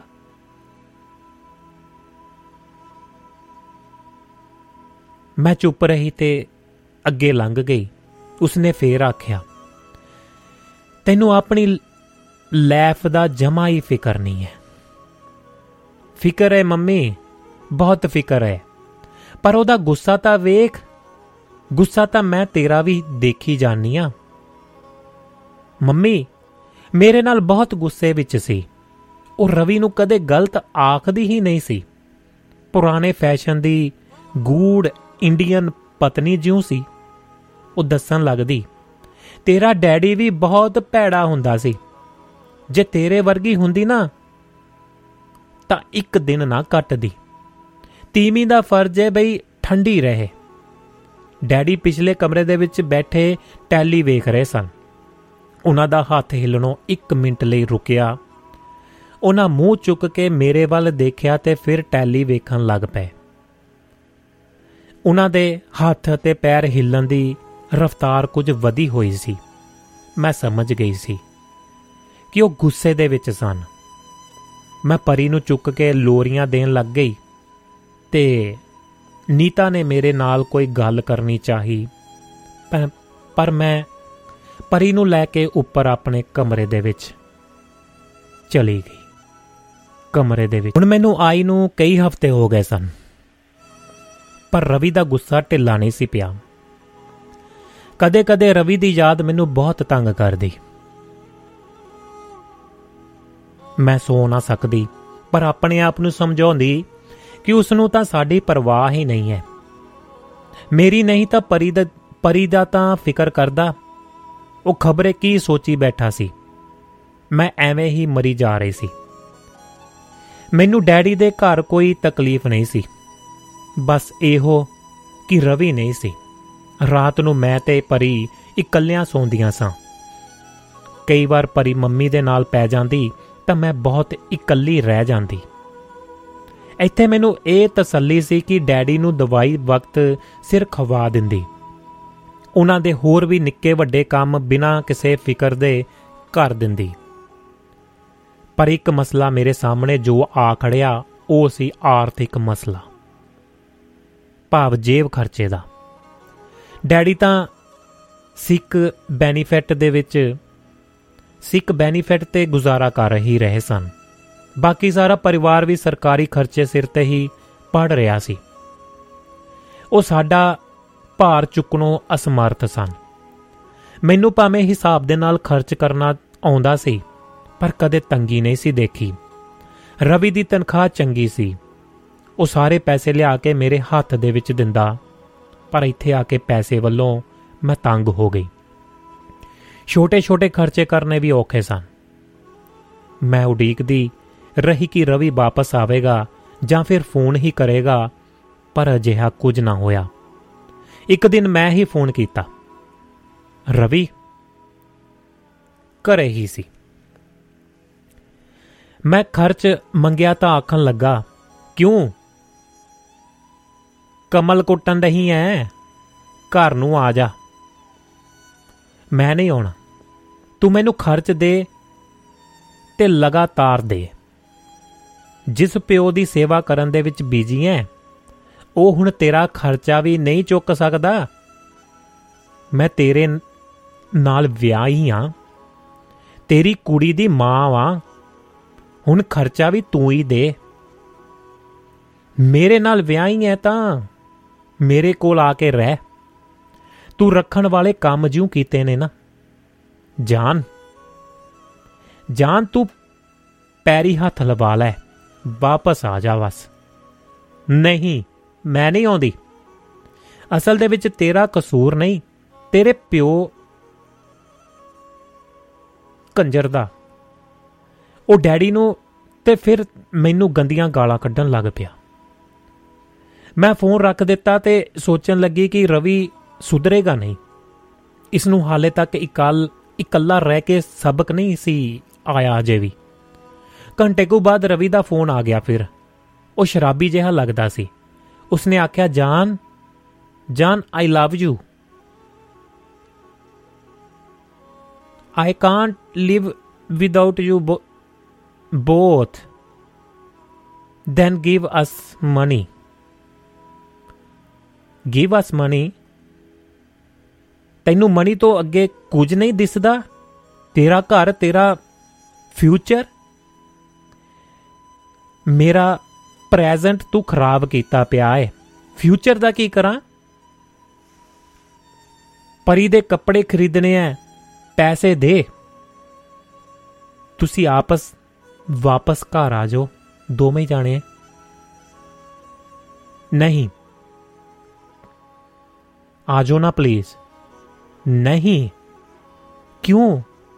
ਕਿਉਂਕਿ you are same angry idiot bloody Indian husband. ਮੈਨੂੰ ਗੁੱਸਾ ਆਉਣ ਲੱਗ ਪਿਆ। ਮੇਰੀ ਗੱਲ ਨੂੰ ਉਸਨੇ ਜਿਵੇਂ ਧਿਆਨ ਦੇ ਨਾਲ ਸੁਣਿਆ ਹੋਵੇ। ਉਹ ਠਰਮੇ ਜਿਹੇ ਦੇ ਨਾਲ ਆਖਣ ਲੱਗਾ, ਜਾਨ, ਸਾਰੀ ਗੱਲ ਤੂੰ ਠੰਡੇ ਦਿਮਾਗ ਦੇ ਨਾਲ ਸੋਚ। ਨਥਿੰਗ ਸੀਰੀਅਸ ਬਿਟਵੀਨ ਅਸ ਇਹ ਸੀਰੀਅਸ ਨਹੀਂ ਕਿ ਜਦੋਂ ਤੇਰਾ ਦਿਲ ਕਰਦਾ ਹੈ ਤੂੰ ਮੈਨੂੰ ਕੁੱਟ ਧਰਨਾ ਹੈ ਫਿਰ ਹਸਪੀਟਲ ਦੇਖਣ ਤੱਕ ਨਹੀਂ ਆਇਆ, ਹੁਣ ਖਰਚ ਨਹੀਂ ਦੇ ਰਿਹਾ what you think you are self who you are ਜਾਨ please come back it's not your fault at all. I know that. What you mean? ਜਦ ਬੰਦਾ ਹੈਂਡੀਕੈਪ ਹੋ ਜਾਂਦਾ ਹੈ ਤਾਂ ਉਹਦਾ ਮਾਈਂਡ ਵੀ ਹੈਂਡੀਕੈਪ ਹੀ ਹੋ ਜਾਂਦਾ ਹੈ। ਤੇ ਉਹ ਹੋਰਨਾਂ ਨੂੰ ਵੀ, ਤੇਰੇ ਪਿਓ ਨੇ ਤੈਨੂੰ ਵੀ ਮੈਂਟਲੀ ਹੈਂਡੀਕੈਪ ਕਰ ਦਿੱਤਾ। ਯੂ ਕਾਂਟ ਥਿੰਕ ਪ੍ਰੋਪਰਲੀ ਮੈਨੂੰ ਉਸ ਦੀ ਇਸ ਗੱਲ ਤੇ ਬਹੁਤ ਤਕਲੀਫ ਹੋਈ। ਮੈਂ ਵੀ ਗਾਲ ਕੱਢੀ ਤੇ ਫੋਨ ਰੱਖ ਦਿੱਤਾ ਤੇ ਮਨ ਦੇ ਵਿੱਚ ਆਖਣ ਲੱਗੀ ਕਿ, mister, Dhillon you are finished now you are finished now ਜੱਟ ਵਲੈਤੀ ਹੋ ਗਏ ਵਾਵਾ ਰੋਬ ਜਮਾਉਨੇ ਆ sorry thank you yeah yeah ਕਰਕੇ ਦੁਨੀਆ ਨੂੰ ਉਲਝਾਉਨੇ ਆ ਨੂੰ ਵੇਪਿਆ ਪਰਦੇਸੀ ਬੁੱਲੇ ਵਰਦਾ ਏ ਚਾਹੀਦਾ ਜੇ ਕਿ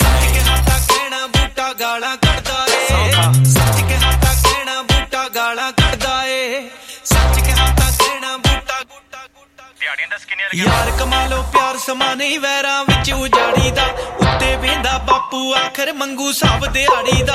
ਫੇਰੋ ਵਾਲੀਆ ਜੋ ਬੀਜੇ ਬੰਦਾ ਸੋ ਵੱਡਾ। ਯਾਰ ਪੰਜ ਨਹੀਂ ਲੱਗੀਆਂ ਦਿਹਾੜੀਆਂ ਕਿ ਹੱਥਾ ਕਹਿਣਾ ਬੂਟਾ ਗਾਲਾਂ ਕੱਢਦਾ ਏ। ਸੱਚ ਕੇ ਹੱਥਾ ਕਹਿਣਾ ਬੂਟਾ ਗਾਲਾਂ ਕੱਢਦਾ ਏ।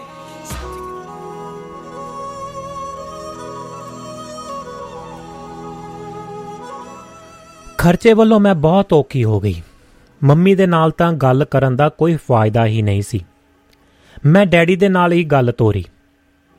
ਡੈਡੀ, ਰਵੀ ਤਾਂ ਸਾਨੂੰ ਕੋਈ ਖਰਚ ਦੇ ਨਹੀਂ ਰਿਹਾ। ਸੋਸ਼ਲ ਸਿਕਿਉਰਿਟੀ ਸਿਕਿਉਰਿਟੀ ਤੋਂ ਹੀ ਕਲੇਮ ਕਰਕੇ ਦੇਖਾਂ। ਬੇਟੇ, ਉਹ ਵੀ ਇੰਨੀ ਜਲਦੀ ਨਹੀਂ ਦੇਣ ਲੱਗੇ। ਆਖਣਗੇ ਕਿ ਹਸਬੈਂਡ ਤੋਂ ਕਲੇਮ ਕਰੋ। ਉਹ ਕਹਿਣਗੇ ਕਿ ਕੋਰਟ ਦੇ ਵਿੱਚ ਜਾਓ। ਸਾਡੀਆਂ ਗੱਲਾਂ ਦੇ ਵਿੱਚ ਮੰਮੀ ਵੀ ਆ ਬੈਠੀ ਸੀ। ਉਹ ਭੁੜਕਦੀ ਹੋਈ ਬੋਲੀ, ਕੁਝ ਸੰਗ ਕਰੋ, ਕੁਝ ਸੰਗ। ਵਸਦੇ ਘਰ ਨੂੰ ਕਿਉਂ ਪੱਟਣ ਲੱਗੇ ਹੋ? ਤੁਸੀਂ ਤਾਂ ਜਮਾ ਹੀ ਲਾਤੀ। ਮੰਮੀ, ਤੂੰ ਤਾਂ ਐਵੇਂ ਹੀ ਮਾਰਦੀ ਰਹਿਨੀ ਹੈ ਵੇਖ, ਅਸੀਂ ਖਰਚ ਤੋਂ ਕਿਵੇਂ ਤੰਗ ਵਾਂ? ਤੂੰ ਦੱਸ ਕੀ ਚਾਹੀਦਾ ਹੈ ਤੈਨੂੰ? ਇਹ ਗੱਲ ਨਹੀਂ ਹੈ। ਜੇ ਤੋਂ ਸਾਡਾ ਰਾਈਟ ਹੈ ਉਹ ਦੇਵੇ। ਕਵਲ ਕਵਲ, ਤੂੰ ਬਹੁਤਾ ਹੀ ਅੱਗੇ ਨਿਕਲ ਰਹੀ ਹੈ। ਤੇਰੇ ਪਿਓ ਦੀ ਵੀ ਮਤ ਮਾਰੀ ਗਈ ਹੈ। ਤੂੰ ਧੀਏ, ਆਪਣੇ ਘਰ ਜਾ, ਘਰ। ਤੇਰੇ ਡੈਡੀ ਨੂੰ ਅਸੀਂ ਸੰਭਾਲੀ ਜਾਣਾ ਹੈ ਜਾਣਾ ਹੈ। ਮੈਂ ਹੈਗੀ ਵਾਂ ਨਾ। ਨੀਤਾ ਵੀ ਹੈ। ਬਿੰਨੀ ਵੀ ਹੁਣ ਬਰਾਬਰ ਦਾ ਹੋਇਆ ਹੈ। ਮੰਮੀ ਸਮਝੀ ਜਾ ਜਾ ਰਹੀ ਸੀ। ਮੰਮੀ ਸਮਝੀ ਜਾ ਰਹੀ ਸੀ ਕਿ ਮੈਂ ਡੈਡੀ ਦੀ ਬਿਮਾਰੀ ਕਾਰਨ ਹੀ ਵਾਪਸ ਨਹੀਂ ਜਾ ਰਹੀ। ਰਵੀ ਦੀ ਗਲਤੀ ਨੂੰ ਉਹ ਸਹਿਜੇ ਗਲਤ ਨਹੀਂ ਸੀ ਆਖਦੀ।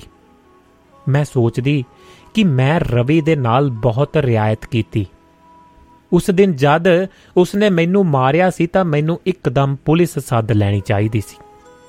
ਮੈਨੂੰ ਲੈ ਕੇ ਮੰਮੀ ਡੈਡੀ ਵਿੱਚ ਬਹਿਸ ਹੋਣ ਲੱਗਦੀ ਡੈਡੀ ਗੁੱਸੇ ਦੇ ਵਿੱਚ ਆ ਕੇ ਜ਼ਿਆਦਾ ਕੰਬਣ ਲੱਗਦੇ। ਮੈਂ ਮੰਮੀ ਨੂੰ ਚੁੱਪ ਕਰਾਉਂਦੀ, ਜਦੋਂ ਡੈਡੀ ਦੀ ਸਿਹਤ ਠੀਕ ਹੁੰਦੀ ਸੀ, ਤਾਂ ਮੰਮੀ ਇੰਨਾ, ਇਨਾ, ਇੰਨਾ ਨਹੀਂ ਸੀ ਬੈਂਸਦੀ ਹੁੰਦੀ। ਡੈਡੀ ਦੀ ਹਾਂ ਦੇ ਵਿੱਚ ਹਾਂ ਮਿਲਾਉਂਦੀ ਰਹਿੰਦੀ ਸੀ। ਉਦੋਂ ਮੈਂ ਇੱਥੋਂ ਤੱਕ ਸੋਚਣ ਲੱਗਦੀ ਕਿ ਇੰਡੀਅਨ ਔਰਤ ਦਾ ਦਿਮਾਗ ਹੀ ਕੰਮ ਨਹੀਂ ਕਰਦਾ। ਪਰ ਹੁਣ ਮੰਮੀ ਬਿਨਾ ਗੱਲ ਤੋਂ ਬੈਂਸੀ ਜਾਂਦੀ, ਬਿਨਾ ਗੱਲ ਤੋਂ। ਡੈਡੀ ਦੇ ਆਖਣ ਤੇ ਮੈਂ ਸੂਜੀ ਬੈਰੀਮਨ ਦੇ ਨਾਲ ਮਿਲਣ ਦਾ ਸਮਾਂ ਨਿਯਮਤ ਕੀਤਾ, ਕਰ ਲਿਆ। ਸੂਜੀ ਬੈਰੀਮਨ ਸਾਡੀ ਵਕੀਲ ਸੀ। ਜਦੋਂ ਦੇ ਡੈਡੀ ਇੰਗਲੈਂਡ ਆਏ, ਆਪਣੇ ਸਾਰੇ ਕੰਮ ਇਸੇ ਵਕੀਲ ਰਾਹੀਂ ਕਰਾਇਆ ਕਰਦੇ ਸਨ। ਉਹ ਵੀਮਨ ਲਿਬਰੇਸ਼ਨ ਦੀ ਸਪੀਕਰ ਵੀ ਸੀ। ਔਰਤਾਂ ਦੇ ਕੇਸ ਨੂੰ ਨਿੱਠ ਕੇ ਹੱਥ ਪਾਇਆ ਕਰਦੀ ਸੀ ਉਹ। ਵੈਸੇ ਤਾਂ ਰਵੀ ਵੀ ਹਰ ਵੇਲੇ ਔਰਤਾਂ ਦੇ ਲਈ ਬਰਾਬਰ ਦੇ ਹੱਕਾਂ ਦੀ ਗੱਲ ਕਰਿਆ ਕਰਦਾ ਸੀ, ਪਰ ਆਪਣੀ ਵਾਰੀ ਪਿੱਛੇ ਹਟ ਜਾਂਦਾ। ਸੂਜੀ ਬੈਰੀਮਨ ਦੇ ਦਫ਼ਤਰ ਜਾਣ ਤੋਂ ਪਹਿਲਾਂ ਮੈਂ ਰਵੀ ਨੂੰ ਕਈ ਵਾਰ ਫੋਨ ਕੀਤਾ, ਪਰ ਉਹ ਘਰ ਨਾ ਮਿਲਿਆ। ਆਨਸਰ ਰਿੰਗ ਮਸ਼ੀਨ ਦੇ ਵਿੱਚ ਕਿੰਨੇ ਹੀ ਸੁਨੇਹੇ ਛੱਡੇ। ਪਰੀ ਦੇ ਤੋਤਲੇ ਬੋਲ ਵੀ ਮਸ਼ੀਨ ਦੇ ਵਿੱਚ ਭਰੇ। ਪਰ ਰਵੀ ਨੇ ਸਾਨੂੰ ਫੋਨ ਨਾ ਕੀਤਾ ਤੇ ਨਾ ਹੀ ਪੈਸੇ ਭੇਜੇ। ਮੈਂ ਬੈਰੀ ਬੈਰੀਮਨ ਦੇ ਨਾਲ ਸਲਾਹ ਕਰਕੇ ਖਰਚੇ ਦਾ ਦਾਵਾ ਕਰ ਦਿੱਤਾ। ਸਾਡਾ ਕੇਸ ਹੌਲਬੌਰਨ ਕੋਰਟ ਦੇ ਵਿੱਚ ਲੱਗ ਗਿਆ। ਮੈਨੂੰ ਨੋਟਿਸ ਆ ਗਿਆ ਸੀ, ਰਵੀ ਨੂੰ ਵੀ ਸਮਨ ਮਿਲ ਗਏ ਹੋਣਗੇ। ਕਚਹਿਰੀਆਂ ਸਮਨਾ ਬਾਰੇ ਸੋਚਦੀਆਂ ਸੋਚਦਿਆਂ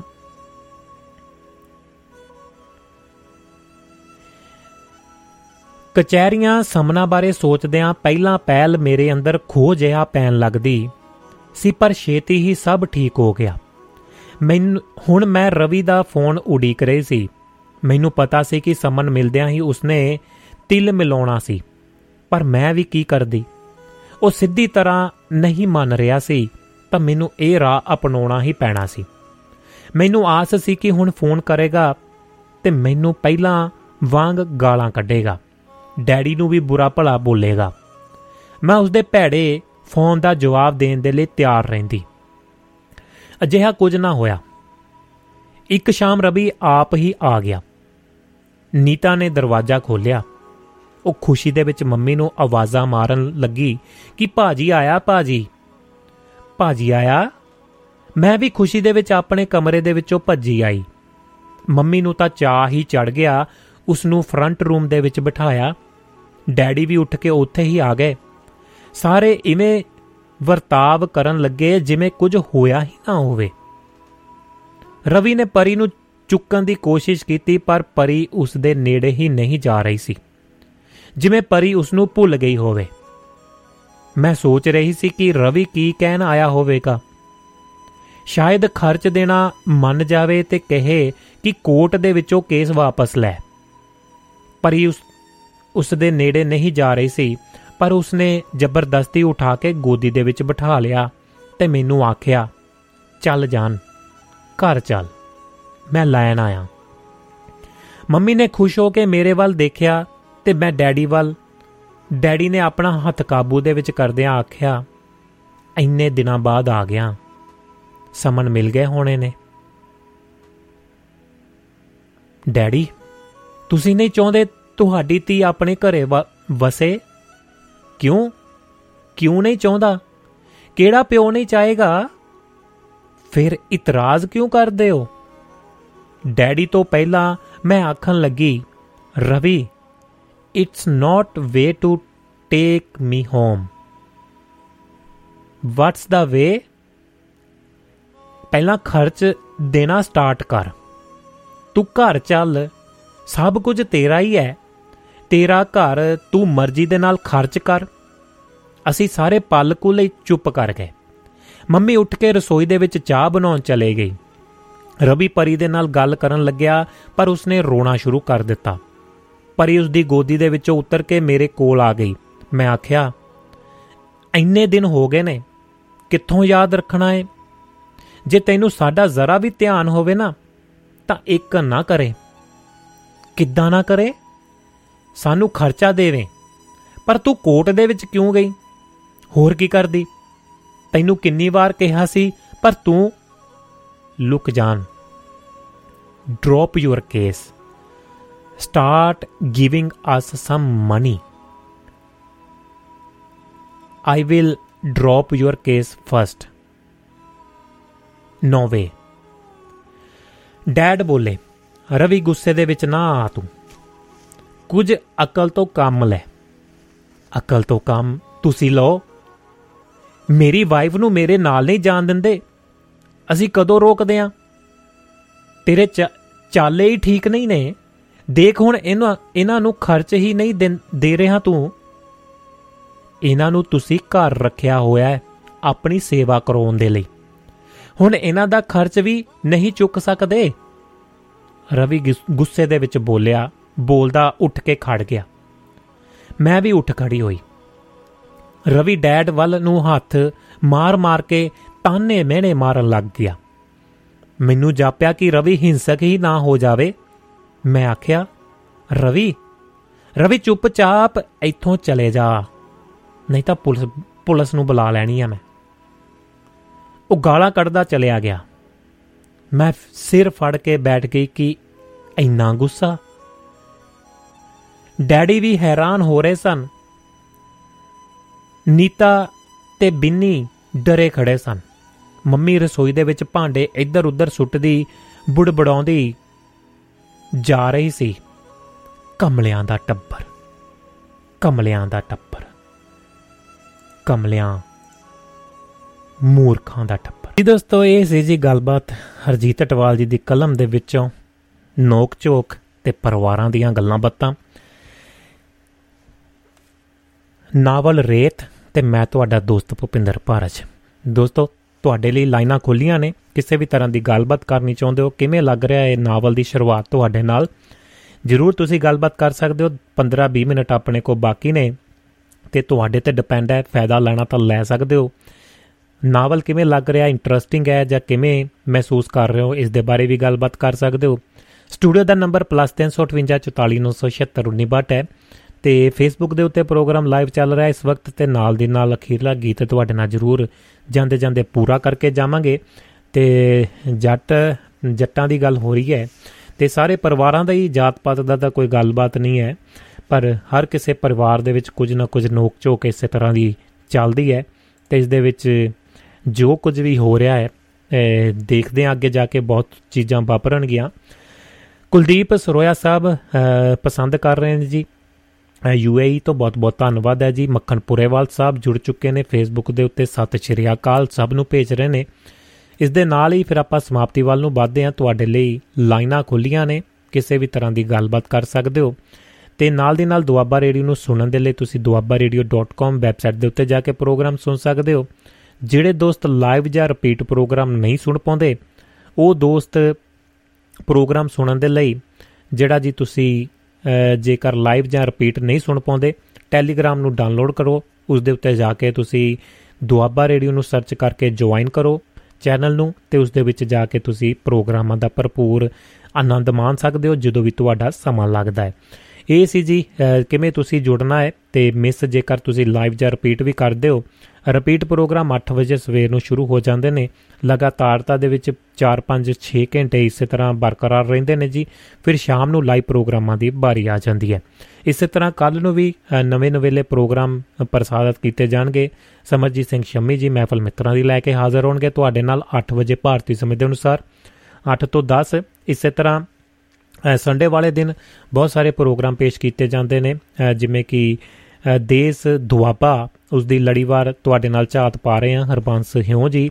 ਤੇ ਨਾਲ ਦੀ ਨਾਲ ਸਮਜੀਤ ਸਿੰਘ ਸ਼ਮੀ ਦੇ ਸਾਥ ਦੇ ਨਾਲ, ਇਹ ਜਿਹੜਾ ਸਾਰਾ ਕੁਝ ਦੇਸ਼ ਦੁਆਬੇ ਦੀ ਸੈਰ ਤੁਹਾਨੂੰ ਕਰਾ ਰਹੇ ਹਾਂ ਚੋ ਦਰਿਆ, ਹੋਰ ਬਹੁਤ ਸਾਰੀਆਂ ਚੀਜ਼ਾਂ ਜਿਵੇਂ ਕਹਿ ਸਕਦੇ ਆ ਪਾਣੀ ਦਾ ਜੋ ਵੀ ਨਿਕਾਸ ਹੈ ਜੀ, ਚਾਹੇ ਚੋ ਨੇ, ਨਹਿਰਾਂ ਨੇ ਸੂਏ ਨੇ ਸਾਰੀਆਂ ਚੀਜ਼ਾਂ ਦੇ ਬਾਰੇ ਗੱਲਬਾਤ ਜਿਹੜਾ ਪਾਣੀ ਹੈ, ਸਤਲੁਜ ਰਾਵੀ ਚਨਾਬ ਜਾਂ ਹੋਰ ਵੀ ਜਿੰਨੇ ਵੀ ਚੋਆਂ ਦੀ ਗੱਲਬਾਤ ਜਾਂ ਦਰਿਆਵਾਂ ਦੀ ਗੱਲਬਾਤ ਕਰ ਰਹੇ ਨੇ ਹਰਬੰਸਿਓ ਜੀ।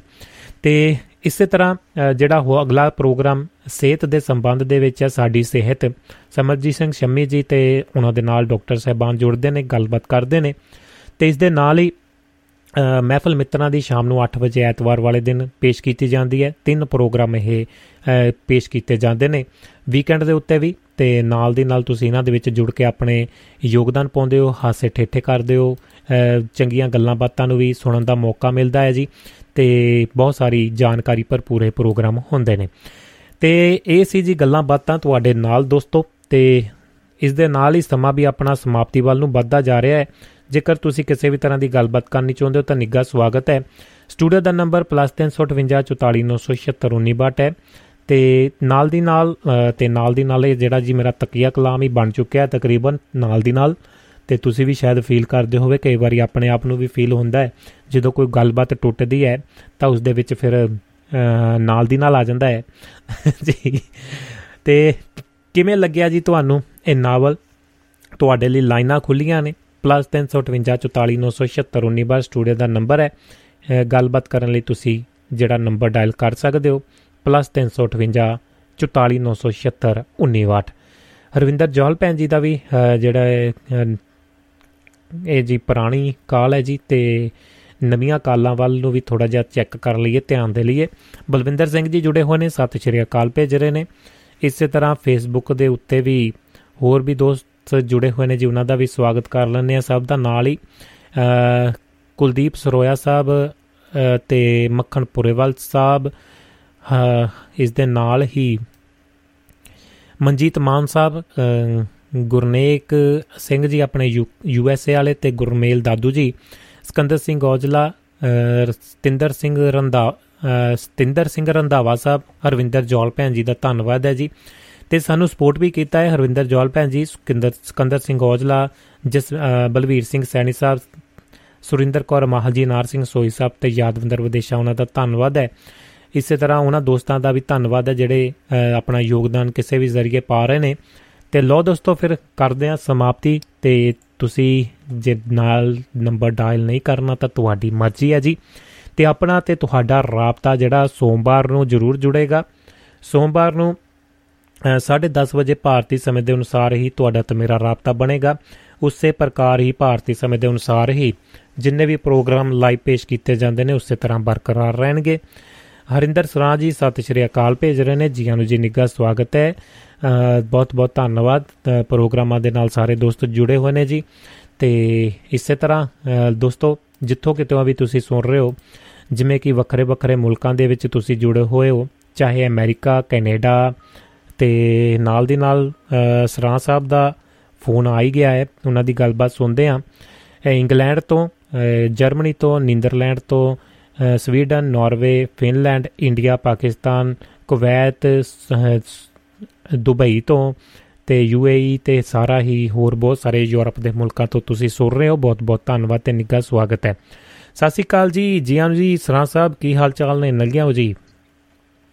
ਹਾਂਜੀ ਸਤਿ ਸ਼੍ਰੀ ਅਕਾਲ ਬਾਈ ਜੀ ਸਾਰਿਆਂ ਨੂੰ। ਸਤਿ ਸ਼੍ਰੀ ਅਕਾਲ ਜੀ। ਤੇ ਨਾਵਲ ਤਾਂ ਤੁਸੀਂ ਬਹੁਤ ਵਧੀਆ ਸ਼ੁਰੂ ਕੀਤਾ ਤੇ ਅੱਧੀਆਂ ਕ ਗੱਲਾਂ ਵੇਖ ਕੇ ਕੁਝ ਐਂ ਲੱਗ ਰਿਹਾ ਵੀ ਇਹ ਤਾਂ ਆਪਣੇ ਆਸੇ-ਪਾਸੇ ਦੀਆਂ ਘਟਨਾਵਾਂ ਹੀ ਆ। ਬਿਲਕੁਲ ਜੀ ਬਿਲਕੁਲ ਸਹਿਮਤ ਆ ਜੀ। ਜਿਨ੍ਹਾਂ ਨੇ ਹੰਡਾਈਆਂ ਨੇ ਜਾਂ ਜਿਨ੍ਹਾਂ ਨੇ ਦੇਖੀਆਂ ਨੇ ਉਹਨਾਂ ਦੇ ਸਾਹਮਣੇ ਤਸਵੀਰ ਆ ਜਾਂਦੀ ਹੈ ਜੀ ਬਿਲਕੁਲ।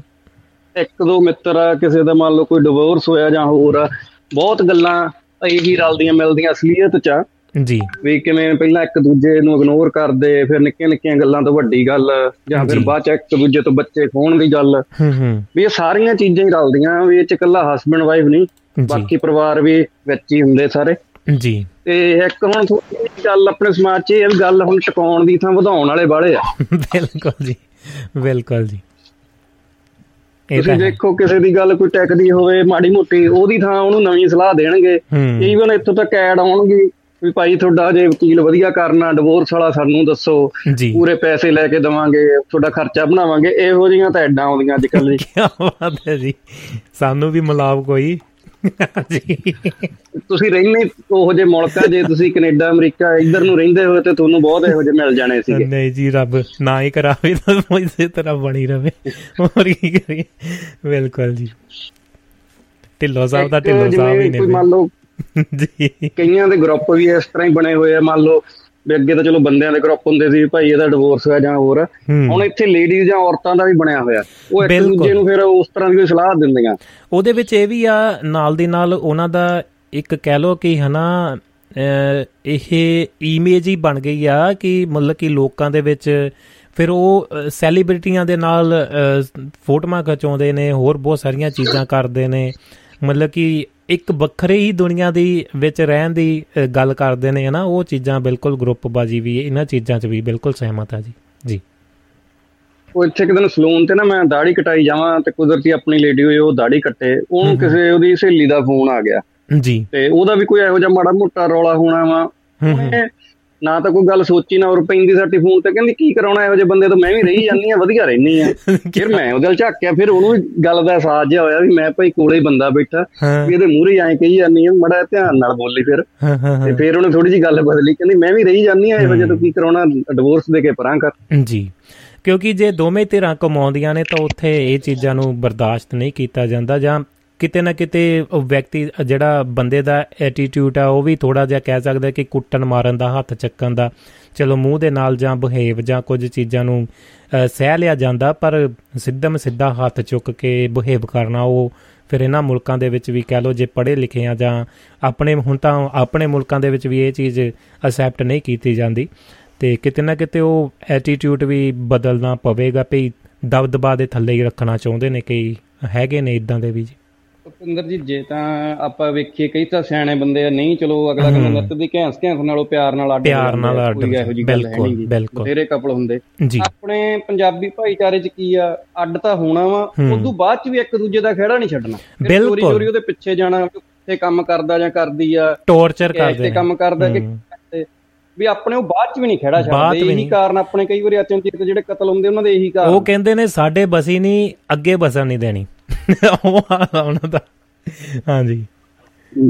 ਬਿਲਕੁਲ ਫਿਰ ਇਹਨਾਂ ਦਾ ਖਰਚਿਆਂ ਦਾ ਰੌਲਾ ਪੈਂਦਾ ਉਹ ਕਹਿੰਦਾ ਵੀ ਭਾਈ ਇਹ ਕੈਸ਼ ਤੇ ਕੰਮ ਕਰਦਾ ਜਾਂ ਇਹ ਇੰਨੇ ਕਮਾਉਂਦਾ ਮਹੀਨੇ ਦੇ ਤੇ ਰੌਲਦੇਗਾ ਬੱਚੇ ਆ ਦੇਖ ਲਓ। ਨਹੀਂ ਉਹਦੇ ਵਿੱਚ ਵੀ ਨਾ ਉਧਰ ਜੋਗੇ ਨਾ ਉਧਰ ਜੋਗੇ। ਉਹਦੇ ਵਿੱਚ ਵੀ ਹੈ ਦੋਵੇਂ ਧਿਰਾਂ ਕਹਿ ਲਓ ਕਿ ਜਿਹੜੀ ਧਿਰ ਆਪਣੇ ਆਪ ਨੂੰ ਹੈਗੀ ਆ ਕਿ ਉਹ ਸਾਬਤ ਕਰਨਾ ਚਾਹੁੰਦੀ ਹੈ ਜਾਂ ਚਲੋ ਜੇ ਮਦਰ ਦੇ ਕੋਲ ਬੱਚਾ ਆ ਤਾਂ ਫਾਦਰ ਨੂੰ ਉਹਦਾ ਖਰਚਾ ਦੇਣਾ ਪੈਣਾ ਹੀ ਆ ਨਾ। ਜੇ ਫਾਦਰ ਕੋਲ ਆ ਤਾਂ ਜੇ ਉਹ ਜੌਬ ਕਰਦੀ ਹੈ ਤਾਂ ਉਹਨੂੰ ਕਿਤੇ ਨਾ ਕਿਤੇ ਦੇਣਾ ਪੈ ਜੋ ਵੀ ਇੱਥੇ ਦੇ ਲਾਅ ਨੇ ਹੈਗੇ ਨੇ ਨਾ।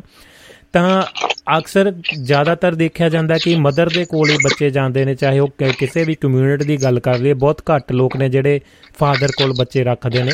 ਤੇ ਪਹਿਲਾਂ ਪਹਿਲ ਹੁੰਦੀ ਸੀ ਇਹ ਚੀਜ਼, ਪੰਜਾਬੀਆਂ ਦੇ ਵਿੱਚ ਜ਼ਰੂਰ ਹੁੰਦੀ ਸੀ ਕਿ ਮਤਲਬ ਕਿ ਨਿਆਣੇ ਨੂੰ ਜੇਕਰ ਖਾਸ ਕਰਕੇ ਮੁੰਡਾ ਹੋਵੇ ਤਾਂ ਉਹ ਲੈ ਲੈਂਦੇ ਹੁੰਦੇ ਸੀ, ਰੱਖ ਲੈਂਦੇ ਹੁੰਦੇ ਸੀ, ਉਹ ਚਾਹੇ ਉਹ ਮੁੰਡੇ ਦੇ ਘਰ ਵਾਲੇ ਵੀ ਪਾਲ ਲੈਂਦੇ ਹੁੰਦੇ ਸੀ।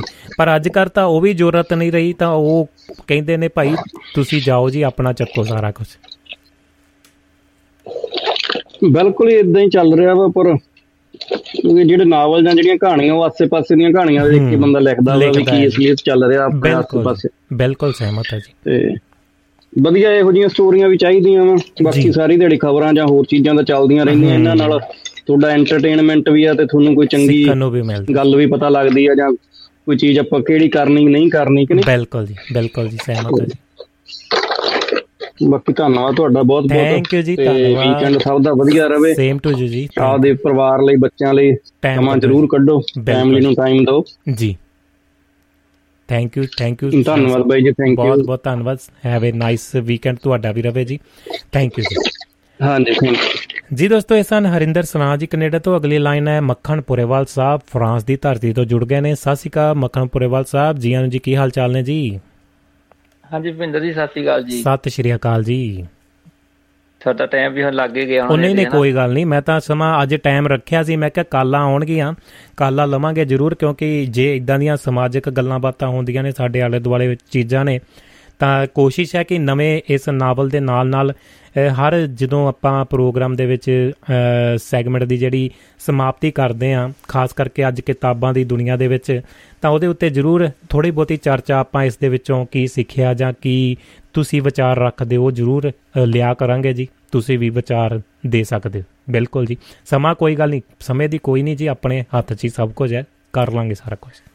ਆ ਨਹੀਂ ਚਲੋ ਜਿੱਦਾਂ ਤਾਂ ਹਰੇਕ ਬੰਦੇ ਨੂੰ ਸੁਲਝੀ ਜਿੰਨੀ ਆਉਂਦੀ ਹੈ ਨਾ। ਜੀ।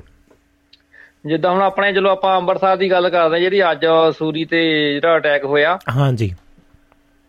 ਤੇ ਜਿੱਦਾਂ ਦੇਖ ਲਓ ਆਪਣੇ ਹੁਣ ਟਿਕਟੌਕ ਵੀ ਫੇਸਬੁੱਕ ਵੀ ਆਪਣੇ ਜਿੰਨੇ ਵੀ ਚਲੋ ਸਿੱਖ ਵੀ ਰੱਖ ਲਓ ਖਾਸਦਾਰ ਦੀ ਵੀ ਰੱਖ ਲਓ। ਜੀ। ਤੇ ਕੋਈ ਲੇਖੇ ਕਮੈਂਟ ਪਾਉਂਦਾ ਆ ਬਈ ਖੁਸ਼ੀ ਇਹ ਮਨਾਉਂਦੇ ਦੇਖਿਆ। ਹੂੰ ਹੂੰ ਬਿਲਕੁਲ ਜੀ ਬਿਲਕੁਲ ਮਨਾ ਰਹੇ ਨੇ। ਪਰ ਬਹੁਤ ਵੱਡੀ ਇਹ ਮਾੜੀ ਗੱਲ ਆ ਇਹ ਜਿੱਦਾਂ ਹਨਾ। ਹੂੰ ਬਿਲਕੁਲ ਜੀ। ਕਿਉਂਕਿ ਪੁਰੇਵਲ ਸਾਹਿਬ ਇਹ ਚੀਜ਼ ਚੱਕ ਕੇ ਜਿਹੜੇ ਲੋਕਾਂ ਨੇ ਕੈਸ਼ ਕਰਨੀ ਆ ਜਾਂ ਕਰਾ ਦਿੱਤਾ ਜਾਂ ਦੂਸਰਿਆਂ ਨੇ ਕਰ ਦਿੱਤਾ ਤੇ ਉਹ ਕੈਸ਼ ਕਰਨ ਵਾਲਿਆਂ ਨੇ ਉਹ ਉਹਨਾਂ ਦਾ ਮਕਸਦ ਪੂਰਾ ਹੋ ਜਾਣਾ ਕਿ ਪਹਿਲਾਂ ਵੀ ਇਹਨਾਂ ਦੇ ਨਾਲ ਲਾਗ ਡਾਟ ਸੀ ਜਾਂ ਕਿੱਦਾਂ ਸੀ ਉਹ ਚੱਕ ਕੇ ਸਿੱਖਾਂ ਦੇ ਨਾਲ ਜੋੜਨਾ ਚਾਹੁੰਦੇ ਨੇ ਹੋਰ ਕੁਝ ਨਹੀਂਗਾ ਆ ਲੋ ਅਮਰਤਪਾਲ ਦੇ ਉਹ ਜਿਹੜਾ ਪੋਸਟਰ ਲੱਗਾ ਆ ਉਹ ਹੁਣ ਜਿੱਦਾਂ ਮਰਜ਼ੀ ਆ ਉਹਦੇ ਨਾਲ ਜਿਹੜਾ ਉੱਠ ਕੇ ਹੁਣ ਹੁਣ ਕੱਲ ਪਰਸੋਂ ਹਾਲੇ ਦੇਖੀ ਹੋ ਕਿ ਹਲੇ ਕੱਲ ਪਰਸੋਂ ਕੀ ਕੀ ਹੋਣਾ ਦੇਖੀ ਹਲੇ। ਬਿਲਕੁਲ ਬਿਲਕੁਲ ਹਜੇ ਤਾਂ ਨਵੀਂ ਨਵੀਂ ਤਾਜੀ ਤਾਜੀ ਸੱਟ ਆ ਜੀ ਇਹ ਤਾਂ ਬਾਅਦ ਦੇ ਵਿੱਚ ਥੋੜੇ 2-4 ਘੰਟੇ ਬਾਅਦ ਪਤਾ ਲੱਗੂਗਾ ਕਿ ਅਸਲ ਦੇ ਵਿੱਚ ਕਿੱਥੇ ਤੱਕ ਗੱਲ ਜਾਂਦੀ ਹੈ ਬਿਲਕੁਲ।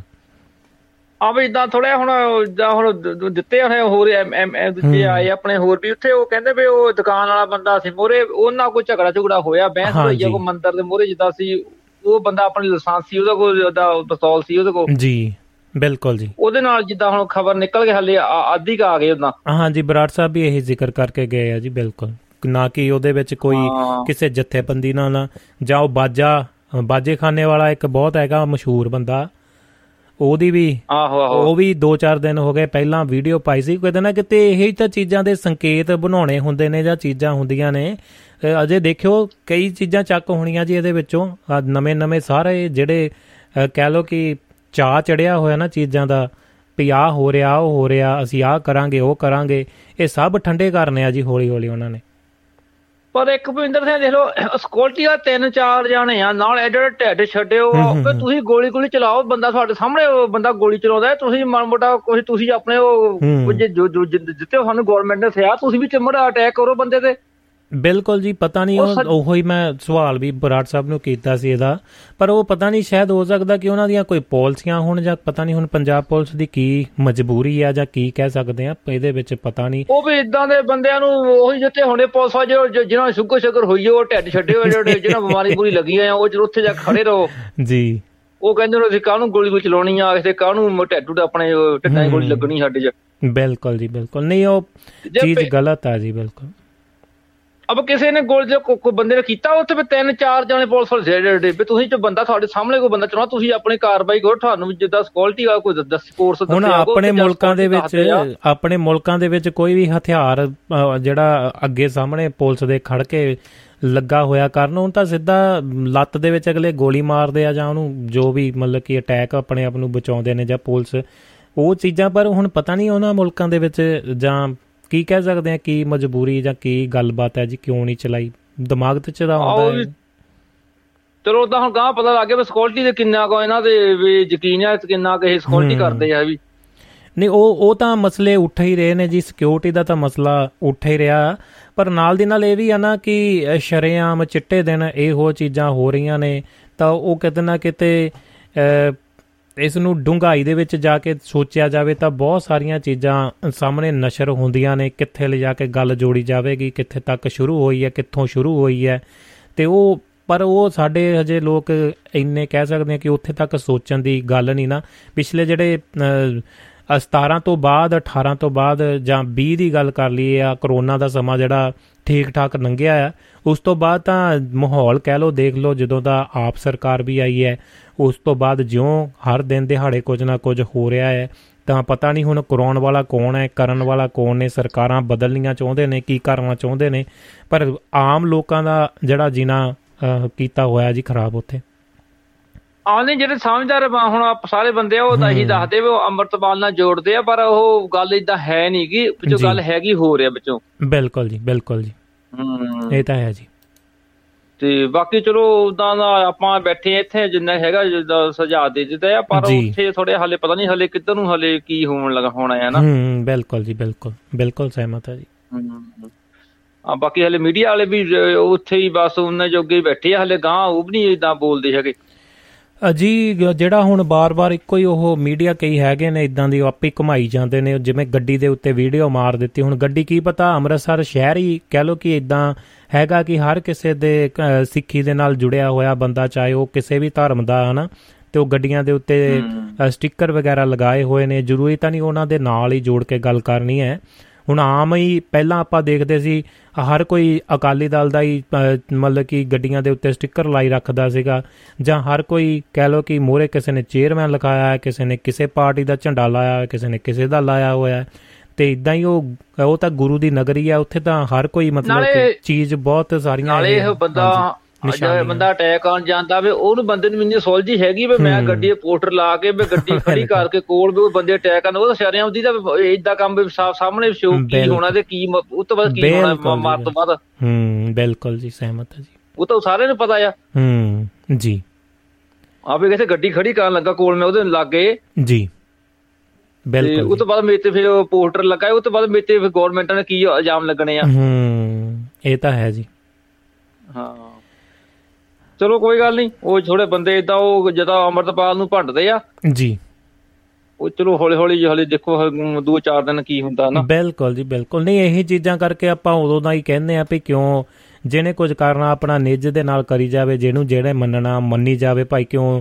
ਬਾਅਦ ਦੇ ਵਿੱਚ ਫਿਰ ਜੇ ਹੁਣ ਕਈ ਗਾਰੰਟੀਆਂ ਤਾਂ ਲਈ ਜਾਂਦੇ ਭਈ ਆਹ ਲੋ ਜੀ ਆਹ ਬੰਦਾ ਸੀ ਸਾਡਾ ਜਿਹੜਾ ਆਹ ਸੂਰਮਾ ਬਣਾ ਦੇਣਾ ਇਹਨਾਂ ਨੇ ਚੱਕ ਕੇ ਹੁਣ ਭਈ ਉਹਨੇ ਮਾਰਿਆ ਜੀ ਜ਼ਿੰਮੇਵਾਰੀਆਂ ਆਪ ਹੀ ਲੈ ਲੈਣੀਆਂ ਅੱਗੇ ਹੋ ਹੋ ਕੇ ਕੀਤਾ ਜਾਂ ਨਹੀਂ ਕੀਤਾ, ਆਪਣੇ ਸਿਰ ਆਪ ਹੀ ਪਵਾਈ ਜਾਣਾ। ਤੇ ਉਹ ਫਿਰ ਸਾਡੇ ਲੋਕ ਤਾਂ ਆਪ ਹੀ ਕਿ ਸ਼ਿਕਾਰ ਹੁੰਦੇ ਨੇ ਜੀ, ਸਾਜ਼ਿਸ਼ ਦਾ ਤਾਂ ਫਿਰ ਕੀ ਕਹਿ ਸਕਦੇ ਆ ਨਾ? ਵੀ ਤੁਸੀਂ ਕਹੋ ਭਾਈ, ਸਾਨੂੰ ਨਹੀਂ ਪਤਾ, ਉਹਦੇ ਸਮਾਂ ਕੇ ਹੱਕ ਦੇ ਵਿੱਚ ਗੱਲ ਕਰੋ ਭਈ ਜਾਂ ਉਹਦੇ ਪੱਕ ਸਹੀ ਗੱਲ ਕਰੋ ਭਈ ਭਾਈ, ਆਹ ਚੀਜ਼ ਆ, ਵਿਵਾਦ ਵਿਵਾਦ ਹੋ ਸਕਦੇ ਸਾਡੇ ਗੱਲਾਂ ਬਾਤਾਂ 'ਚ, ਵਿਚਾਰਾਂ 'ਚ, ਪਰ ਅੱਜ ਤੱਕ ਨਾ ਕਿਸੇ ਨੂੰ ਮਾਰਿਆ ਤਾਂ ਬੈਠ ਕੇ ਗੱਲਬਾਤ ਹੋ ਸਕਦੀ ਹੈ ਸਾਰਾ ਕੁਝ ਹੋ ਸਕਦਾ, ਪਰ ਕੁਝ ਲੋਕ ਜਿਹੜੇ ਨੇ ਉਹ ਬਗੈਰ ਗੱਲ ਤੋਂ ਹੀ ਸ਼ੇਰ ਬਣੀ ਜਾਂਦੇ ਨੇ ਬੰਦੇ ਨਹੀਂ ਬਣਦੇ ਨਾ। ਨਹੀਂ ਨਹੀਂ ਬਹੁਤ ਮਾੜੀ ਆ ਉਹ ਤੇ ਅਟੈਕ ਕੀਤਾ ਮੈਂ ਇਸ ਚੀਜ਼ ਨੂੰ ਬੜੀ ਭੰਡਦਾ ਆ ਵੀ ਇਦਾਂ ਇਹ ਕੰਮ ਗਲਤ ਕੀਤਾ ਜਿਹਨੇ ਕੀਤਾ ਇਹ ਕੰਮ। ਬਿਲਕੁਲ ਜੀ ਬਿਲਕੁਲ ਬਿਲਕੁਲ ਬਿਲਕੁਲ ਸਹਿਮਤ ਆ ਜੀ। ਠੀਕ ਹੈ ਭਿੰਦਰ ਜੀ ਥੈਂਕ ਯੂ ਜੀ ਬਹੁਤ ਬਹੁਤ ਧੰਨਵਾਦ ਪੁਰੇਵਾਲ ਸਾਹਿਬ thank you have a nice weekend ਜੀ ਥੈਂਕ ਯੂ ਜੀ। ਜੀ ਦੋਸਤੋ ਇਹ ਸਨ ਮੱਖਣ ਪੁਰੇਵਾਲ ਸਾਹਿਬ ਤੇ ਗੱਲਾਂ ਬਾਤਾਂ ਚੱਲੀਆਂ ਬਹੁਤ ਸਾਰੀਆਂ ਤੁਹਾਡੇ ਨਾਲ ਤੇ ਇਸੇ ਤਰ੍ਹਾਂ ਗੱਲਾਂ ਬਾਤਾਂ ਤੁਸੀਂ ਵੀ ਕਰ ਸਕਦੇ ਹੋ। ਹੋਰ 2-4 ਮਿੰਟ ਆਪਣੇ ਕੋ ਬਾਕੀ ਨੇ। +358 449779 ਸਟੂਡੀਓ ਦਾ ਨੰਬਰ ਹੈ। ਤੇ ਤੁਸੀਂ ਕਿਸੇ ਵੀ ਤਰ੍ਹਾਂ ਦੀ ਗੱਲਬਾਤ ਕਰਨ ਲਈ ਲਾਈਨ ਨੰਬਰ ਡਾਇਲ ਕਰ ਸਕਦੇ ਹੋ ਤੇ ਗੱਲਬਾਤ ਆਪਣੀ ਰੱਖ ਸਕਦੇ ਹੋ। ਤੇ ਫੇਸਬੁੱਕ ਦੇ ਉੱਤੇ ਪੂਰੇ ਦਾ ਪੂਰਾ ਪ੍ਰੋਗਰਾਮ ਪਿਆ ਹੈ ਜੀ। ਤੇ ਰਿਪੀਟ ਕੱਲ ਨੂੰ 8 ਵਜੇ ਤੁਸੀਂ ਸੁਣੋਗੇ। ਆਪਣੇ ਨਾਲ ਖੇੜਾ ਸਾਹਿਬ ਦੁਬਾਰ ਤੋਂ ਜੁੜ ਚੁੱਕੇ ਨੇ ਜੀ। ਕਰਦੇ ਉਹਨਾਂ ਦਾ ਨਿੱਘਾ ਸਵਾਗਤ। ਸਤਿ ਸ਼੍ਰੀ ਅਕਾਲ ਖੇੜਾ ਸਾਹਿਬ ਜੀ। ਆਨੂ ਜੀ ਭਾਜੀ ਸਤਿ ਸ਼੍ਰੀ ਅਕਾਲ ਜੀ। ਸਤਿ ਸ਼੍ਰੀ ਅਕਾਲ ਜੀ। ਸਤਿ ਸ਼੍ਰੀ ਅਕਾਲ। ਭਾਜੀ ਹਾਂਜੀ ਭਾਜੀ ਹਰਜੀਤ ਜੀ ਦੀ ਕਿਤਾਬ ਜਿਹੜੀ ਕਿਤਾਬ ਦੇ ਰਾਹੀਂ ਜਿਹੜਾ ਤੁਸੀਂ ਸਮਾਜਿਕ ਮੁੱਦਾ ਉਠਾਇਆ ਜੀ। ਜੀ। ਹੈ ਨਾ ਜੀ ਉਹ ਬਹੁਤ ਵਧੀਆ ਹੈ। ਪਹਿਲੇ ਹੀ ਚੈਪਟਰ ਦੇ ਵਿੱਚ ਜੀ। ਹੈ ਨਾ ਜਿਹੜੀ ਇਹਦੀ ਨਾਇਕਾ ਹੈ ਉਹ ਜਿਹੜਾ ਸਟੈਂਡ ਲੈਂਦੀ ਦਿਖ ਰਹੀ ਹੈ। ਹੂੰ ਹੂੰ। ਹੈ ਨਾ ਜ਼ੁਲਮ ਦੇ ਖਿਲਾਫ ਜਾਂ ਜੋ ਵੀ ਉਹਦੇ ਨਾਲ ਵਧੀਕੀਆਂ ਹੁੰਦੀਆਂ ਉਹਦੇ ਖਿਲਾਫ। ਜੀ। ਤੇ ਇਹ ਅੱਗੇ ਜਾ ਕੇ ਜਿੱਥੋਂ ਤੱਕ ਸਾਡਾ ਅੰਦਾਜ਼ਾ ਹੈ ਮੇਰਾ ਅੰਦਾਜ਼ਾ ਹੈ ਅੱਗੇ ਜਾ ਕੇ ਤੁਸੀਂ ਸਮਾਪਤੀ ਵੱਲ ਨੂੰ ਨਾ ਜਾਓ ਮਜ਼ਬੂਤ ਕਹਾਣੀ ਮਜ਼ਬੂਤ ਤੇ ਸਮਾਜ ਨੂੰ ਸੇਧ ਦੇਣ ਵਾਲੀ ਕਹਾਣੀ ਸਾਬਤ ਹੋਏਗੀ। ਬਿਲਕੁਲ ਜੀ 300 ਕਿੰਨੇ ਪੰਨੇ ਨੇ ਜੀ ਇਹਦੇ। ਕਾਫੀ ਲੰਬੀ ਸਟੋਰੀ ਹੈ। ਹਾਂਜੀ ਬਹੁਤ ਮਤਲਬ ਇਹਦਾ ਇਹਦਾ ਜਿਹੜਾ ਵਿਸ਼ਾਲ ਦਾਇਰੇ ਦੇ ਵਿੱਚ ਇੱਕ ਘੁੰਮੇਗੀ ਇਹ ਕਹਾਣੀ ਨਾ ਜੀ। ਬਿਲਕੁਲ ਪਿੱਠ ਭੂਮੀ ਬੇਸ਼ੱਕ ਵਿਦੇਸ਼ ਦੀ ਹੈ। ਹੂੰ। ਹੈ ਨਾ ਇਹਦੇ ਵਿੱਚ ਬਹੁਤ ਸਾਰੇ ਜਿਹੜੇ ਦੇਸੀ ਦਾ ਮਾਂ ਹੁੰਦਾ ਹੀ ਮਾਂ ਬੜੀ ਦਿਆਲੂ ਹੁੰਦੀ ਹੈ ਹਮੇਸ਼ਾ ਚਾਹੁੰਦੀ ਹੈ ਕਿ ਉਹਦੀ ਧੀ ਦਾ ਘਰ ਬਸਦਾ ਰਵੇ। ਬਿਲਕੁਲ। ਦੋਨੋਂ ਨਾ ਮਤਲਬ ਬਾਪ ਦਾ ਮਾਂ ਦੋਨੋਂ ਹਮੇਸ਼ਾ ਆਪੋਜ਼ਿਟ ਭੂਮਿਕਾ ਨਿਭਾਉਂਦੇ ਨਜ਼ਰ ਆਉਂਦੇ ਆ। ਜੀ। ਹੈ ਨਾ ਬਾਪ ਵੀ ਉਹਦੇ ਨਾਲ ਖੜਦਾ ਨਜ਼ਰ ਆ ਰਿਹਾ। ਤੇ ਮਾਂ ਜਿਹੜੀ ਹੈ ਉਹ ਚਾਹੁੰਦੀ ਹੈ ਕਿ ਉਹ ਚਲੀ ਜਾਵੇ ਵਾਪਸ। ਵਾਪਸ। ਅਗਰ ਚਲੀ ਗਈ ਫਿਰ ਦੁਬਾਰਾ ਉੱਥੇ ਸੌਰੇ ਤਾਂ ਫਿਰ ਉਹੀ ਜ਼ੁਲਮ ਉੱਤੇ ਹੋਏਗਾ। ਜੋ ਕੁਝ ਪਹਿਲਾਂ ਪੰਜਾਬ ਦੇ ਵਿੱਚ ਤੇਲ ਪਾਪਾ ਸਾੜੀਆਂ ਨੇ ਹੋਰ ਬਹੁਤ ਸਾਰੀਆਂ ਚੀਜ਼ਾਂ ਬਿਲਕੁਲ ਜੀ। ਪਿਛਲੇ ਵੀ ਇੱਕ ਬਹੁਤ ਕਹਾਣੀ ਚਰਚਿਤ ਹੋਈ ਸੀ ਇਸੇ ਕਰਕੇ ਜਿਹਨੇ ਮਤਲਬ ਸੁਸਾਈਡ ਕਰ ਲਿਆ ਸੀਗਾ। ਉਦੋਂ ਵੀ ਸਾਰੇ ਮੀਡੀਆ ਨੇ ਬੋਲਿਆ ਸੀਗਾ ਕਿ ਨਹੀਂ ਕਰਨਾ ਚਾਹੀਦਾ ਸੀਗਾ। ਆਪਣੇ ਜਿਹੜੇ ਬੱਚੇ ਸੀਗੇ ਉਹਨਾਂ ਨੂੰ ਲੈ ਕੇ ਕਿਤੇ ਨਾ ਕਿਤੇ ਸਮਾਜ ਸੇਵੀ ਸੰਸਥਾ ਦੀ ਸ਼ਰਨ ਵਿੱਚ ਜਾਂਦੀ ਜਾਂ ਫਿਰ ਸਮਾਜ ਦੇ ਐਦੇ ਬਹੁਤ ਸਾਰੇ ਦਾਨੀ ਸੱਜਣ ਹੈਗੇ ਆ ਜਿਹੜੇ ਉਹ ਖਰਚਾ ਨਹੀਂ ਦਿੰਦਾ ਤੇ ਉਹ ਮਤਲਬ ਮਤਲਬ ਦੇ ਸਕਦੇ ਆ ਨਾ ਜੀ। ਜੀ। ਹੈ ਨਾ? ਤਾਂ ਇਹ ਬਹੁਤ ਵਧੀਆ ਬੈਠੇ ਬੈਠੇ ਜਿੱਦਾਂ ਭਾਜੀ ਹੁਣੀ ਆ ਰਹੇ ਸੀਗੇ ਇਵਨ ਦੋਨੋਂ ਭਾਜੀ ਜਿਹੜੇ ਆਏ ਸੀਗੇ ਹੁਣ ਇਹ ਨਾ ਉਹ ਮੈਨੂੰ ਤਾਂ ਇੱਕੋ ਹੀ ਲੱਗਦੇ ਆ ਇੱਕੋ ਜਿਹੀ ਆਵਾਜ਼ ਆ ਇੱਕੋ ਜਿਹਾ ਵਿਚਾਰ ਉਹਨਾਂ ਦੇ ਆ ਇੱਕੋ ਜਿਹਾ ਕੈਨੇਡਾ। ਹਾਂਜੀ। ਹਾਂਜੀ ਦੇਸ਼ ਅਲੱਗ-ਅਲੱਗ ਹੈ। ਜੀ ਜੀ ਵਿਚਾਰ ਪਰ ਦੋਨਾਂ ਦੇ ਇੱਕੋ ਜਿਹੇ ਹਾਂਜੀ। ਬਿਲਕੁਲ ਹਾਂਜੀ ਹਾਂਜੀ। ਬਿਲਕੁਲ। ਹਾਂਜੀ ਹਾਂਜੀ। ਤੇ ਜਦੋਂ ਜਿੱਦਾਂ ਤੁਸੀਂ ਤੁਹਾਡੀ ਕਹਾਣੀ ਚੱਲਦੀ ਗਈ ਸਿਰੇ ਚੜਦੀ ਗਈ ਹੈ ਨਾ ਜੀ? ਤੇ ਇਹਦੇ ਵਿੱਚ ਨਾ ਬੱਚੇ ਪਿਸ ਜਾਂਦੇ ਆ ਬਿਲਕੁਲ ਜੀ। ਜਿੱਦਾਂ ਹੁਣ ਉਹ ਕੁਝ ਮਹੀਨਿਆਂ ਦੀ ਗੱਲ ਹੋਏਗੀ ਉਹ ਜਿਹੜੀ ਪਰੀ ਹੈ ਆਪਣੇ ਬਾਪ ਨੂੰ ਵੀ ਭੁੱਲ ਜਾਂਦੀ ਆ। ਉਹਨੂੰ ਪਰਾਇਆ ਮਰਦ ਸਮਝ ਕੇ ਇੱਕ ਗੁੱਡ ਟੱਚ ਹੁੰਦਾ ਇੱਕ ਬੈਡ ਟੱਚ ਹੁੰਦਾ ਨਾ। ਬਿਲਕੁਲ ਜੀ। ਤੇ ਉਹਨੂੰ ਉਹਦੇ ਜਿਹੜੇ ਮਤਲਬ ਮਮਤਾ ਦਾ ਜਿਹੜਾ ਟੱਚ ਹੈ ਜਾਂ ਫਿਰ ਕਰੂਰਤਾ ਦਾ ਟੱਚ ਉਹ ਬੱਚਾ ਵੀ ਸਮਝਦਾ ਹੈ। ਉਹਦੇ ਕੋਲ ਜਾਂਦੀ ਨਹੀਂ ਹੈ ਰੋਂਦੀ ਹੈ ਹੈਨਾ ਜੀ? ਤੇ ਬੇਸ਼ੱਕ ਉਹਦਾ ਉਹਦਾ ਬਾਪੂ ਹੈ ਬੇਸ਼ੱਕ ਪਰ ਫਿਰ ਵੀ ਜਿਸ ਹਿਸਾਬ ਨਾਲ ਉਹਨੇ ਆਪਣੇ ਕੋਮਲ ਮਨ ਦੇ ਨਾਲ ਜੋ ਦੇਖਿਆ ਹੈ ਨਾ ਉਹਨੂੰ ਮਾਰਦੇ ਹੋਏ ਜਾਂ ਉਹਨੂੰ ਕੁੱਟਦੇ ਹੋਏ ਜਾਂ। ਫਿਰ ਹਸਪਤਾਲ ਦੇ ਵਿੱਚ ਸੁਸਾਈਡ ਤੋਂ ਬਾਅਦ ਸਰਵਾਈਵ ਕਰਦੇ ਹੋਏ ਤਾਂ ਉਹਦੇ ਕੋਮਲ ਮਨ ਦੇ ਵਿੱਚ ਕਿਤੇ ਨਾ ਕਿਤੇ ਤਾਂ ਮਤਲਬ ਉਹ ਇੱਕ ਵਿਚਾਰ ਕਰ ਕਰ ਗਿਆ ਹੋਣਾ ਹੈ ਨਾ ਜੀ? ਬਿਲਕੁਲ। ਬੁਰਾ ਵਿਚਾਰ ਕਰ ਕਰ ਗਿਆ ਹੋਣਾ ਜੀ। ਤੇ ਜਿਹਦੇ ਇੱਕ ਵਾਰੀ ਬਚਪਨ ਦਾ ਜੋ ਵੀ ਡਰਿਆ ਆਦਮੀ ਬਚਪਨ ਦਾ ਜਿਹੜਾ ਸੱਟ ਲੱਗੀ ਆਦਮੀ ਉਹ ਪੂਰੀ ਜ਼ਿੰਦਗੀ ਨਹੀਂ ਭੁੱਲਦਾ। ਉਸੇ ਹਿਸਾਬ ਨਾਲ ਉਹਦੇ ਵਿਚਾਰ ਉਸੇ ਹਿਸਾਬ ਦੇ ਉਹਦਾ ਦਾਇਰਾ ਬਣਦਾ ਜਾਂਦਾ ਜੀ। ਬਿਲਕੁਲ ਸਹਿਮਤ ਹੈ ਜੀ। ਹੈ ਨਾ ਜੀ? ਬਾਕੀ ਬਾਕੀ ਭਾਜੀ ਦੇਖੋ ਅੱਜ ਕੱਲ ਦੀ ਜਿਹੜੀ ਔਰਤ ਹੈ ਹੈ ਨਾ ਉਹ ਬੜੀ ਮਜ਼ਬੂਤ ਹੋ ਕੇ ਵਿਚ ਰਹੀ ਹੈ ਸਮਾਜ ਦੇ ਵਿੱਚ।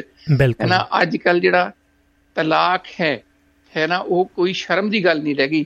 ਅਗਰ ਤੁਹਾਡੇ ਵਿਚਾਰ ਨਹੀਂ ਮਿਲਦੇ ਅਗਰ ਜਾਂ ਤੁਸੀਂ ਆਪਸ ਵਿੱਚ ਨਹੀਂ ਰਹਿ ਸਕਦੇ ਤਾਂ ਚੁੱਪਚਾਪ ਅਲੱਗ ਹੋਣ ਦੇ ਵਿੱਚ ਹੀ ਬਹੁਤ ਮਤਲਬ ਲੋਕ ਸਮਝਦੇ ਸਕੂਨ ਵਾਲੀ ਗੱਲ ਹੈ ਸ਼ਾਂਤੀ ਨਾਲ ਜ਼ਿੰਦਗੀ ਜਿੰਦੇ ਆ। ਮੈਂ ਵੀ ਇੱਥੇ ਬਹੁਤ ਸਾਰੇ ਰੋਜ਼ ਲੋਕਾਂ ਨੂੰ ਮਿਲਦਾ ਹੈ। ਸਿੰਗਲ ਮਦਰਸ ਹੈਗੇ ਆ ਸਿੰਗਲ ਫਾਦਰਸ ਹੈਗੇ ਆ। ਹੈ ਨਾ ਬੜੀ ਖੁਸ਼ੀ ਨਾਲ ਆਪਣੇ ਆਪਣੇ ਆਪਣੀ ਆਪਣੀ ਜ਼ਿੰਦਗੀ ਜੀ ਰਹੇ ਆ। ਹੂੰ ਬਿਲਕੁਲ ਜੀ। ਪਰ ਸਾਡੇ ਸਮਾਜ ਦੇ ਵਿੱਚ ਆਪਣੇ ਖੇੜਾ ਸਾਹਿਬ ਸ਼ਾਇਦ ਤੁਸੀਂ ਇਹ ਚੀਜ਼ ਦੇਖੀ ਹੋਗੀ ਜੇਕਰ ਤਲਾਕ ਵਗੈਰਾ ਹੋ ਵੀ ਜਾਂਦੇ ਨੇ ਉਹ ਨਫ਼ਰਤ ਵੀ ਪਾਲਦੇ ਨੇ ਵੀ ਸਾਡੇ ਲਈ ਮਰ ਗਏ ਮਤਲਬ ਕਿ ਮਰ ਗਿਆ ਜਾਂ ਮਰ ਗਈ ਜਾਂ ਸਾਡੇ ਜ਼ਿੰਦਗੀ ਦੇ ਵਿੱਚ ਜੋ ਕਰ ਗਏ ਠੀਕ ਆ ਪਰ ਆਪਣਾ ਹੱਕ ਵੀ ਪੂਰਾ ਜਤਾਉਂਦੇ ਨੇ। ਭਈ ਅਜੇ ਵੀ ਮਤਲਬ ਕਿ ਤੰਗ ਪਰੇਸ਼ਾਨ ਵਾਲੀ ਜਿਵੇਂ ਸਰਾਂ ਸਾਹਿਬ ਵੀ ਗੱਲ ਕਰ ਗਏ ਨੇ ਹਰ ਗੱਲ ਦੇ ਵਿੱਚ ਡਿਸਟਰਬ ਕਰਨਾ ਜਾਂ ਹੱਕ ਜਤਾਉਣਾ ਜਾਂ ਉਹ ਚੀਜ਼ਾਂ ਨੂੰ ਵੀ ਬਰਕਰਾਰ ਰੱਖਦੇ ਨੇ ਨਾ। ਪਰ ਉਹਦੇ ਵਿੱਚ ਕਹਿ ਸਕਦੇ ਆ ਕਿ ਨਾਲ ਦੀ ਨਾਲ ਨਫ਼ਰਤ ਹੱਕ ਵੀ ਪੂਰਾ ਜਤਾਉਂਦੇ ਨੇ ਤੇ ਨਾ ਜਿਉਂਦੇ ਨੇ ਨਾ ਜਿਉਣ ਦਿੰਦੇ ਨੇ। ਭਾਜੀ ਸਾਡੀ ਮੈਂਟੈਲਿਟੀ ਇਦਾਂ ਦੀ ਹੋ ਗਈ ਹੈ ਕਿ ਅਸੀਂ ਵਿਆਹ ਨੂੰ ਨਾ ਇੱਕ ਮੰਜ਼ਲ ਸਮਝਦੇ ਹਾਂ। ਬਿਲਕੁਲ ਜੀ। ਬਸ ਵਿਆਹ ਕਰਾਉਣਾ ਹੀ ਹੈ। ਹੈ ਨਾ ਜੀ? ਹਾਂਜੀ ਹਾਂਜੀ। ਹੈ ਨਾ ਜਿੰਨੀਆਂ ਵੀ ਸਾਡਾ ਮੀਡੀਆ ਹੈਗਾ ਜਿੰਨੀਆਂ ਵੀ ਸਾਡੀਆਂ ਫਿਲਮਾਂ ਹੈ ਨਾ ਉਹਦਾ ਐਂਡ ਵਿਆਹ ਤੇ ਹੁੰਦਾ ਚਾਹੇ ਉਹ ਲੜ ਭਿੜ ਕੇ ਹੋਣ ਚਾਹੇ ਰੋਮਾਂਸ ਤੋਂ ਬਾਅਦ ਹੋਵੇ ਚਾਹੇ ਕਿੱਦਾਂ ਵੀ ਹੋਵੇ ਸਮਾਜ ਨਾਲ ਲੜ ਕੇ ਦੁਨੀਆ ਨਾਲ ਲੜ ਕੇ ਨਾ ਹੈਪੀ ਐਂਡਿੰਗ ਕਰਦੇ ਨੇ ਸਾਡੀ ਜ਼ਿੰਦਗੀ ਖਤਮ ਹੋ ਜਾਂਦੀ ਹੈ ਵਿਆਹ ਤੇ ਆ ਕੇ ਨਾ। ਹੁਣ ਇੱਥੇ ਇਹ ਹੈ ਜਿੱਦਾਂ ਦਾ ਬਰਾਊਨ ਮਾਈਂਡਡ ਹੈ ਲੋਕਾਂ ਦਾ ਉਹ ਵਿਆਹ ਨੂੰ ਤਾਂ ਕੋਈ ਸਮਝਦੇ ਨਹੀਂ। ਸਵੇਰੇ ਕਰ ਲਓ ਸ਼ਾਮ ਨੂੰ ਤਲਾਕ ਲੈ ਲਓ ਜੀ। ਬਿਲਕੁਲ ਜੀ ਬਿਲਕੁਲ। ਹੈ ਨਾ? ਤੇ ਮਤਲਬ ਇਹ ਹੈ ਜਦ ਤੱਕ ਅਸੀਂ ਉਹ ਨਹੀਂ ਭੁੱਲਾਂਗੇ ਨਾ ਮੈਂਟੈਲਿਟੀ ਕਿ ਵਿਆਹ ਦਾ ਇੱਕ ਡੈਸਟੀਨੇਸ਼ਨ ਨਹੀਂ ਹੈਗਾ ਇੱਕ ਪੜਾਅ ਹੈ ਬਸ ਸਾਡਾ। ਜੀ ਬਿਲਕੁਲ। ਹੈ ਨਾ ਚੰਦ ਤਾਂ ਇੱਕ ਪੜਾਅ ਹੈ ਸਾਡੀ ਮੰਜ਼ਲ ਦਾ ਇਸ ਤੋਂ ਅੱਗੇ ਹੋਰ ਅਗੇਰੇ ਜਾਵਾਂਗੇ। ਵਾਹ ਜੀ ਵਾਹ। ਇੱਕ ਹਫਤਾ ਹੁੰਦੀ ਸੀਗੀ ਸਾਨੂੰ। ਕੀ ਬਾਤ ਹੈ ਸੁਣਾਈ ਦਿਓ ਫਿਰ ਵਾਨੇ ਨਾ ਉਹ ਭਾਜੀ ਦੋ ਹੀ ਲਾਈਨਾਂ ਯਾਦ ਆਈਆਂ ਸੀ ਮੈਨੇ ਇਹ ਸੁਣਾਉਂਗਾ ਤਾਂ ਸਹੀ ਮੈਂ ਭਾਜੀ। ਜੀ। ਤੇ ਭਾਜੀ ਜਿੱਦਾਂ ਜਿੱਦਾਂ ਤੁਹਾਡੀ ਤੁਸੀਂ ਆਪਣਾ ਚੈਪਟਰ ਖਤਮ ਕਰ ਰਹੇ ਸੀਗੇ ਉਦੋਂ ਉਦੋਂ ਮੈਂ ਨਾਲ ਨਾਲ ਉੱਥੇ ਪੁੱਛ ਚੱਲ ਰਹੀ ਸੀ। ਜੀ। ਲਿਖਿਆ ਸੀਗਾ ਮੈਂ ਹਰ ਔਰਤ ਸਨਮਾਨ ਨਾਲ ਜੀਣਾ ਚਾਹੁੰਦੀ ਹੈ। ਜੀ। ਇੱਜ਼ਤਦਾਰ ਇਨਸਾਨ ਨਾਲ ਜੀਣਾ ਚਾਹੁੰਦੀ ਹੈ। ਹੂੰ। ਦੋਨਾਂ ਘਰਾਂ ਦੀ ਆਬਰੂ ਦਾ ਧਿਆਨ ਕਰਕੇ ਹੀ ਦੋਨਾਂ ਘਰਾਂ ਦੀ ਆਬਰੂ ਦਾ ਧਿਆਨ ਕਰਕੇ ਹੀ ਜੀ। ਆਪਣੇ ਹਰ ਅਰਮਾਨ ਨਾਲ ਜੀਣਾ ਚਾਹੁੰਦੀ ਹੈ। ਵਾਹ ਜੀ ਵਾਹ ਕੀ ਬਾਤ ਹੈ। ਸਿਰ ਦੇ ਸਾਈਂ ਤੇ ਆਪਣੇ ਪਰਛਾਵਿਆਂ ਦੇ ਨਾਲ। ਜੀ। ਸਿਰ ਦੇ ਸਾਈਂ ਤੇ ਆਪਣੇ ਬੱਚਿਆਂ ਦੇ ਨਾਲ। ਹੂੰ। ਸਿਰ ਉੱਚਾ ਕਰਕੇ ਸ਼ਾਨ ਨਾਲ ਜੀਣਾ ਚਾਹੁੰਦੀ ਹੈ। ਵਾਹ ਜੀ। ਨਾ ਚਾਹੁੰਦੀ ਕਿ ਕੋਈ ਦਵਾਏ ਜਾਂ ਧੌਂਸ ਜਮਾਏ। ਬਿਲਕੁਲ। ਨਹੀਂ ਚਾਹੁੰਦੀ ਕਿ ਕੋਈ ਦਵਾਏ ਜਾਂ ਧੌਂਸ ਜਮਾਏ। ਕਦੇ ਨਹੀਂ ਦਬੀ ਜ਼ੁਬਾਨ ਨਾਲ ਜੀਣਾ ਚਾਹੁੰਦੀ ਹੈ। ਵਾਹ ਜੀ ਵਾਹ ਜੀ। ਆਪਣੇ ਦਮ ਤੇ ਕਰਨ ਦਾ ਮਾਦਾ ਰੱਖਦੀ ਹੈ ਅੱਜ ਕੱਲ ਆਪਣੇ ਦਮ ਤੇ ਕਰਨ ਦਾ ਮਾਦਾ ਰੱਖਦੀ ਹੈ ਅੱਜ ਕੱਲ ਜੀ। ਨਾ ਬਿਆਨ ਨਾ ਰੁਝਾਨ ਨਾਲ ਜੀਣਾ ਚਾਹੁੰਦੀ ਹੈ। ਵਾਹ ਜੀ। ਔਰਤ ਹਰ ਹਰ ਔਰਤ ਸਨਮਾਨ ਨਾਲ ਜੀਣਾ ਚਾਹੁੰਦੀ ਹੈ। ਚਾਹੁੰਦੀ ਹੈ। ਇੱਜ਼ਤਦਾਰ ਇਨਸਾਨ ਨਾਲ ਜੀਣਾ ਚਾਹੁੰਦੀ ਹੈ। ਵਾਹ ਵਾਹ ਵਾਹ। ਕੀ ਬਾਤ ਹੈ ਤੇ ਇਹ ਮੈਂ ਅੱਜ ਦੇ ਅੱਜ ਦੇ ਮਤਲਬ ਸਿੱਖਿਆ ਹੈ। ਪੋਜ਼ਿਟਿਵ ਸੁਣਿਆ ਨਾ? ਅਗਰ ਅਗਰ ਮੈਨੂੰ ਜਿੱਥੇ ਤੱਕ ਲੱਗਦਾ ਹੈ ਨਾ ਅਗਰ ਉਹ ਆਰਥਿਕ ਤੌਰ ਦੇ ਉੱਤੇ ਹੈ ਨਾ ਥੋੜਾ ਜਿਹਾ ਆਪਣੇ ਆਪ ਨੂੰ ਸਟੇਬਲ ਕਰ ਲਿਆ ਉਹਨੇ ਅਗਰ ਨਾਇਕਾ ਨੇ ਹੂੰ ਹੂੰ। ਹੈ ਨਾ ਤਾਂ ਫਿਰ ਉਹਨੂੰ ਕਿਸੇ ਵੀ ਮਰਦ ਦੀ ਜ਼ਰੂਰਤ ਨਹੀਂ ਹੈ ਨਾ? ਜੀ ਬਿਲਕੁਲ ਬਿਲਕੁਲ ਤੇ ਅਗਲੀਆਂ ਮੇਰੇ ਜਿੱਥੇ ਤੱਕ ਮੇਰਾ ਸਿਕਸ ਸੈਂਸ ਕੰਮ ਕਰਦੀ ਹੈ ਇੱਕ ਦੋ ਇੱਕ ਦੋ ਚੈਪਟਰਾਂ ਦੇ ਵਿੱਚ ਗੱਲ ਕਲੀਅਰ ਹੋ ਜਾਏਗੀ ਕਿ ਅਗਰ ਜੇ ਇੱਕੋ ਪ੍ਰੋਬਲਮ ਹੈ ਉਹਦੀ ਬਸ ਪੈਸੇ ਦੀ ਨਾ ਜੀ। ਹਾਂਜੀ। ਹੈ ਨਾ? ਅਗਰ ਉਹਦਾ ਮਸਲਾ ਹੱਲ ਹੋ ਗਿਆ ਕਿਉਂਕਿ ਜਿਸ ਸੰਸਕਾਰਾਂ ਦੇ ਨਾਲ ਉਹ ਪੜੀ ਹੈ ਜਿਸ ਸੰਸਕਾਰਾਂ ਦੇ ਨਾਲ ਆਪਣੀ ਔਲਾਦ ਨੂੰ ਪਾਲ ਰਹੀ ਹੈ ਵਾਕਈ ਉਹ ਪੜੀ ਲਿਖੀ ਵੀ ਹੈ ਹਾਲਾਂਕਿ ਉਹਨੂੰ ਦੱਸਿਆ ਨਹੀਂ ਵਿੱਚ ਵੀ ਪੜੀ ਕਿੰਨੀ ਹੈ ਕਿੰਨੀ ਹੈ। ਹੈ ਨਾ? ਵਾਕਈ ਮਤਲਬ ਉਹਨੇ ਪੜੀ ਪੜੀ ਲਿਖੀ ਹੋਏਗੀ ਹੈ ਬਿਲਕੁਲ। ਅਜੇ ਸ਼ੁਰੂਆਤ ਦੇ ਵਿੱਚ ਇਹ ਆ ਰਿਹਾ ਕਿ ਇੱਕ ਸੰਸਕਾਰੀ ਪਰਿਵਾਰ ਦੀ ਹਾਂਜੀ ਹਾਂਜੀ ਹਾਂਜੀ। ਧੀ ਧਿਆਨ ਜੀ। ਦੇਖੋ ਇੱਜ਼ਤ ਨਾਲ ਜਾਣਾ ਚਾਹੁੰਦੀ ਆ ਉਹ ਬਿਲਕੁਲ ਜੀ। ਹੈਨਾ ਬਈ ਨਹੀਂ ਉਹਦੀ ਵੀ ਉਹਦੀ ਵੀ ਆਪਣੀ ਕੋਈ ਰਿਸਪੈਕਟ ਹੈ ਜਾਂ ਆਪਣੀ ਉਹਦੀ ਵੀ ਕੋਈ ਤਾਂ ਹੋਂਦਾ ਨਾ ਉਹ ਚਾਹੁੰਦੀ ਆ ਭਈ ਮੈਨੂੰ ਆਖਰ ਮੈਂ ਕੌਣ ਆ? ਭਈ ਜੇ ਇੰਨਾ ਕੁਝ ਹੋ ਵੀ ਗਿਆ ਜਾਂ ਉਸ ਵਿਅਕਤੀ ਨੂੰ ਜਾਂ ਬੰਦਾ ਹੋਵੇ ਜਾਂ ਜਨਾਨੀ ਹੋਵੇ ਓਪੋਜੀਸ਼ਨ ਉਲਟ ਵੀ ਲਾ ਲਓ ਭਈ ਆਖਰ ਮੈਂ ਘਰ ਦੇ ਵਿੱਚ ਹੈ ਕੌਣ?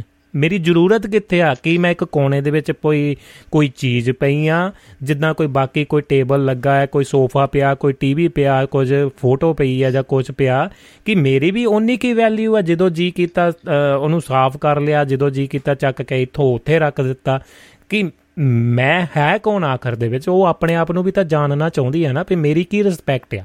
ਕੌਣ ਆ ਮੈਂ? ਮੇਰੀ ਕੀ ਹੋਂਦ ਆ ਇਸ ਘਰ ਦੇ ਵਿੱਚ? ਹਾਂਜੀ ਹਾਂਜੀ। ਭਾਜੀ ਦੇਖੋ ਨੇ ਨਾ ਸਮਝੌਤੇ ਦੇ ਸਾਰੇ ਆਪਸ਼ਨ ਖੁੱਲੇ ਰੱਖੇ ਹੋਏ ਆ ਜੀ। ਬਿਲਕੁਲ। ਹੈ ਨਾ ਬੇਸ਼ੱਕ ਉਹਨੇ ਗਰਮ ਜੋਸ਼ੀ ਨਾਲ ਆ ਕੇ ਗੁੱਸੇ ਚ ਆ ਕੇ ਉਹ ਸੁਸਾਈਡ ਕਰਨ ਦਾ ਫੈਸਲਾ ਲੈ ਲਿਆ। ਬਿਲਕੁਲ। ਹੈ ਨਾ ਉਹ ਹਸਪਤਾਲ ਵਿੱਚ ਵੀ ਚਾਹੁੰਦੀ ਸੀ ਕਿ ਉਹਦਾ ਪਤੀ ਉਹਨੂੰ ਦੇਖਣ ਆਵੇ ਮਨਾਵੇ। ਆਪਣੀ ਗਲਤੀ ਮੰਨੇ ਕਿ ਹਾਂ ਤੈਨੂੰ ਮਾਰ ਕੇ ਮੈਂ ਗਲਤੀ ਕੀਤੀ ਹੈ। ਜੀ। ਹੈ ਨਾ ਫਿਰ ਛੁੱਟੀ ਮਿਲ ਗਈ ਘਰ। ਆਪਣੇ ਮਾਇਕੇ ਦੇ ਘਰ ਵੀ ਆ ਕੇ ਉਹਦੀ ਹਮੇਸ਼ਾ ਦਿਲ ਦਾ ਜਿਹੜਾ ਇੱਕ ਕੋਨਾ ਸੀਗਾ ਉਹ ਹਮੇਸ਼ਾ ਇਹ ਤਾਂ ਕਰਦਾ ਸੀਗਾ। ਕਿ ਉਹਦਾ ਪਤੀ ਆਵੇ। ਜਦੋਂ ਵੀ ਉਹਦਾ ਪਤੀ ਜਦੋਂ ਵੀ ਆਇਆ ਉਹ ਆਪਣੇ ਮਤਲਬ ਲਈ ਆਇਆ। ਚਾਹੇ ਉਹ ਸਰੀਰਕ ਭੁੱਖ ਦੇ ਨਾਲ ਆਇਆ ਚਾਹੇ ਉਹ ਡਰ ਨਾਲ ਆਇਆ ਜਦੋਂ ਉਹਨੂੰ ਨੋਟਿਸ ਮਿਲਿਆ ਕਿ ਮੇਰੇ ਤੇ ਕੇਸ ਹੋ ਗਿਆ ਹੋ ਗਿਆ। ਹੈਨਾ? ਡ੍ਰੌਪ ਕਰ ਇਹਨੂੰ। ਕਿ ਤਾਂ ਮਤਲਬ ਮੈਨੂੰ ਹੁਣ ਖਰਚਾ ਵੀ ਦੇਣਾ ਪੈਣਾ ਹੋ ਸਕਦਾ ਜੇਲ੍ਹ ਹੋ ਜਾਏ ਹੋ ਸਕਦਾ ਕੁਝ ਹੋ ਜਾਏ ਜਾਂ ਫਿਰ ਮੈਨੂੰ ਸਮਾਜ ਦੇ ਵਿੱਚ ਬੇਇੱਜ਼ਤੀ ਦਾ ਮੇਰੀ ਇੱਜ਼ਤ ਨੂੰ ਵੱਟ ਲੱਗੇਗਾ।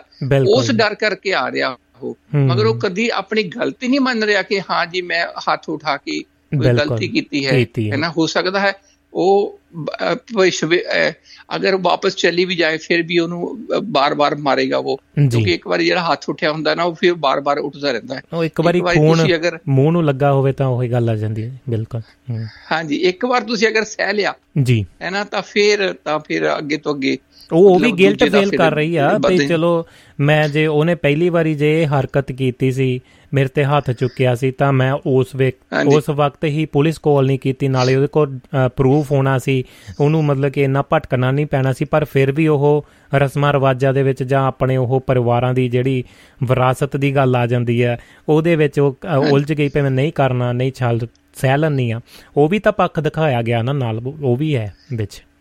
ਹਾਂਜੀ ਹਾਂਜੀ ਹਾਂਜੀ ਬੜੀ ਬਿਲਕੁਲ ਜੀ। ਹੈ ਨਾ ਜੀ? ਬਾਕੀ ਬਹੁਤ ਵਧੀਆ ਕਹਾਣੀ ਹੈ ਜੀ ਬਹੁਤ ਮਜ਼ਬੂਤ ਕਹਾਣੀ ਹੈ। ਬਿਲਕੁਲ ਜੀ। ਸਮਾਜ ਨੂੰ ਸੇਧ ਦੇਣ ਵਾਲੀ ਕਹਾਣੀ ਹੈ ਹੈ। ਨਾ ਜੀ? ਅਸੀਂ ਸਾਰੇ ਬੇਸਬਰੀ ਨਾਲ ਇੰਤਜ਼ਾਰ ਕਰਾਂਗੇ ਹਰ ਹਫ਼ਤੇ। ਥੈਂਕ ਯੂ ਕਿਹੜਾ ਸਾਹਿਬ ਤੇ ਤੁਹਾਡੀ ਕਵਿਤਾ ਜਦੋਂ ਵੀ ਸ਼ੁੱਕਰਵਾਰ ਆਉਂਦਾ ਮੈਨੂੰ ਤਾਂ ਚਾਹ ਚੜ ਜਾਂਦਾ ਜੀ। ਕੀ ਬਾਤ। ਹੈ ਨਾ? ਮੈਨੂੰ ਚਾਹ ਚੜ ਜਾਂਦਾ ਹਾਂ ਜੀ ਸੁਣਨੀ ਹੈ ਕਹਾਣੀ ਜੀ। ਵਾਹ ਜੀ ਹੈ ਨਾ? ਫਿਰ ਮੈਂ ਅਗਰ ਡਰਾਈਵ ਕਰਨੇ ਆ ਤਾਂ ਫਿਰ ਮੈਂ ਨਾਲ ਲਾ ਲੈਣਾ ਹੁੰਦਾ। ਹਾਂਜੀ ਹਾਂਜੀ ਥੈਂਕ ਯੂ ਤੁਹਾਡਾ। ਫਿਰ ਜਿੰਨਾ ਪੋਰਸ਼ਨ ਕੋਈ ਅਗਰ ਮਿਸ ਹੋ ਗਿਆ ਤਾਂ ਫਿਰ ਘਰ ਆ ਕੇ ਵੀ ਮੈਂ ਸੁਣਦਾ ਵਾਹ ਜੀ ਵਾਹ ਜੀ। ਥੈਂਕ ਯੂ ਯਾਰਡ ਵਿੱਚ ਕੰਮ ਕਰਦੇ ਹੋਏ ਕੰਨ ਨੂੰ ਲਗਾਈਆਂ ਟੂਟੀਆਂ ਨਾ ਪ੍ਰੋਗਰਾਮ ਤੁਹਾਡਾ ਚਲਾ ਕੇ। ਤੁਸੀਂ ਦੇਖੋਗੇ ਫਰਾਈਡੇ ਤੁਹਾਡਾ ਪਿਛਲੀ ਵਾਰ ਜਦੋਂ ਪ੍ਰੋਗਰਾਮ ਨਹੀਂ ਆਇਆ ਸੀਗਾ ਪੂਰੇ ਦਾ ਪੂਰਾ ਸ਼ਮੀ ਜੀ ਦੀ ਮਹਿਫਲ ਮਿੱਤਰਾਂ ਦੀ ਤੋਂ ਬਾਅਦ ਇਮੀਡੀਏਟਲੀ ਤੁਹਾਡੀ ਰਿਕਾਰਡਿੰਗ ਚੱਲੀ ਸੀ ਹਾਂਜੀ। ਹੈ ਨਾ ਮੈਂ ਸਾਰੇ ਦਾ ਸਾਰਾ ਉਹ ਪ੍ਰੋਗਰਾਮ ਸੁਣਿਆ ਪੂਰਾ ਜੀ। ਕੀ ਬਾਤ ਹੈ ਜੀ। ਸਲੂਟ ਹੈ ਜੀ। ਥੈਂਕ ਯੂ ਸੰਡੇ ਨੂੰ ਜੀ। Thank you thank you thank you ਜੀ ਬਹੁਤ ਬਹੁਤ ਧੰਨਵਾਦ ਖੇੜਾ ਸਾਹਿਬ। ਇੰਨੀ ਦਿਲ ਖੋਲ ਕੇ ਗੱਲਬਾਤ ਕੀਤੀ ਹੈ ਜੀ ਤੁਸੀਂ। ਸਤਿ ਸ਼੍ਰੀ ਅਕਾਲ ਜੀ। ਥੈਂਕ ਯੂ ਜੀ। ਸਤਿ ਸ਼੍ਰੀ ਅਕਾਲ। ਸਤਿ ਸ਼੍ਰੀ ਅਕਾਲ ਵੀਕਐਂਡ ਭਾਜੀ ਤੁਹਾਨੂੰ ਮੁਬਾਰਕ ਹੋਵੇ। ਸੇਮ ਟੂ ਯੂ ਜੀ ਥੈਂਕ ਯੂ ਥੈਂਕ ਯੂ ਜੀ। ਲੋ ਜੀ ਦੋਸਤੋ ਇਹ ਸਨ ਖੇੜਾ ਸਾਹਿਬ ਯੂ ਐਸ ਏ ਦੀ ਧਰਤੀ ਤੋਂ ਆਪਣੇ ਨਾਲ ਤੇ ਹੁਣ ਸਮਾਂ ਆਪਣਾ ਸਮਾਪਤੀ ਵੱਲ ਨੂੰ ਹੋ ਗਿਆ ਹੈ ਤੇ ਆਪਾਂ ਹੋਰ ਸਮਾਂ ਨਹੀਂ ਲਾਵਾਂਗੇ ਤੇ ਇੱਥੇ ਹੀ ਗੱਲ ਮੁਕਾਉਂਦੇ ਆ ਸੋਮਵਾਰ ਨੂੰ ਤੁਹਾਡਾ ਤੇ ਮੇਰਾ ਰਾਬਤਾ ਜਿਹੜਾ ਬਣੇਗਾ ਜੀ ਤੇ ਗੱਲਾਂ ਬਾਤਾਂ ਹੋਣਗੀਆਂ ਕੁਝ ਸੁਨੇਹੇ ਆਏ ਨੇ ਉਹਨਾਂ ਦੀ ਸਾਂਝ ਪਾ ਕੇ ਫਿਰ ਆਗਿਆ ਲੈਨੇ ਆ ਹਰਵਿੰਦਰ ਜੋਲ ਭੈਣ ਜੀ ਕਹਿ ਰਹੇ ਨੇ ਜੀ ਸਾਡੇ ਸਮਾਜ ਦਾ ਸਮਾਜ ਜਾਂ ਘਰਾਂ ਦੀ ਹੀ ਕਹਾਣੀ ਲੱਗਦੀ ਹੈ। ਤੇ ਇਸੇ ਨਾਲ ਅਗਲਾ ਸੁਨੇਹਾ ਉਹਨਾਂ ਦਾ ਹੀ ਹੈ, ਕਹਿੰਦੇ ਕਈ ਵਾਰ ਸਮਝੌਤੇ ਦੀ ਹੱਦ ਤੋਂ ਗੱਲ ਬਾਹਰ ਹੋ ਜਾਂਦੀ ਹੈ ਜੀ। ਬਿਲਕੁਲ ਸਹਿਮਤ ਹੈ ਜੀ, ਇਹੋ ਜੀਆਂ ਕੁਝ ਸਥਿਤੀਆਂ, ਪਰਿਸਥਿਤੀਆਂ ਵੀ ਬਣ ਜਾਂਦੀਆਂ ਨੇ। ਤੇ ਲੋ ਦੋਸਤੋ ਤੁਸੀਂ ਗੱਲਬਾਤ ਕਰਨੀ ਚਾਹੁੰਦੇ ਤਾਂ ਸਵਾਗਤ ਹੈ। ਸਟੂਡੀਓ ਦਾ ਨੰਬਰ +35844976 19 ਵਾਟ ਹੈ ਜੀ। ਤੇ ਇਸੇ ਤਰ੍ਹਾਂ ਗੱਲਾਂ ਬਾਤਾਂ ਹੋਣਗੀਆਂ। ਤੁਹਾਡਾ ਸੁਨੇਹਾ ਤੇ ਲਓ ਜੀ ਹਾਂਜੀ ਸੁਨੇਹੇ ਸਾਂਝੇ ਕਰ ਦਿੱਤੇ ਜੀ ਸਭ ਦੇ ਦੋਸਤਾਂ ਦੇ, ਬਹੁਤ-ਬਹੁਤ ਧੰਨਵਾਦ।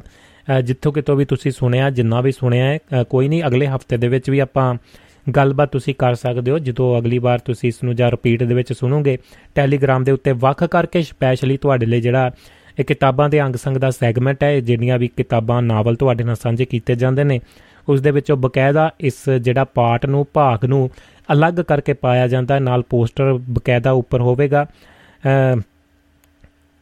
ਤੇ ਇਸ ਦੇ ਨਾਲ ਹੀ ਦੋਸਤੋ ਜਿਹੜਾ ਆਪਾਂ ਤੁਸੀਂ ਸੁਣ ਸਕਦੇ ਹੋ ਟੈਲੀਗ੍ਰਾਮ ਦੇ ਉੱਤੇ ਜਾ ਕੇ ਸਾਰਾ ਪ੍ਰੋਗਰਾਮ ਜਾਂ ਵੱਖ ਜਿਹੜੇ ਦੋਸਤ ਲਾਈਕ ਕਰਦੇ ਨੇ, ਪਸੰਦ ਕਰਦੇ ਨੇ ਸਿਰਫ ਤੇ ਸਿਰਫ ਕਿਤਾਬਾਂ ਨੂੰ ਸੁਣਨਾ ਤੇ ਉਹਨਾਂ ਦੇ ਲਈ ਵੱਖਰਾ ਕਰਕੇ ਇਹ ਬਕਾਇਦਾ 1 ਘੰਟੇ ਦਾ 45 ਮਿੰਟ ਦਾ ਜਿੰਨਾ ਵੀ ਐਪੀਸੋਡ ਹੁੰਦਾ ਹੈ, ਕਿਤਾਬਾਂ ਦੇ ਅੰਕ ਸੰਗ ਦੇ ਵਿੱਚ ਨਾਲ ਦੀ ਨਾਲ ਥੱਲੇ ਭਾਗ ਲਿਖ ਕੇ ਜਾਣਕਾਰੀ ਦੇ ਕੇ ਜਰੂਰ ਸਾਂਝਾ ਕੀਤਾ ਜਾਂਦਾ ਹੈ। ਤੇ ਲੋ ਗੱਲਬਾਤ ਕਰਦੇ ਆਂ ਫਿਰ ਆਪਾਂ ਇੱਥੇ ਹੀ ਨਵੇੜਦੇ ਆਂ ਤੇ ਸੋਮਵਾਰ ਨੂੰ ਮਿਲਾਂਗੇ। ਸਟੂਡੀਓ ਦਾ ਨੰਬਰ +355449761962 ਕਿਸੇ ਵੀ ਤਰ੍ਹਾਂ ਦਾ ਸੁਨੇਹਾ ਤੁਸੀਂ ਲਿਖਤੀ ਜਾਂ ਵੌਇਸ ਮੈਸੇਜ ਸੈਂਡ ਕਰਨਾ ਤਾਂ ਕਰ ਸਕਦੇ ਹੋ। ਜਦੋਂ ਵੀ ਸਮਾਂ ਮਿਲੇਗਾ, ਜਰੂਰ ਦੇਖ ਕੇ ਤੁਹਾਨੂੰ ਵਾਪਸ ਉਸ ਦਾ ਆਨਸਰ ਵੀ ਕਰ ਦਵਾਂਗੇ ਜੀ। ਤੇ ਕਿਸੇ ਤਰ੍ਹਾਂ ਦੀ ਜਾਣਕਾਰੀ ਜਿਵੇਂ ਕਿ ਐਡਵਰਟਾਈਜ਼ਮੈਂਟ ਮਸ਼ਹੂਰੀ ਜਾਂ ਪ੍ਰੋਮੋਸ਼ਨ ਕਰਵਾਉਣਾ ਚਾਹੁੰਦੇ ਹੋ duabbaradio.com ਵੈਬਸਾਈਟ ਦੇ ਉੱਤੇ ਜਾ ਕੇ ਵੀ ਜਾਣਕਾਰੀ ਲੈ ਸਕਦੇ ਹੋ। ਨਾਲ ਦੀ ਨਾਲ ਸੰਪਰਕ ਕਰਕੇ ਤੇ ਆਫਰ ਵਗੈਰਾ ਵੀ ਲੈ ਸਕਦੇ ਹੋ ਤੇ ਬਕਾਇਦਾ ਡਿਸਕਾਊਂਟ ਵੀ ਦਿੱਤਾ ਜਾਵੇਗਾ ਤੇ ਗੱਲਬਾਤ ਤੁਸੀਂ ਚਲਾ ਸਕਦੇ ਹੋ। ਫੇਸਬੁੱਕ ਨੂੰ ਲਾਈਕ ਕਰੋ ਫੋਲੋ ਕਰੋ ਤੇ ਜੁਆਇਨ ਕਰੋ। ਇਸੇ ਤਰ੍ਹਾਂ ਟੈਲੀਗ੍ਰਾਮ ਨੂੰ, YouTube ਦੇ ਉੱਤੇ ਜਾ ਕੇ ਵੀ ਤੁਸੀਂ ਪ੍ਰੋਗਰਾਮਾਂ ਦਾ ਆਨੰਦ ਮਾਣ ਸਕਦੇ ਹੋ। ਵੱਖਰੀਆਂ ਵੱਖਰੀਆਂ ਤਰ੍ਹਾਂ ਦੇ ਪ੍ਰੋਗਰਾਮ ਵੀਡੀਓ ਉੱਥੇ ਪਾਏ ਜਾਂਦੇ ਨੇ। ਲੋ ਜੀ, ਵੱਧ ਘੱਟ ਬੋਲ ਗਏ ਤਾਂ ਮਾਫੀ ਚਾਹੁੰਦੇ ਆ ਤੇ ਔਜਲਾ ਸਾਹਿਬ ਕਹਿੰਦੇ, ਬਾਅਦ ਦੇ ਵਿੱਚ ਸੁਣਾਂਗੇ ਜੀ, ਪੂਰਾ ਪ੍ਰੋਗਰਾਮ ਕੁਝ ਬੀਜੀ ਸਨ, ਇਸ ਕਰਕੇ ਸੁਣ ਨਹੀਂ ਪਾਏ। ਹੈਵ ਅ ਨਾਈਸ ਵੀਕਐਂਡ ਸਾਰਿਆਂ ਨੂੰ ਕਹਿੰਦੇ ਨੇ ਜੀ, ਸਾਰਿਆਂ ਨੂੰ ਵੀਕਐਂਡ ਸ਼ੁਭ ਹੋਵੇ ਜੀ। ਥੈਂਕ ਯੂ ਜੀ ਬਹੁਤ ਬਹੁਤ ਧੰਨਵਾਦ ਜੀ, ਸਾਰੇ ਦੋਸਤਾਂ ਦਾ ਸ਼ੁਕਰੀਆ। ਤੇ ਇਸੇ ਤਰ੍ਹਾਂ ਵੀਕਐਂਡ ਨੂੰ ਇੰਜੋਏ ਕਰੋ ਤੇ ਪਰਿਵਾਰਾਂ 'ਚ ਸਮਾਂ ਬਿਤਾਓ। ਵੱਧ ਤੋਂ ਵੱਧ ਸਮਾਂ ਦੇਣ ਦੀ ਕੋਸ਼ਿਸ਼ ਕਰਿਆ ਕਰੋ। ਮੈਨੂੰ ਦਿਓ ਇਜਾਜ਼ਤ ਤੇ ਤੁਹਾਡੇ ਲਈ ਇਹ ਆਖਰੀ ਗੀਤ ਤੁਸੀਂ ਕਰੋ, ਇਸ ਨੂੰ ਇੰਜੋਏ ਸਾਰਿਆਂ ਨੂੰ ਭੁਪਿੰਦਰ ਭਾਰਜ ਵੱਲੋਂ ਪਿਆਰ ਭਰੀ ਤਨਗੀ ਸਤਿ ਸ਼੍ਰੀ ਅਕਾਲ।